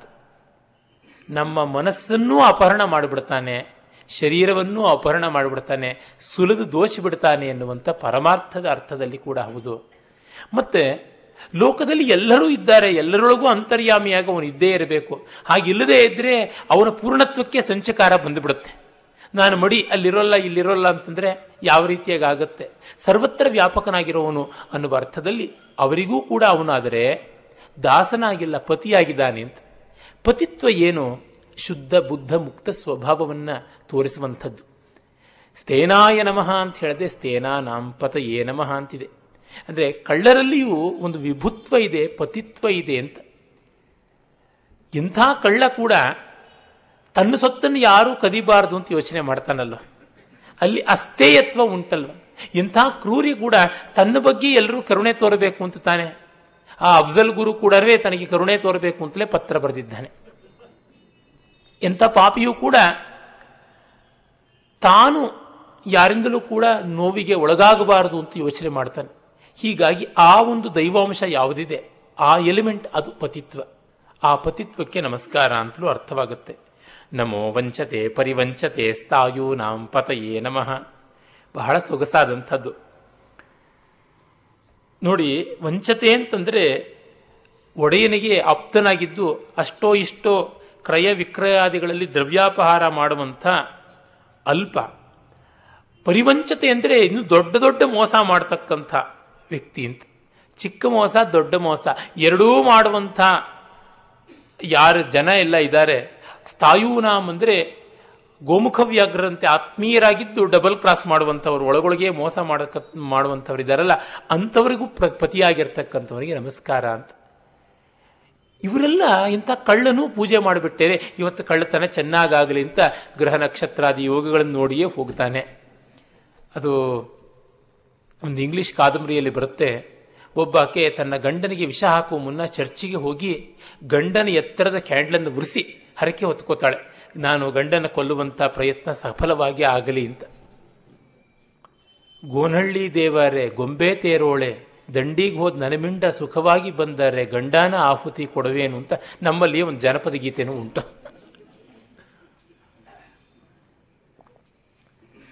ಹೀಗೆ ಎಂಥ ಕೆಟ್ಟವರು ಕೂಡ ಪೂಜೆ ಮಾಡಿಯೇ ಹೋಗ್ತಾರೆ. ಈಚೆಗಷ್ಟೇನೆ ಬಹಳ ಬಹಳ ಸ್ಕ್ರ್ಯಾಚಿಂಗ್ ಮಾರ್ಜಿನಿಂದ ಗೆದ್ದು ಬಂದಂಥವರೊಬ್ಬರು ಯಾರೂ ಇಲ್ಲ, ಏನೂ ಇಲ್ಲ, ಅಹಿಂದ, ಈ ಹಿಂದ ಅಂತೆಲ್ಲ ಪಾರ್ಟಿಗಳನ್ನು ಕಟ್ಟಿಕೊಂಡವರು ಕಡೆಗೆ ಶಂಕರ ಮಠದಲ್ಲಿ ಕ್ಯಾಮರಾಮನ್ಗಳಿಗೆ ಸಿಕ್ಕಾಕೊಂಡು ಬಿಟ್ರು. ಅಲ್ಲಿ ದೈವಜ್ಞ ಸೋಮಿಯಾಜಿಗಳನ್ನು ಕಾಣಬೇಕಾಗಿತ್ತು ಅನ್ಸುತ್ತೆ, ದೈವಜ್ಞರ ಹತ್ರಕ್ಕೆ ಬರಲೇಬೇಕಾಗುತ್ತೆ. ಅಂದರೆ ಆಗ ಸಂಕಟ ಬಂದಾಗ ವೆಂಕಟರಮಣ ಅಂತ, ಅದು ಇದ್ದೇ ಇದೆ. ಹೀಗಾಗಿ ಇಂಥವರೆಲ್ಲ ಇರ್ತಾರೆ, ಅವರು ಪೂಜೆ ಮಾಡ್ತಾರೆ. ಅವ್ರ ಪೂಜೆಗೆ ಫಲ ಕೊಡಲಿ ಬಿಡಲಿ ಪೂಜೆಗಂತೂ ಮೈಯೊಡ್ಡಬೇಕಲ್ಲ ದೇವರು? ಹಾಗಾಗಿ ಪತಿಯೂ ಆಗುತ್ತಾನೆ ಎನ್ನುವ ಒಂದು ಭಾವ ಕೂಡ ಉಂಟು. ಮತ್ತೆ ಈ ಜಗತ್ತು ಎಷ್ಟು ಸಂಕೀರ್ಣವಾಗಿದೆ ನೋಡಿ. ಯಾವ್ಯಾವ ರೀತಿಯಾಗಿದ್ದಂಥ ಜನಗಳೆಲ್ಲ ಇದ್ದಾರೆ. ಅವರೆಲ್ಲ ಸೇರಿ ಆಗಿರುವಂಥದ್ದು ಈ ಲೋಕ. ಈ ಲೋಕ ಬರೀ ಕೆಲವರು ಚೋಸನ್ ಫ್ಯೂ ಅಂತ ಅವರಿಂದ ಆದದ್ದು ಅಲ್ಲ. ಎಷ್ಟೆಷ್ಟೋ ಉಂಟು. ಏನೆಲ್ಲ ಉಂಟು. ಏಕಸ್ತಪೋ ದ್ವಿರಧ್ಯಾಯಿ ತ್ರಿಬಿರ್ಗೀತಂ ಚತುಷ್ಪಥಃ ಪಂಚ ಷಟ್ ಸಪ್ತಭಿ ಕಾರ್ಶ್ಯಂ ಬಹುಬಿರ್ ಯೋತ್ಸ್ಯತೆ ತಥಾ ಅಂತ ಒಂದು ಮಾತು ಉಂಟು. ತಪಸ್ ಮಾಡೋಕ್ಕೆ ಒಬ್ಬನೇ, ವ್ಯಾಸಂಗಕ್ಕೆ ಇಬ್ಬರು ಇರಬೇಕು ಅಂತ ಕಂಬೈನ್ಡ್ ಸ್ಟಡಿ ಮಾಡಬೇಕು. ಸಂಗೀತಕ್ಕೆ ಹಾಡು ಪಕ್ಕವಾದ್ಯಗಳಿಗೆ ಇಬ್ಬರು, ಶ್ರುತಿವಾದ್ಯಕ್ಕೊಬ್ಬರು, ಲಯವಾದ್ಯಕ್ಕೊಬ್ಬರು ಅಂತ ಹಾಡು ಅಂತ. ಇನ್ನು ಕೃಷಿ ಇತ್ಯಾದಿಗಳಿಗೆ ಒಂದು ಏಳೆಂಟು ಜನ ಬೇಕಾಗುತ್ತೆ. ತುಂಬ ಜನ ಜೀವನ ಸಂಗ್ರಾಮಕ್ಕೆ ಬೇಕಾಗ್ತಾರೆ ಅಂತ. ಹಾಗಾಗಿ ಈ ಎಲ್ಲ ರೂಪಗಳು ಜಗತ್ತಿನಲ್ಲಿ ಇವೆ ಎನ್ನುವುದನ್ನು ಡಾನ್ ಆಫ್ ಹಿಸ್ಟ್ರಿ ಅಂತೀವಲ್ಲ, ಡಾನ್ ಆಫ್ ಪ್ರೀ ಹಿಸ್ಟ್ರಿ ಅಂತ ಕರೀಬಹುದು, ಡಾನ್ ಆಫ್ ಮ್ಯಾನ್ ಕೈಂಡ್ ಅಂತ ಕರೀಬಹುದು. ಏನೆಲ್ಲ ಕರೀರಿ? ಆಗಲೇ ಕಾಣಿಸಿಕೊಂಡಿತ್ತು, ಆಗಲೇ ತೋರಿಸಿಕೊಟ್ಟಿದ್ರು ಅಂತ. ಈ ಥರದ ಪ್ರಪಂಚದ ಯಾವ ಸ್ತೋತ್ರ ಸಾಹಿತ್ಯದಲ್ಲೂ ಇಲ್ಲ. ನಾನು ಬುಕ್ ಆಫ್ ಡೆಡ್ ಅದನ್ನು ಕೂಡ ನೋಡಿಬಲ್ಲೆ ಈಜಿಪ್ಷಿಯನ್ರದು. ಮತ್ತು ಚೈನಾದ ಪ್ರಾಚೀನ ಮತ ಸ್ವರೂಪಗಳನ್ನು ಗಮನಿಸಿ ನೋಡಿದ್ದೀನಿ. ಇನ್ನಂತೂ ಹೊಮ್ಯಾರಿಕ್ ಹಿಮ್ಸ್ ಅಂತ, ಹೆಸಿಯಡ್ ಅಂತ ಯಾವುದೆಲ್ಲ ಇದೆ, ಗ್ರೀಕ್ ಭಾಷೆಯಲ್ಲಿಯೇ ನೋಡಿದ್ದೀನಿ. ಎಲ್ಲಿಯೂ ಈ ರೀತಿಯಾದಂತಹ ವಿಶ್ವತೋಮುಖವಾದ ಸ್ತುತಿ ಪ್ರಜ್ಞೆ ಕಾಣಿಸುವಂಥದ್ದಲ್ಲ. ನಮೋ ನಿಚೇರವೇ ಪರಿಚರಾಯಾರಣ್ಯಾನಾಂ ಪತಯೇ ನಮಃ. ನಿಚೇರವೇ ಅಂದರೆ ಯಜಮಾನನ ಮನೆಯಲ್ಲೇನೇ ಇದ್ದು ಹೊತ್ತು ಕಾಯ್ದು ಕದ್ದು ಬಿಟ್ಟು ಹೋಗುವಂಥವನು. ಮತ್ತೆ ಪರಿಚರ ಅಂದರೆ ಪೇಟೆ ಬೀದಿಗಳಲ್ಲಿ ಕಳ್ಳತನ ಮಾಡುವಂಥವನು. ಅಂದರೆ ರಸ್ತೆ ರಸ್ತೆಗಳಲ್ಲಿ ಹುಂಚಿ ಹಿಡಿದು ಮಾಡುವಂಥವನು. ಇಂಥ ಜನರಿಗೂ ಕೂಡ ಆರಾಧ್ಯನಾದಂಥವನು, ಅವರಿಗೂ ಪತಿಯಾಗಿ, ಅವರಿಗೂ ಒಡೆಯನಾದಂಥವನಿಗೆ ನಮಸ್ಕಾರ ನಮಸ್ರಿಕಾವಿಭ್ಯೋ ಜಗಾಂಸದ್ಭ್ಯೋ ಮುಷ್ಣತಾಂಪತಯೇ ನಮಃ. ಕತ್ತಿನ ಹಿಡಿದು ನಕ್ತಂಚರದ್ಭ್ಯ ಕತ್ತಲಲ್ಲಿ ಓಡಾಡ್ತಾ ಇರ್ತಕ್ಕಂಥವ್ರು ಯಾರಿದ್ದಾರೆ? ನಮೋ ಅಸಿಮದ್ಭ್ಯೋ ನಕ್ತಂಚರದ್ಭ್ಯ ಪ್ರಕೃಂತಾನಾಂ ಪತಯೇ ಏನಮ್ಮ ನಮ್ಮನ್ನು ಚೆನ್ನಾಗಿ ಚುಚ್ಚುವಂಥ ಯಾರು ದೋಚಿ ಕೊಂದು ಹಾಕ್ತಕ್ಕಂಥ ಕಳ್ಳರಿದ್ದಾರೆ? ಪ್ರಾಣಿಗಳನ್ನು ಜೀವಹಾನಿ ಮಾಡುವಂಥವ್ರು ಯಾರಿದ್ದಾರೆ? ಅಸಿಮದ್ಭ್ಯ ಖಡ್ಗ ಹಿಡಿದಂಥವ್ರು ಯಾರಿದ್ದಾರೆ? ಇವರೆಲ್ಲರನ್ನೂ ಕೂಡ ಮುಷ್ಣತಾಂ ಕ, ಕದ್ದು ಓಡುವವರು ಯಾರಿದ್ದಾರೆ? ಅವರೆಲ್ಲರ ಒಡೆಯನಿಗೆ ನಮಸ್ಕಾರ ಅಂತ. ಮತ್ತೆ, ನಮ ಉಷ್ಣೀಷಿಣಿ ಗಿರಿಚರಾಯ ಯಕುಲುಂಚ ನಾಂ ಪತಯೇ ನಮಃ. ಉಷ್ಣೀಷಿಣಿ ಅಂದರೆ ಪೇಟ ಸುತ್ತಕೊಂಡಿರ್ತಕ್ಕಂಥ, ಮತ್ತೆ ಕಾಡು ಮೇಡಿನಲ್ಲಿ ಓಡಾಡ್ತಾ ಇರುವಂತಹ, ಹೀಗೆಲ್ಲ ಇರತಕ್ಕಂಥ ಜನರು ಯಾರಿದ್ದಾರೆ? ಕುಲುಂಚಾನಾಂ ಅಂತಂದರೆ ಈ ಸ್ಥಿರಾಸ್ತಿಯನ್ನು ಅಪಹರಣ ಮಾಡುವಂಥವ್ರು. ಲ್ಯಾಂಡ್ ಮೊದಲಾದ ಮಾಫಿಯಾ ಯಾವುದಿವಾಗ ಬಹಳ ಬೆಂಗಳೂರಿನಲ್ಲಿ ಕುಪ್ರಸಿದ್ಧವಾಗಿದೆ ಅಂಥದ್ದು. ಮತ್ತೆ ನಾನಾ ವಿಧವಾದಂಥ ದುರಭ್ಯಾಸಗಳನ್ನು ಕಲಿಸಿ ದ್ರವ್ಯಾಪಾರ ಮಾಡುವಂಥವ್ರು ಅಂತ. ಇವರೆಲ್ಲರಿಗೂ ಪತಿಯಾದವನಿಗೆ ನಮಸ್ಕಾರ ಅಂತ. ಒಮ್ಮೆ ನಾನು ಬಿ ಜಯಶ್ರೀ ಅವರ ಜೊತೆ ಮಾತನಾಡ್ತಾ ಇದ್ದಾಗ ಅವರು ನೋಡಿ ನಮ್ಮ ಜಾನಪದ ದೇವತೆಗಳ ಬೈಗಳಿಂದಲೇ ಆರಾಧ್ಯರಾಗ್ತಾರೆ, ನಿಮ್ಮ ವೈದಿಕ ದೇವತೆಗಳು ಹಾಗಲ್ಲ ಅಂತಂದರು. ಅಮ್ಮ, ನೀವು ತಪ್ಪು ತಿಳಿದಿದ್ದೀರಿ, ನಮ್ಮ ರುದ್ರ ಪೂರ್ತಿ ಬೈಗಳೇ ಅಂಥ ಬೈಗಳು ಯಾರೂ ಬೈಯೋಕ್ಕೆ ಸಾಧ್ಯ ಇಲ್ಲ ಅಂತ. ಅಂದರೆ ನಮ್ಮಲ್ಲಿ ಒಂದು ತಪ್ಪು ತಿಳುವಳಿಕೆ ಬಂದಿದೆ. ಜಾನಪದೀಯ ಬೇರೆ, ವೈದಿಕ ಬೇರೆ ಅಂತ. ಎಲ್ಲ ಪದೀಯಗಳಿಗೂ ಇದೇ ಇರತಕ್ಕಂಥದ್ದು. ವೇದವೇ ಮೂಲ. ಇಲ್ಲಿ ಸ್ಪಷ್ಟವಾಗಿ ಬೈಗಳು ಅಂದರೆ ಬೈಗಳು ಅಂತ ನೋಡಬಹುದಲ್ವ? ಅಂದರೆ ಈಗ ಜಾನಪದದಲ್ಲಿ ಕಾಣುವಂಥ ಬೈಗಳಿಗೆ ಆಧ್ಯಾತ್ಮಿಕವಾದ ಅರ್ಥವನ್ನು ಮಾಡದೇ ಇದ್ದರೆ ಎಲಿವೇಶನ್ ಹೇಗೆ ಬರುತ್ತೆ ಅಂತ? ಈಗ ಕೆಟ್ಟ ಕೆಟ್ಟದಾಗಿ ದೇವರನ್ನು ಬೈದರೆ ನಮಗೆ ಅದು ಬೈಗಳು ಅನ್ನುವ ಭಾವವೇ ನಮ್ಮ ಮನಸ್ಸಿನಲ್ಲಿದ್ದರೆ ನಮಗೆ ಆ ಪೂಜೆಯಿಂದ ಏನಾದರೂ ಭಾವೋನ್ನತಿ ಬರುತ್ತೆ.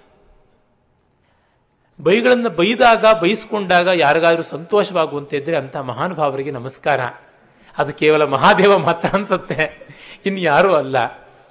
ಆದರೆ ಆ ಬೈಗಳಲ್ಲಿ ಒಂದು ಉದಾತ್ತತೆ ಇದೆ ಅಂತ ಗೊತ್ತಾಗಬೇಕು ಅಂದರೆ ನಮ್ಮ ವೈದಿಕ ಪ್ರಜ್ಞೆಗೆ ಬಂದು ನಿಲ್ಲಬೇಕಾಗತ್ತೆ. ನಿನ್ನೆ ದಿವಸವೇ ಅದನ್ನು ಹೇಳ್ತಾ ಇದ್ದನಲ್ಲ, ಮಾರಮ್ಮ, ಮಸಣಿ ಇತ್ಯಾದಿಗಳನ್ನು ಉಜ್ಜೀವನ ಮಾಡಬೇಕು ಅಂತ ಕೆಲವರು ಭೈರಪ್ಪನವರ ಹತ್ರ ಬಂದಾಗ ಅವರು ಹೇಳಿದ ಮಾತು. ಅದು ಇಲ್ಲಿ ಅನ್ವಿತವಾಗುತ್ತೆ. ಅಂದರೆ ವೇದದಲ್ಲಿ ಸ್ತುತಿರೂಪವಾಗಿ, ನಿಂದಾರೂಪವಾಗಿ, ಎರಡೂ ರೂಪವಾಗಿ ಕಂಡಿದ್ದಾರೆ. ಶಾಂತ, ಘೋರ ಎರಡೂ ರೂಪವಾಗಿ ಪರಮಾತ್ಮನನ್ನು ಕಂಡಿದ್ದಾರೆ. ಏನಂದರೆ, ಸ್ಯಾಂಪಲ್ಗಿರಲಿ ಬೈಗಳು ಅಂತ ತೋರಿಸಿದ್ದಾರೆ. ಅದನ್ನೇ ಜಾಸ್ತಿ ಮಾಡಬಾರ್ದು. ಹಾಗಲಕಾಯಿ ಗೊಜ್ಜಿಗೆ ಬೆಲ್ಲ ಹಾಕದೇ ಇದ್ದರೆ ಡಯಾಬಿಟೀಸ್ ಪೇಷಂಟ್ಗಳು ಬಿಟ್ಟು ಮಿಕ್ಕವ್ರು ಯಾರೂ ಮುಟ್ಟೋಕ್ಕಾಗೋದಿಲ್ಲ. ಹಾಗಾಗಿ ಜಗತ್ತಿನಲ್ಲಿ ಡಯಾಬಿಟೀಸ್ ಪೇಷಂಟ್ಸ್ ಜಾಸ್ತಿ ಆಗಿರಬೇಕೆ? ಸ್ತುತಿಗೆ ಹೆಚ್ಚಿನ ಅವಕಾಶ ಇರಬೇಕು. ಆದರೆ ಈ ಮುಖವೂ ಕೂಡ ಹೊರತಲ್ಲ ಅನ್ನೋದನ್ನು ತೋರ್ಪಡಿಸೋದಕ್ಕಾಗಿ ಯಥೇಷ್ಟವಾಗಿ ನಿಂದ ಛದ್ಮದ ಈ ದಿವ್ಯವಾದಂಥ ಭಗವತ್ ಸ್ತೋತ್ರವನ್ನು ನಾವಿಲ್ಲಿ ಕಾಣ್ತೀವಿ. ನಮ ಸ್ವಪದ್ಭ್ಯೋ ಜಾಗೃದ್ಭ್ಯಶ್ಚ ಓ ನಮಃ. ಸ್ವಪದ್ಭ್ಯೋ ಅಂದರೆ ನೋಡಿ ನಿದ್ರೆ ಮಾಡ್ತಾ ಇದ್ದಂಥವರಿಗೆ ಜಾಗೃದ್ಯ ಎಚ್ಚೆತ್ತವರಿಗೆ ನಮಸ್ಕಾರ ಅಂತ. ಆ ರುದ್ರ ನಿದ್ರೆಯೂ ಮಾಡ್ತಾ ಇದ್ದಾನೆ, ಎಚ್ಚೆತ್ತು ಇದ್ದಾನೆ. ಯಾನಿಶಾ ಸರ್ವಭೂತಾನಾಂ ತತ್ರ ಜಾಗೃತಿ ಸಂಯಮಿ, ಯಸ್ಯಾಂ ಜಾಗೃತಿ ಭೂತಾನಿ ತಸಾನಿಶಾ ಸಾನಿಶಾ ಪಶ್ಯತೋ ಮುನೇ ಅಂತ ಉಂಟಲ್ಲ. ಎಲ್ಲಿ ಮಿಕ್ಕ ಜಗತ್ತೆಲ್ಲ ಎಚ್ಚರದಿಂದಿರುತ್ತೋ ಅಲ್ಲಿ ಜ್ಞಾನಿ ನಿದ್ರೆ ಮಾಡ್ತಾನೆ. ಅಂದರೆ ಲೋಕದ ಲಾಭನಷ್ಟಗಳ ರೂಪದಲ್ಲಿ ಜ್ಞಾನಿಗೆ ಅದು ನಿದ್ರೆ. ಹಾಗೆ ಎಲ್ಲಿ ಜ್ಞಾನಿಗೆ ಎಚ್ಚರವೋ ಅಂದರೆ ಅಲೌಕಿಕವೋ ಅಲ್ಲಿ ಲೋಕ ನಿದ್ರೆ ಮಾಡ್ತಾ ಇರುತ್ತೆ ಅಂತ. ಇಲ್ಲಿ ಮಲಗದವನು ಅಲ್ಲಿ ಎದ್ದಿರ್ತಾನೆ ಎನ್ನುವುದು ಅಲ್ಲಿಯ ತಾತ್ಪರ್ಯ. ನಮಸ್ತಿಷ್ಟದ್ಭ್ಯೋಧಾವದ್ಭ್ಯಶ್ಚ ವೋ ನಮಃ. ಎದ್ದು ನಿಂತವನಿಗೆ, ಓಡ್ತಾ ಇದ್ದವನಿಗೆ ನಮಸ್ಕಾರ ಅಂತ. ಏನಿದು? ಕಲಿಯುಗ ಕಲಿಶಯ ಭವತಿ, ಸಂಜಿಹಾನಸ್ತು ದ್ವಾಪರ ಅಂತ ಐತರೆಯ ಬ್ರಾಹ್ಮಣದಲ್ಲಿ ನಾವು ಕಾಣ್ತೀವಲ್ಲ. ನಿದ್ರೆ ಮಾಡೋದು ಕಲಿಯುಗ, ಎದ್ದು ಕೂತ್ಕೊಳ್ಳೋದು ತ್ರೇತಾಯುಗ ದ್ವಾಪರಯುಗ. ನಿಂತು ಸ್ಥಾನವನ್ನು ದೃಢವಾಗಿ ಇಟ್ಟುಕೊಳ್ಳುವಂಥದ್ದು ತ್ರೇತಾಯುಗ, ನಡೆದಾಡುವಂಥದ್ದು ಕೃತಯುಗ ಅಂತ ಕೃತಂ ಸಂಪದ್ಯತೆ ಚರಣ್ ಅಂತೆಲ್ಲ ಬರುತ್ತಲ್ಲ. ಈ ನಾಲ್ಕು ಯುಗ ಸ್ವಭಾವವೂ ಅಲ್ಲಿ ಕಾಣಿಸುತ್ತೆ ಅಂತ. ಆತ ತಿಷ್ಟದ್ಭ್ಯ, ಸ್ಥಾಣುವೂ ಹೌದು, ಧಾವದ್ಭ್ಯ, ಜಂಗಮನೂ ಹೌದು ಅಂತ. ತಿಷ್ಟದ್ಭ್ಯ ಅನ್ನುವಲ್ಲಿ ಸತ್ಯಸ್ವರೂಪಿ, ಧಾವದ್ಭ್ಯ ಅನ್ನುವಳಿಗೆ ಋತಸ್ವರೂಪಿ ಋ ಗತವು ಅಂತ, ಸದ್ ಸತ್ತಾಯಾಮ್ ಅಂತ ಈ ಧಾತು ರೂಪದಿಂದ ಒಂದೇ ಕಡೆಗೆ ನಿಂತು ಸ್ಥಿರವಾಗಿರುವಂಥ ತತ್ವ ಒಂದಾದರೆ ಚಲನಶೀಲವಾದಂಥ ಒಂದು ತತ್ವ ಅಂತ ಎರಡೂ ಉಂಟು, ಎಲ್ಲವೂ ಅವನೇ ಅಂತ. ನಮ್ಮ ಸಭಾಭ್ಯ ಸಭಾಪತಿಭ್ಯಶ್ಚ ಓ ನಮಃ. ಭಾಷಣಕಾರರು ಮೊದಲಿಗೆ ಸಾಮಾನ್ಯವಾಗಿ ಹೇಳುವಂಥದ್ದೇ ಇದು ನಮಸ್ಸಭಾಭ್ಯ ನಮಸ್ಸದಸೆ ಸಭಾಪತಿಭ್ಯಶ್ಚ ಓ ನಮಃ. ಸಭೆಗಳಿಗೆ ನಮಸ್ಕಾರ, ಸಭಾಪತಿಗಳಿಗೆ ನಮಸ್ಕಾರ ಅಂತ. ಅಂದರೆ ಒಟ್ಟು ಸಾಮೂಹಿಕವಾದ ಒಂದು ವ್ಯವಸ್ಥೆ ಇದೆಯಲ್ಲ ಆರ್ಗನೈಸೇಷನ್ನು ಅದು ದೊಡ್ಡದು. ವ್ಯಕ್ತಿಗಿಂತ ಇಂಡಿವಿಜುವಲ್ಗಿಂತ ಇನ್ಸ್ಟಿಟ್ಯೂಷನ್ ದೊಡ್ಡದು ಅನ್ನುವ ಭಾವ ನಮ್ಮದು. ಮತ್ತು ಅದನ್ನು ನಡೆಸೋರಿಗಿರುವಂಥ ಜವಾಬ್ದಾರಿಯು ದೊಡ್ಡದು ಅಂತ ಅದಕ್ಕೆ ನಮಸ್ಕಾರ ಅಂತ. ನಮೋ ಅಶ್ವೇಭ್ಯೋ ಅಶ್ವಪತಿಭ್ಯಶ್ಚ ಓ ನಮಃ. ಕುದುರೆಗಳಿಗೆ ನಮಸ್ಕಾರ, ಕುದುರೆಗಳ ಯಜಮಾನರಿಗೆ ನಮಸ್ಕಾರ ಅಂತ. ಅಶ್ವ ಅನ್ನುವುದಕ್ಕೆ ಇಂದಿದ್ದು ನಾಳೆ ಇಲ್ಲದೇ ಇರುವಂಥದ್ದು ಗತಿಶೀಲವಾದದ್ದು ಅಂತಲೂ ಅರ್ಥ ಉಂಟು ಜಗತ್ತೇ ಅಶ್ವಸ್ವರೂಪಿ ಅಂತಲೂ ಉಂಟು. ಆ ಎಲ್ಲ ಅರ್ಥಗಳನ್ನು ಇಲ್ಲಿ ಇಟ್ಕೊಂಡಿದ್ದಾರೆ. ಆಮೇಲೆ ನಾಲ್ಕನೇ ಅನುವಾಕದಲ್ಲಿ ನಮ್ಮ ಅವ್ಯಾಧಿನೀಭ್ಯೋ ವಿವಿಧ್ಯಂತಿಭ್ಯಶ್ಚ ಓ ನಮಃ ಅಂತ ಬರುತ್ತೆ. ಅಂದರೆ ಎಲ್ಲ ಕಡೆಯಿಂದಲೂ ಯುದ್ಧ ಮಾಡಬಲ್ಲವನು ಅವ್ಯಾಧಿನಿ. ಮತ್ತೆ ವಿವಿಧ್ಯಂತಿಭ್ಯ ಅಂದರೆ ಎಲ್ಲರನ್ನೂ ಗಾಯಗೊಳಿಸಬಲ್ಲ ಅಂತ. ಸರ್ವತೋಮುಖವಾಗಿ ಯುದ್ಧವನ್ನು ಮಾಡಬಲ್ಲ, ಸರ್ವತೋಮುಖವಾಗಿ ವೈರಿಯನ್ನ ಘಾತವೂ ಮಾಡಬಲ್ಲ.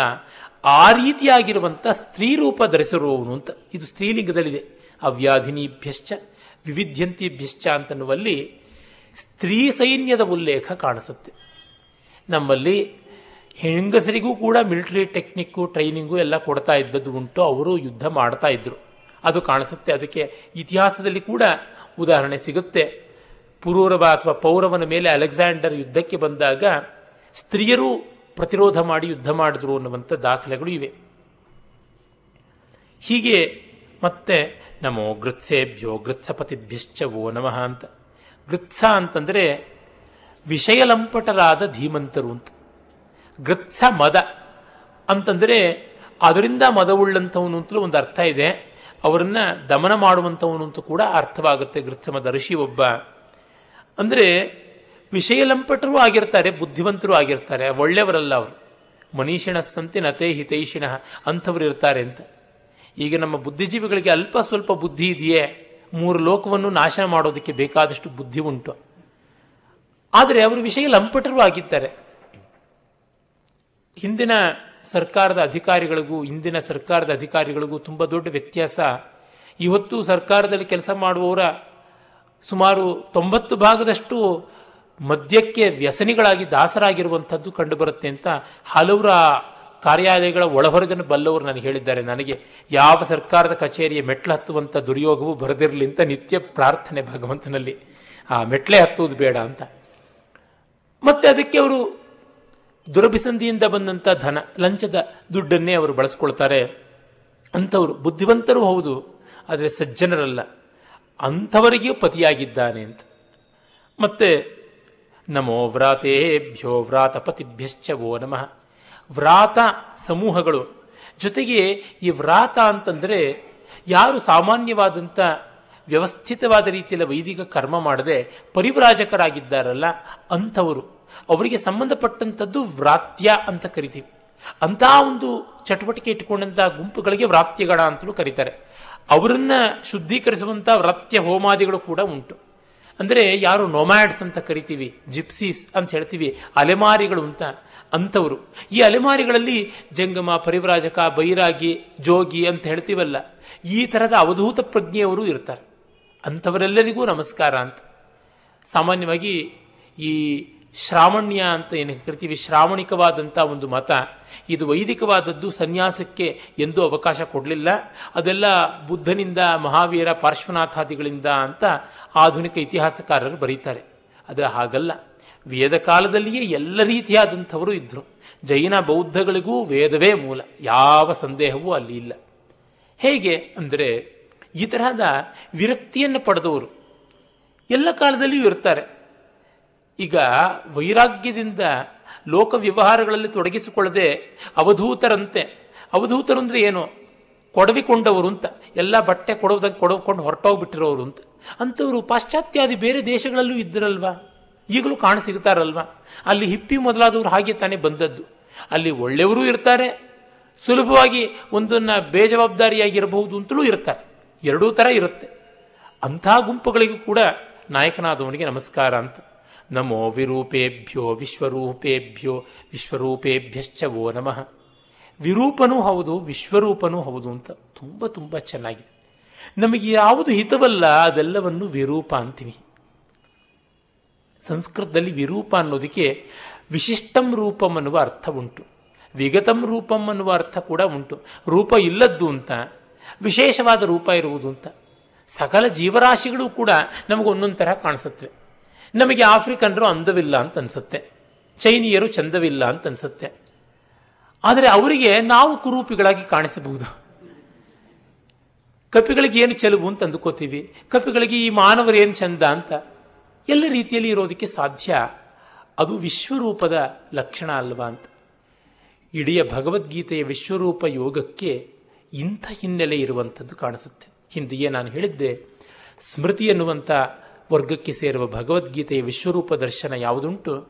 ಅದು ಶ್ರುತಿಯಾದ ಯಜುರ್ವೇದದ ರುದ್ರಾಧ್ಯಾಯದ ಪ್ರತಿಫಲನ ಅಂತ. ನಮೋ ಮಹದ್ಯಕ್ಷುಲ್ಲಕೇಭ್ಯಶ್ಚ ವೋ ನಮಃ. ದೊಡ್ಡವನು ಹೌದು, ಸಣ್ಣವನು ಹೌದು. ಮಹಾ ದೊಡ್ಡವರು, ತುಂಬ ದೊಡ್ಡವರು ಮಹದ್ಭ್ಯ, ಕ್ಷುಲ್ಲಕೇಭ್ಯ, ಸಣ್ಣವರು, ಇಬ್ಬರಿಗೂ ನಮಸ್ಕಾರ ಅಂತ. ಯಾವ ಪರಂಪರೆ ಹೀಗೆ ಹೇಳುತ್ತೆ? ದೊಡ್ಡವರಿಗೂ ನಮಸ್ಕಾರ, ಸಣ್ಣವರಿಗೂ ನಮಸ್ಕಾರ ಅಂತ.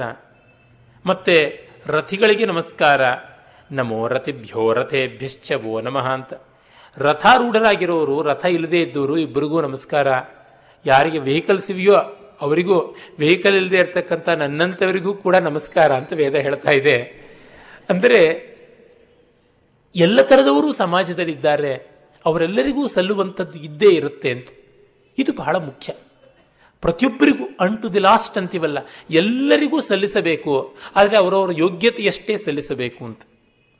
ಮೊದಲ ಮಾತಿಗೆ ಎಲ್ಲರೂ ಒಪ್ಕೊಂಡು ಬಿಡ್ತಾರೆ ಎರಡನೇದಕ್ಕೆ ತಗಾದೆ ಬರುತ್ತೆ. ಯಾಕೆಂದರೆ ಯೋಗ್ಯತೆಯನ್ನು ತೀರ್ಮಾನ ಮಾಡಬೇಕಲ್ಲ.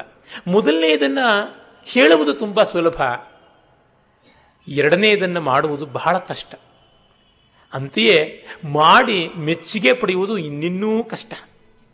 ಎಷ್ಟು ಸರಿಯಾಗಿ ವಿತರಣೆ ಮಾಡಿದ್ರೂ ಕೂಡ ಬಹಳ ಬಹಳ ಕಷ್ಟ ಅಂತಾರೆ. ಮತ್ತೆ ನಮಸ್ತಕ್ಷಭ್ಯೋ ರಥಕಾರೇಭ್ಯಶ್ಚ ಓ ನಮಃ. ತಕ್ಷ ಅಂದರೆ ಬಡಗಿ. ಬಡಗಿಗಳಿಗೆ ನಮಸ್ಕಾರ. ರಥಗಳನ್ನು ಮಾಡ್ತಕ್ಕಂಥವರಿಗೆ ನಮಸ್ಕಾರ. ಅವರು ಬಡಗಿಗಳಲ್ಲಿ ಒಂದು ವರ್ಗದವರು, ರಥಕಾರರು, ಸೂತರು. ಕರ್ಣ ಹೇಳ್ಕೊಳ್ಬಹುದು, ನಮ್ಮ ಜಾತಿಯನ್ನು ವೇದದಲ್ಲಿ ರೆಪ್ರೆಸೆಂಟ್ ಮಾಡಿದೆ ಅಂತ. ಅವನದನ್ನು ಗಮನಿಸಿದ್ರೆ ತಾನೇ. ವಿಶ್ವರೂಪವನ್ನು ಕಾಣುವ ಬಯಕೆ ಅರ್ಜುನನಿಗಾಯಿತೇ ಹೊರತು ಕರ್ಣನಿಗಾಗಲಿಲ್ಲ. ಇಲ್ಲಿ ನಾವು ಕರ್ಣಾರ್ಜುನರ ಭೇದವನ್ನು ಕಾಣಬೇಕು. ನಮಃ ಕುಲಾಲೇಭ್ಯ ಕರ್ಮಾರೇಭ್ಯಶ್ಚ ಓ ನಮಃ. ಕುಂಬಾರರಿಗೆ ನಮಸ್ಕಾರ, ಕಮ್ಮಾರರಿಗೆ ನಮಸ್ಕಾರ ಅಂತ. ಒಮ್ಮೆ ಚಂದ್ರಶೇಖರ ಕಂಬಾರರು ಕಮ್ಮಾರ ಅಂತ ಅವರ ವರ್ಗ ಅದು. ಅವರು ಭೈರಪ್ಪನವ್ರಿಗೆ ಹೇಳಿದ್ರಂತೆ, ನೀವೆಲ್ಲ ಬ್ರಾಹ್ಮಣರು ಹುಟ್ಟುತ್ತಲೇ ವೇದ, ಉಪನಿಷತ್ತು ಎಲ್ಲ ಅರ್ದು ಕುಡಿದು ಬಂದಿದ್ದೀರಿ ಅಂತ. ಅದಕ್ಕೆ ಅವರು, ನಾನು ಮೈಸೂರಿಗೆ ಬರುವವರೆಗೂ ಇದರ ತಿಳುವಳಿಕೆಯೂ ಇರಲಿಲ್ಲ. ನಿಮಗೆ ಈಗೇನು ಮುಕ್ತಾವಕಾಶ ಇದ್ದೇ ಇದೆ. ನಿಮ್ಮ ಮಗನನ್ನು ಯಾತಕ್ಕೆ ಓದಿಸಬಾರ್ದಾಗಿತ್ತು ಅಂತ ಕೇಳಿದ್ರಂತೆ, ಅವರು ಡಾಕ್ಯುಮೆಂಟು ಮಾಡಿದ್ದಾರೆ. ಭೈರಪ್ಪನವರು ಅದರೊಳಗೆ ಮುಲಾಜಿಲ್ಲದೆ ಬರೆದಿದ್ದಾರೆ. ಮಾಸ್ತಿಯವರ ಭಾವದಲ್ಲಿ ಕೂಡ ಹಾಗೇನೆ ಕೆಲವೊಂದು ನೇರ ನೇರವಾದಂಥ ಅಭಿಪ್ರಾಯಗಳನ್ನು ವ್ಯಕ್ತಪಡಿಸಿದ್ದಾರೆ. ಭೈರಪ್ಪನವರು ಭಿತ್ತಿಯಲ್ಲಿ ಹಾಗೆ ಮಾಡಿದ್ದಾರೆ. ಇಲ್ಲಿ ಕಮ್ಮಾರರಿಗೂ ನಮಸ್ಕಾರ, ಕುಂಬಾರರಿಗೂ ನಮಸ್ಕಾರ ಅಂತ ಎಲ್ಲರನ್ನೂ ಸಮಾಜದಲ್ಲಿ ಸೇರಿಸಿಕೊಂಡಿದೆ. ನಮ್ಮ ಪುಂಜಿಷ್ಟೇಭ್ಯ ಅಂದರೆ ಏನು?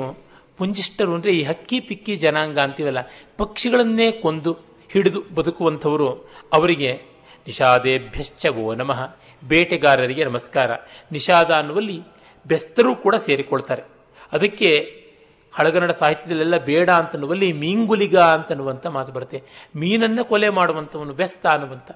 ಮೀನು ಸಿಕ್ಕಿದಾಗ ಮೀನು ಇಲ್ಲದೇ ಇದ್ದಾಗ ಪ್ರಾಣಿಗಳು ಅಂತ ಹಾಗೆ ಎರಡೂ ರೀತಿಯಾದಂಥ ಉದ್ಯೋಗವನ್ನು ಮಾಡ್ತಾ ಇದ್ರು ಅನ್ಸುತ್ತೆ ಅಂಥವರು ಆಮೇಲೆ ನಮೋ ಮೃಗಯುಭ್ಯಶ್ಚ ಮೃಗಯುಗಳು ಅಂತಂದರೆ ಬೇಟೆ ಆಡುವವರು ಅಂತ ಅರ್ಥ. ಜೊತೆಗೆ ಶ್ವನಿಭ್ಯಶ್ಚ ಓ ನಮಃ. ನಾಯಿಗಳಿಗೂ ಕೂಡ ನಮಸ್ಕಾರ. ನಾಯಿಗಳನ್ನು ಸಾಕುವಂಥವರು ಶ್ವನಿಗಳು. ಶ್ವನ್ ನಾಯಿ.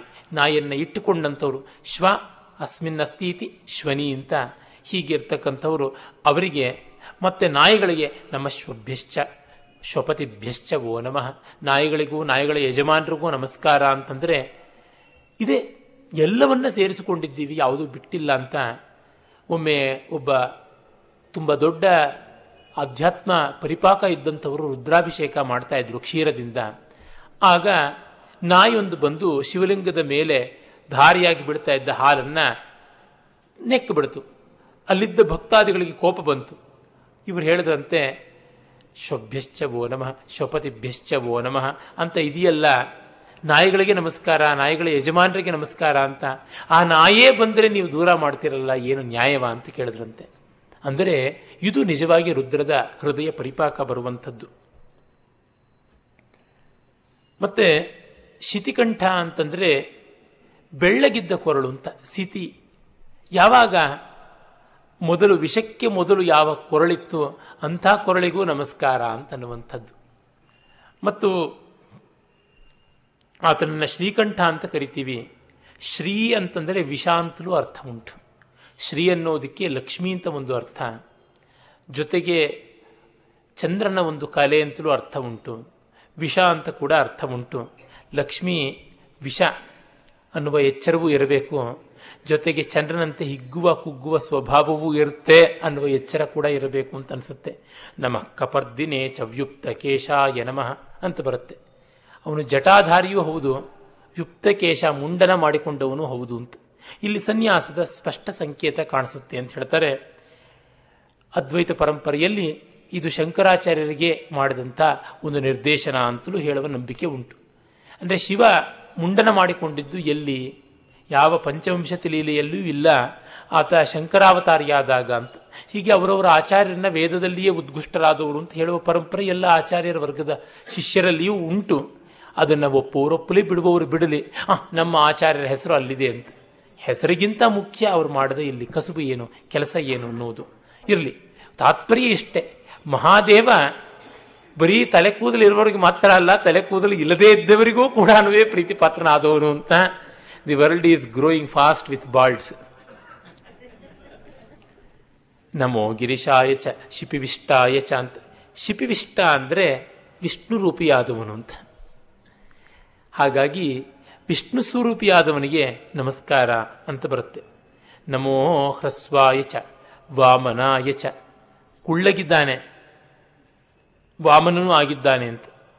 ಏನು ಇದರ ಅರ್ಥ? ಎರಡು ಶಬ್ದಗಳನ್ನು ಬಳಸ್ತಾ ಇದ್ದಾರಲ್ಲ ಅಂತಂದರೆ ಹ್ರಸ್ವ ಅಂತಂದರೆ ಏ ಅನ್ನುವ ಅರ್ಥದಲ್ಲಿ, ಚಿಕ್ಕ ವಯಸ್ಸಿನವನು ಅಂತ. ವಾಮನ ಅಂದರೆ ಕುಳ್ಳಗೆ ಇರತಕ್ಕಂಥವನು ಅಂತ.